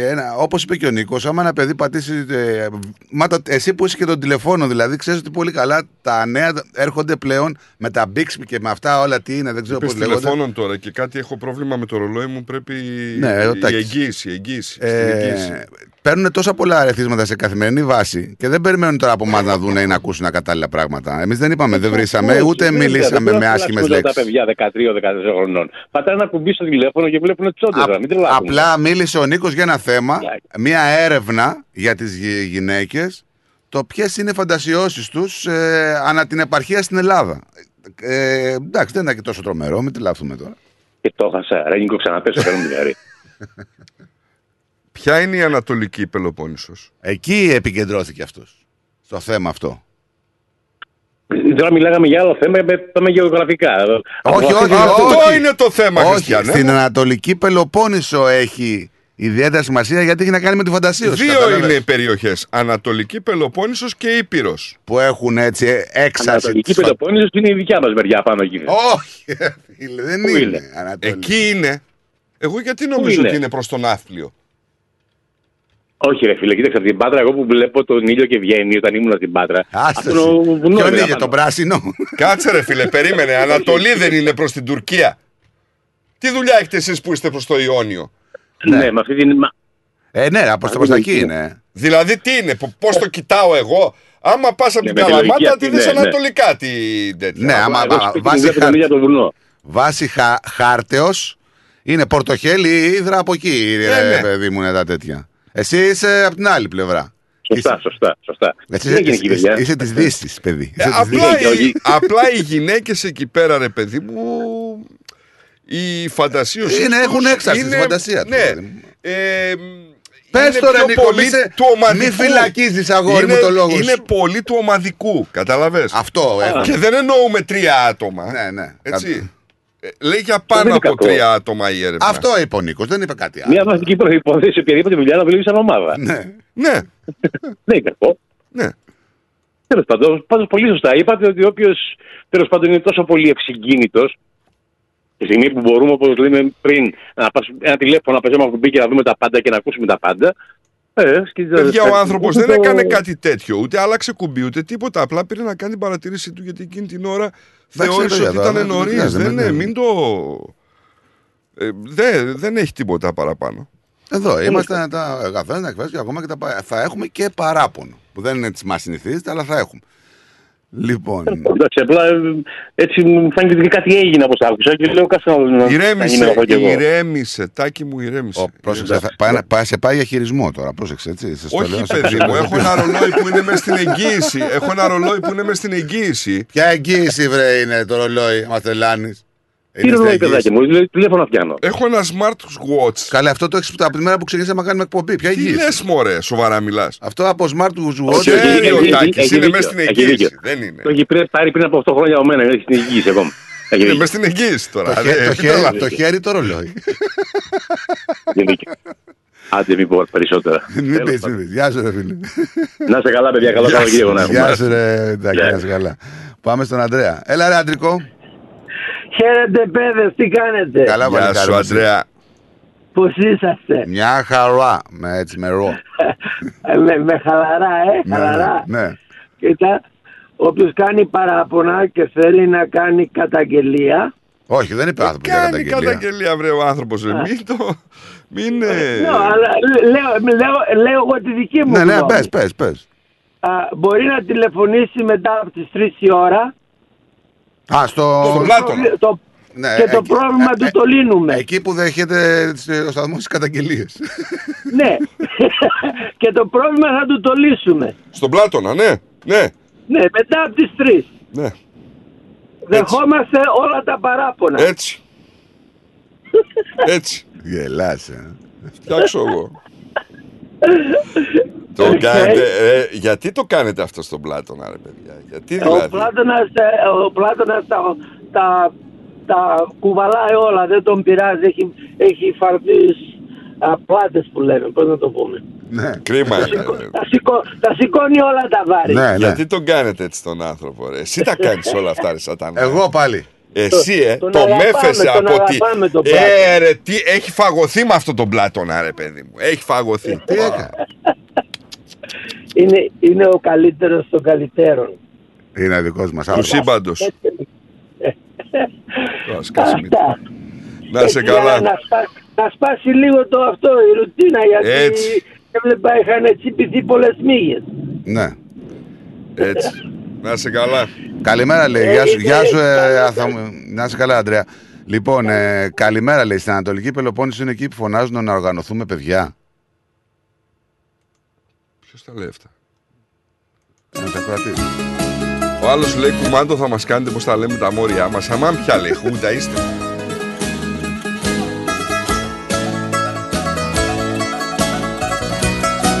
Το χούντα σου παίξε σήμερα έτσι. Γιατί φασιστικά αποφάσεις για τον κύριο που έστειλε τα μηνύματα για τα τραγούδια του Τρανού. Ένα τραγούδι. Ότι μου αρέσει τελικά. Θα κάνω ό,τι κατεβάσει το μυαλό μου και δεν θα πω αυτά που τα είχα φιλικά. Μες συμβουλεύουν συνεχώς για το καλό μου. Δεν θα ακούω πια κανένα και περισσότερο εσένα που έχεις κάνει τη ζωή μου συμφορά και θα κάνω το δικό μου. Καλημέρα στον Ωρέ. Ο Αντώνης λέει σήμερον ημέρα με το πάτημα ενός κουμπιού μπορεί να αλλάξεις αυτό που ακούς αν δεν σου αρέσει. Εμείς έτσι σας γουστάρουμε και σας αγαπάμε. Την καλησπέρα μου και καλή Σαββατοκύριακο, Λεβέντες, λέει ο Αντώνης.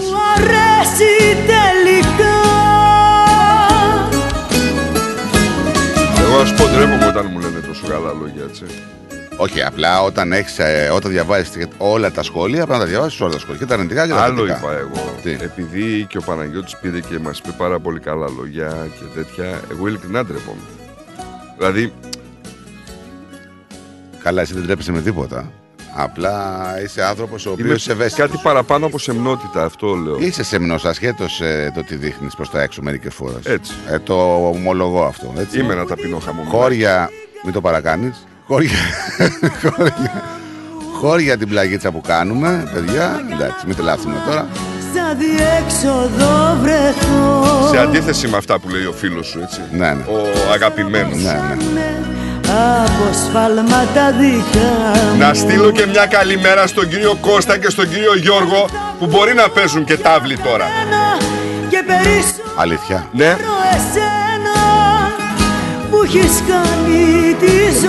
Καλή... Φορτηγό ακούω. Δεν είναι φορτηγό δυστυχώς. Μηχανή? Την μπετονιέρα? Όχι, αυτοκίνητο. Πού είσαι εσύ? Πάω για δουλίτσα. Δεν γνωρίζεις το... Δεν τον κατάλαβα, γιατί τώρα τελευταία έχει πάρει ένα παλιό φορτηγό το οποίο δεν καταλαβαίνεις τι λέει. Ναι. Τι λέει, καλημέρα. Καλημέρα, τι κάνετε? Καλημέρα, καλημέρα σας, τι κάνετε? Πιστεύω να ακούς πώς είμαστε. Μια χαρά είμαστε, το ξέρω, εμείς μια χαρά είμαστε. Άνοιξα, τώρα το άνοιξα, ας πω την αλήθεια, και άκουσα τον παππού τον Τάκη. Ναι. Και λέω δεν μπορώ, πρέπει να πάρω τηλέφωνο να του πω καλημέρα. Παππού, όχι ηλικιακά να το πούμε. Ακούει. Εσύ εκεί κόλλημα με την ηλικία, ρε. Ναι, ρε φίλε, μην άστονα μου. Η ηλικία έχει θέμα μεγάλο. Η ηλικία και το βάρος, όλο χάνει κιλά προς τα έξω αυτό. Ναι, και όλο μικραίνει. Ναι, καλά, εντάξει. Μ' άρεσε το αυτό που είναι σοβαρός, είναι και ντροπαλός, ο Νίκος. Ναι, όταν κοιμάται. Τι παιδάκι είναι αυτό, όποιος δεν το ξέρει. Δεν είπα ντροπαλός, είπα σεμνός. Σεμνός, εντάξει, σεμνός. Λοιπόν.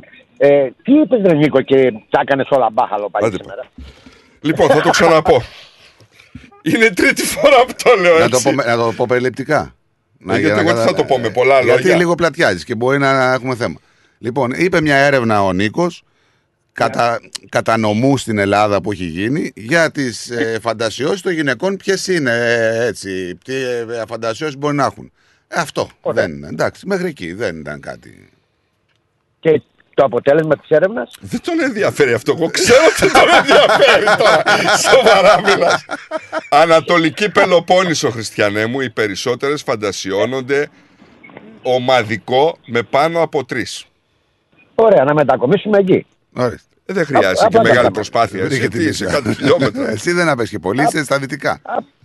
Απλά τα πράγματα. Χαλάσουμε χαντήρηση. Και Ήπειρο. Και καλά είναι. Δηλαδή είναι νομός Άρτης, νομός Ιωαννίνων, νομός Πρεβέζης. Ναι. Εξού και ο Πάτερ Πρεβέζης. Εξού και ο Άγιος Πρεβέζης. Ναι, ναι. Πού πας. Σύνη, ήρθα σήμερα τα ξημερώματα στις 5 και τώρα ξαναφεύγω. Οκ. Καιρός καλός είναι νομίζω, έτσι. Καλός. Έχω βράσει σαν αυγό εκεί πάνω, αλλά δόξα τω Θεώ, μ' αρέσει η ζέστη, εντάξει είναι. Εντάξει, δεν σε φοβάμαι. Παραπονιέμαστε μία για τη ζέστη, μία κάνει κρύο και βρέχει. Μετά δεν θέλουμε ζέστη, δεν μπορούμε πουθενά δεν πιανόμαστε. Εμένα μου αρέσει η ζέστη, δυστυχώς. Ευτυχώς, γιατί δυστυχώς? Είμαι άνθρωπος στη ζέστη, δεν αντέχω το κρύο. Καλά κάνεις. Λοιπόν, θα πάτε καμιά παραλία Σαββατοκύριακο? Εσείς οι τυχεροί που δεν δουλεύετε. Πώς δεν δουλεύουμε? Δουλεύουμε κι εμείς, φίλε. Καλά και εσύ δουλεύεις. Τώρα αυτό ήταν ερώτηση και βέβαια. Είπα και εγώ, όχι, δουλεύω. Δεν ξέρεις, μας έχεις μουλάνει στις άδειες τώρα τελευταία. Να τα... Κάτσε ρε φίλε, πριν 2 εβδομάδες ήταν αυτό, πάει, τελείωσε. Τι σας έχω μουλάνει? Ξέρω εγώ, μπορεί να ξαναπεταχτούν άλλες 2 εβδομάδες, δεν ξέρω. Όχι. Να το σπετιέται. Όχι, δεν πετιέται. Ωραία κύριε, καλό Σαββατοκύριακο να έχετε. Και εσύ, θάλασσα, καλό δρόμο. Να ευχαριστώ πάρα πολύ. Να προσέχεις. Αντίο σας. Bye. Για χαρά. Ωραία, λέει αυτό. Και θα μετακομίσω εκεί, λέει και ο Ωρέ. Πέσαμε σε λογοκρισία, λέει. Φτάνει, λέει ο Μάρκος. Γιατί η γιαγιά το έγραψε προηγουμένως. Ναι, ξέρω, εγώ τώρα το διαβάζω. Ναι, λοιπόν, παιδιά, εδώ πράγματα που έχουν να κάνουν με τέτοιου είδους σκέψεις, μείωση της έκφρασης και του λόγου, δεν περνάνε. Θα λέμε ότι γουστάρουμε και εμείς και οι ακροατές μας. Και η έρευνα ήταν του Πανεπιστημίου της Κρήτης. Πανεπιστήμιο της Κρήτης. Ναι, ήτανε από... Που το Πανεπιστήμιο της Κρήτης θεωρείται από τα top πανεπιστήμια, έτσι. Που την κάνανε για την ψυχοσύνθεση των ανθρώπων και πόσο επιδρούν ψυχολογικά στις σχέσεις. Δηλαδή τώρα... Ναι. Εντάξει. Καλησπέρα στην Ανούλα. Καλησπέρα, παιδιά, με το ωραίο σας πρόγραμμα. Γεια σου, Ανούλα. Καλά είμαστε. Πώς πάτε? Δόξα τω Θεώ, μια χαρά. Ήρθε η Παρασκευούλα, θα στήσουμε τα Κύριακο, θα ξεκουραστούμε... Και να είμαστε καλά, υγεία και αισιοδοξία. Έτσι, μπράβο, τώρα μιλάμε ωραία. Αυτό είναι, εγώ έτσι θα το λέω, αισιοδοξία. Να είμαστε αισιόδοξοι για όλα τα πράγματα. Μην τρογόμαστε μόνο με το παραμικρό μου, μας τέτοια, μας μιλίζα, αλλά μιζέρια δεν φέρνει τίποτα. Δεν φέρνει τίποτα, στην αχώρια φέρνει και τίποτα άλλο. Είναι λίγο υποκριτικό μερικές φορές να σκεφτόμαστε και να αντιδρούμε σε κάποια πράγματα τα οποία βλέπουμε σε καθημερινή βάση, άλλα πολύ χειρότερα και δεν λέμε και τίποτα. Ναι, γι' αυτό μιλάω, η αισιοδοξία και όλα θα πάνε καλά. Έτσι ακριβώς. Υγεία. Έτσι. Λοιπόν, δεν ξέρω αν γίνεται, παιδιά, θα να κάνω μια αφαίρωση στη νύφη μου, άμα γίνεται, το τραγουδάκι της Λαρίσης στο ποτάμι. Γιατί στην νύφη σου αυτό? Γιατί της αρέσει. Της Λάρης το ποτάμι που το λένε ποινιό, Ναι. Φέρτε εγώ το τερνάβο να καθίσω και να πιω. Τι να σε κάνω, να σου χαλάσω χατήρι? Δεν ξέρω. Από το Ζαγοραίο, Το ξέρω. Ναι, δεν ξέρω. Ναι, εγώ δεν ξέρω. Εγώ το ξέρω που δεν χαλάτε χατήρι, γι' αυτό. Έλα, πάρτο για πάρτο. Έγινε, ευχαριστώ. Γεια σου, Άννα.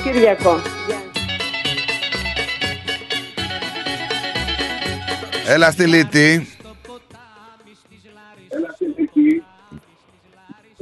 Εγώ είμαι. Εσύ ο ίδιος. Κλείς το ραδιόφωνο μόνο για να σε ακούμε από το τηλέφωνο. Ναι. Να το χαμηλώσω μια στιγμή, σας ακούω από το κομπιούτερ. Λοιπόν, νομίζω το θέμα του είναι πολύ καλά. Καλά κάνετε και το είπατε. Αλλά ήθελα να αναφερθώ σε αυτό που είπατε, την υποκρισία. Ναι. Είναι γεγονός. Δεν είναι γεγονός, δε φίλε. Αναμφισβήτητα και δεν το συζητάμε.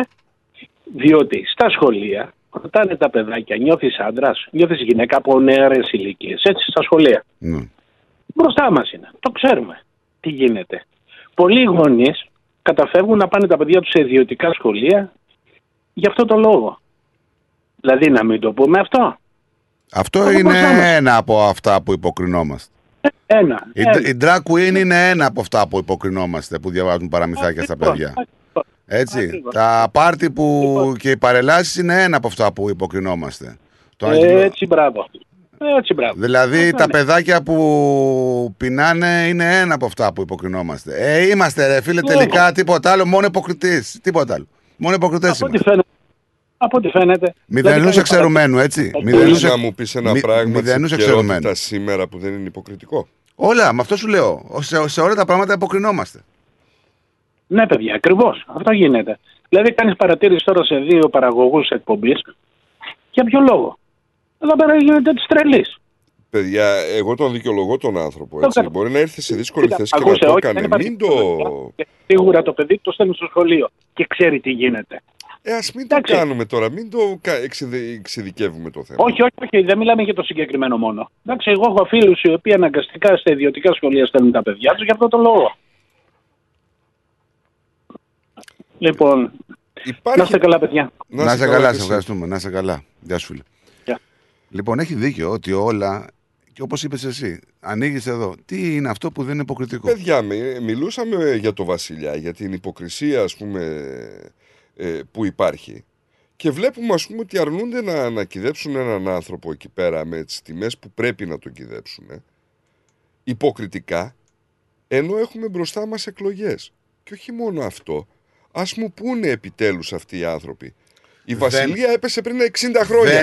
60 χρόνια δημοκρατία, τι κάνανε ακριβώς. Μιλάς για την Ελλάδα. Εγώ σου πάω. Δεν είναι είδηση πια. Δεν είναι υποκριτικό που βλέπουμε και βγαίνουν όλοι ένας και ένας και βγάζουν λόγο για τον καρδινάλιο Πέλ που έφυγε από τη ζωή. Δεν είναι υποκριτικό αυτό. Δεν είναι υποκριτικό. Φυσικά. Δεν είναι υποκριτικό αυτοί που δεν βγάζουν λόγο. Ενώ θα θέλανε να βγάλουν γιατί είναι ψηφοδρικό. Δεν είναι υποκριτικό ότι η ελληνική κυβέρνηση λέει όχι, δεν θα κυδευτεί ο πρώην βασιλιάς με τιμές αρχηγού, γιατί θα τιμηθεί σαν ιδιώτης. Δεν είναι υποκριτικό. Εντάξει, δεν είναι ψηφοδρικό. Ας αρνηθούμε την ιστορία λοιπόν. Εντάξει, τι να πούμε. Την πιο ωραία δήλωση, ξέρεις πολύ καλά, δεν θα πάω καλά με τους βασιλιάδες ούτε για αυτά. Την πιο ωραία δήλωση την έκανε για μένα ο πρώην πρωθυπουργός, ο Σαμαράς. Δεν τον άκουσα. Δεν τον άκουσα να σου πω την αλήθεια. Τι είπε εν ολίγης ο Σαμαράς. Είπε ότι οι δημοκρατίες δεν αποσιοποιούν το παρελθόν τους.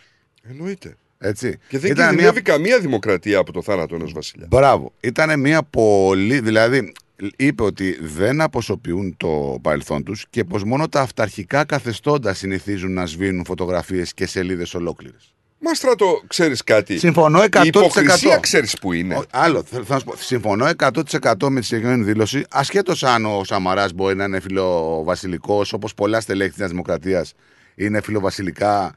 Και μάλιστα δεν έχει δοθεί και μια γραμμή, να πούμε, κάποια γραμμή από το κόμμα της Δημοκρατίας να πάτε να μην πάτε στην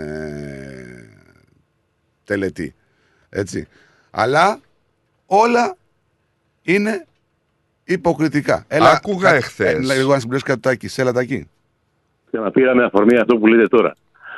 Ένα πολύ εύστοχο σχόλιο που διάβασα ανάμεσα στα πολλά του Facebook ήταν ότι ο Κωνσταντίνος είναι ο μόνος θνητός που στην κηδεία θα παραστούν βασιλείς. Ναι. Σωστά. Με το ξεκίνημα το είπα αυτό, ξέρεις, έτσι, ότι η ξεφτύλα δεν έχει τελειωμό. Κανείς μας δεν είναι βασιλικός, γιατί δεν έχουμε ζήσει καν τη βασιλεία. Έτσι. Ακριβώς. Είμαστε πολύ μικρότεροι της βασιλείας, όλοι μας. Κοίταξε, η βασιλεία στην Ελλάδα θα μπορούσε να είναι διαφορετική. Τελείως διαφορετική, όπως ήταν της Αγγλίας, όμως χάρη. Μικρές λεπτομέρειες κρίνανε, ξέρεις. Ήταν πολιτικές όμως παρεμβάσεις που κρίνανε την εικόνα του βασιλιά στην Ελλάδα. Παιδιά, και εγώ θέλω να σταθώ αλλού. Ότι η γενιά η δική μας που θεωρείται πλέον μιας από τις παλιές γενιές, δεν πιάνουν τους πιο ηλικιωμένους ανθρώπους, γιατί εκείνοι κάτι μπορεί να θυμώνται. Η δική μας η γενιά λοιπόν δεν μπορεί να κρίνει τον βασιλιά να κάνει καλά ή κακά, δεν τον ζήσαμε καν. Το κρίνουμε εκ του αποτελέσματος της ιστορίας. Η ελληνική πολιτική την ιστορία της Ελλάδας. Αυτό σου λέω. Βέβαια, ναι. Αυτό που είπε, σου λέω, ο Σαμαράς, συμφωνώ 100% με αυτό, γιατί είπε ακριβώς πως δεν κινδυνεύει η δημοκρατία από το αν θα κυδέψουμε τον τέος βασιλιά σαν αρχηγό κράτους. Ξέρετε ποιοι κανονικά κυδεύονται με τη δημοσία δαπάνη και με τιμές αρχηγού? Ούτε καν οι πρωθυπουργοί. Μόνο η προέδρια δημοκρατίας. Δημοσία, όχι. Κανονικά δημοσία δαπάνη για μένα πρέπει να κυδεύεται αυτός που έχει κάνει δημόσιο βίο, φίλε. Έτσι. Ακριβώς. Όχι που ζούσε έτσι με δημόσιο έσοδο. Αυτό. Στο βίο. Αλλά για το φόβο των εκλογών και για το φόβο της αντιπολίτευσης. Τώρα ναι, δηλαδή άμα ήταν η αρχή της τετραετίας που ξέραν ότι στο τέλος της τετραετίας θα έχει ξεχαστεί το θέμα με την κηδεία του βασιλιά, εάν ήταν στην αρχή της τετραετίας, πιστεύω ότι θα κυδευότανε με τιμές αρχηγού. Τώρα που είναι και ο Τάκης στο τηλέφωνο, να το πω, γιατί το διάβαζα και εγώ και το διάβαζα επισταμένος, ότι οι περισσότεροι σκίζαν τα ρούχα τους γιατί να κυδευτεί στο τατόι. Να πούμε ότι το τατόι το είχε αγοράσει ο παππούς του. Έτσι. Το είχε αγοράσει με χρήματα που έφερε από τη Δανία και ήταν ο κύριος λόγος που δικαιώθηκε. Αποζημιώθηκε. Ήταν ο κύριος λόγος που δικαιώθηκε. Ναι, αλλά αποζημιώθηκε γι' αυτό. Ναι. Με το παραπάνω. Και το Μομπαρνές. Ναι, ήταν ο μόνος λόγος που δικαιώθηκε. Έλα λίγο. Θείο, θες να πεις κάτι και εσύ τώρα που σας έχω και τους δύο? Ναι, ρε παιδιά. Δεν είχα καταλάβει το πόσο ήταν σαν καταγγελία αυτό που είπε ο Νίκος.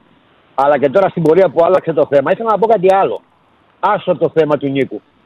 Έχετε ακούσει τώρα τελευταία ελληνικό ράδιο? Ναι. Κάποιος έχετε ακούσει? Ακούω συνέχεια, γιατί είναι η δουλειά μου. Ωραία. Και πρέπει να βλέπουμε και τι γίνεται. Να ακολουθούμε και λίγο προς τι γίνεται προς τα εκεί, έτσι. Έχεις ακούσει κάποιον, δηλαδή εχθές, ειδικά εχθές, σήμερα τα ξημερώματα συγκεκριμένα, θα έπαιρνα τηλέφωνο και θα έβγαινα έξω από τα ρούχα μου. Δεν υπάρχει κάποιος παραγωγός που να μην το δει το θέμα σαν αστείο. Έτσι για να κουκουλώσει, έτσι έχει γίνει το αστείο.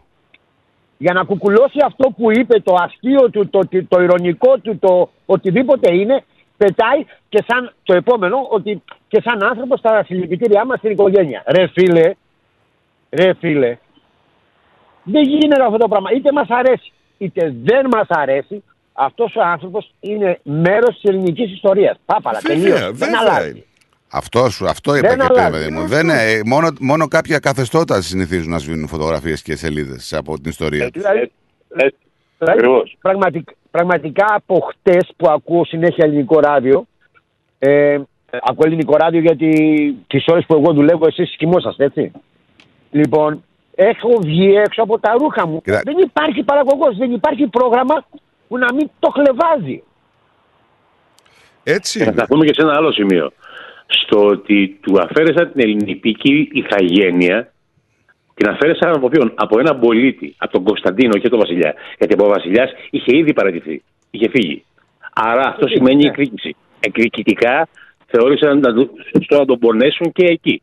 Που μακάρι η σύγχρονη πολιτική να ήταν τόσο Έλληνες όσο ήταν αυτός. Και να σου δώσω και μια τροφή για σκέψη. Όταν θα φύγει η σημερινή πρόεδρος της Δημοκρατίας, θα την κυδέψουν δημοσία δαπάνη. Γιατί? Γιατί κατέβασε τις εικόνες από τα σχολεία. Για ποιο λόγο? Για τις απόψεις της? Για το μη σεβασμό στη σημαία? Είναι απαράδεκτα αυτά που γίνονται στη σύγχρονη ελληνική ιστορία. Και κάποια στιγμή ελπίζω πως η επόμενη εταιρική θα...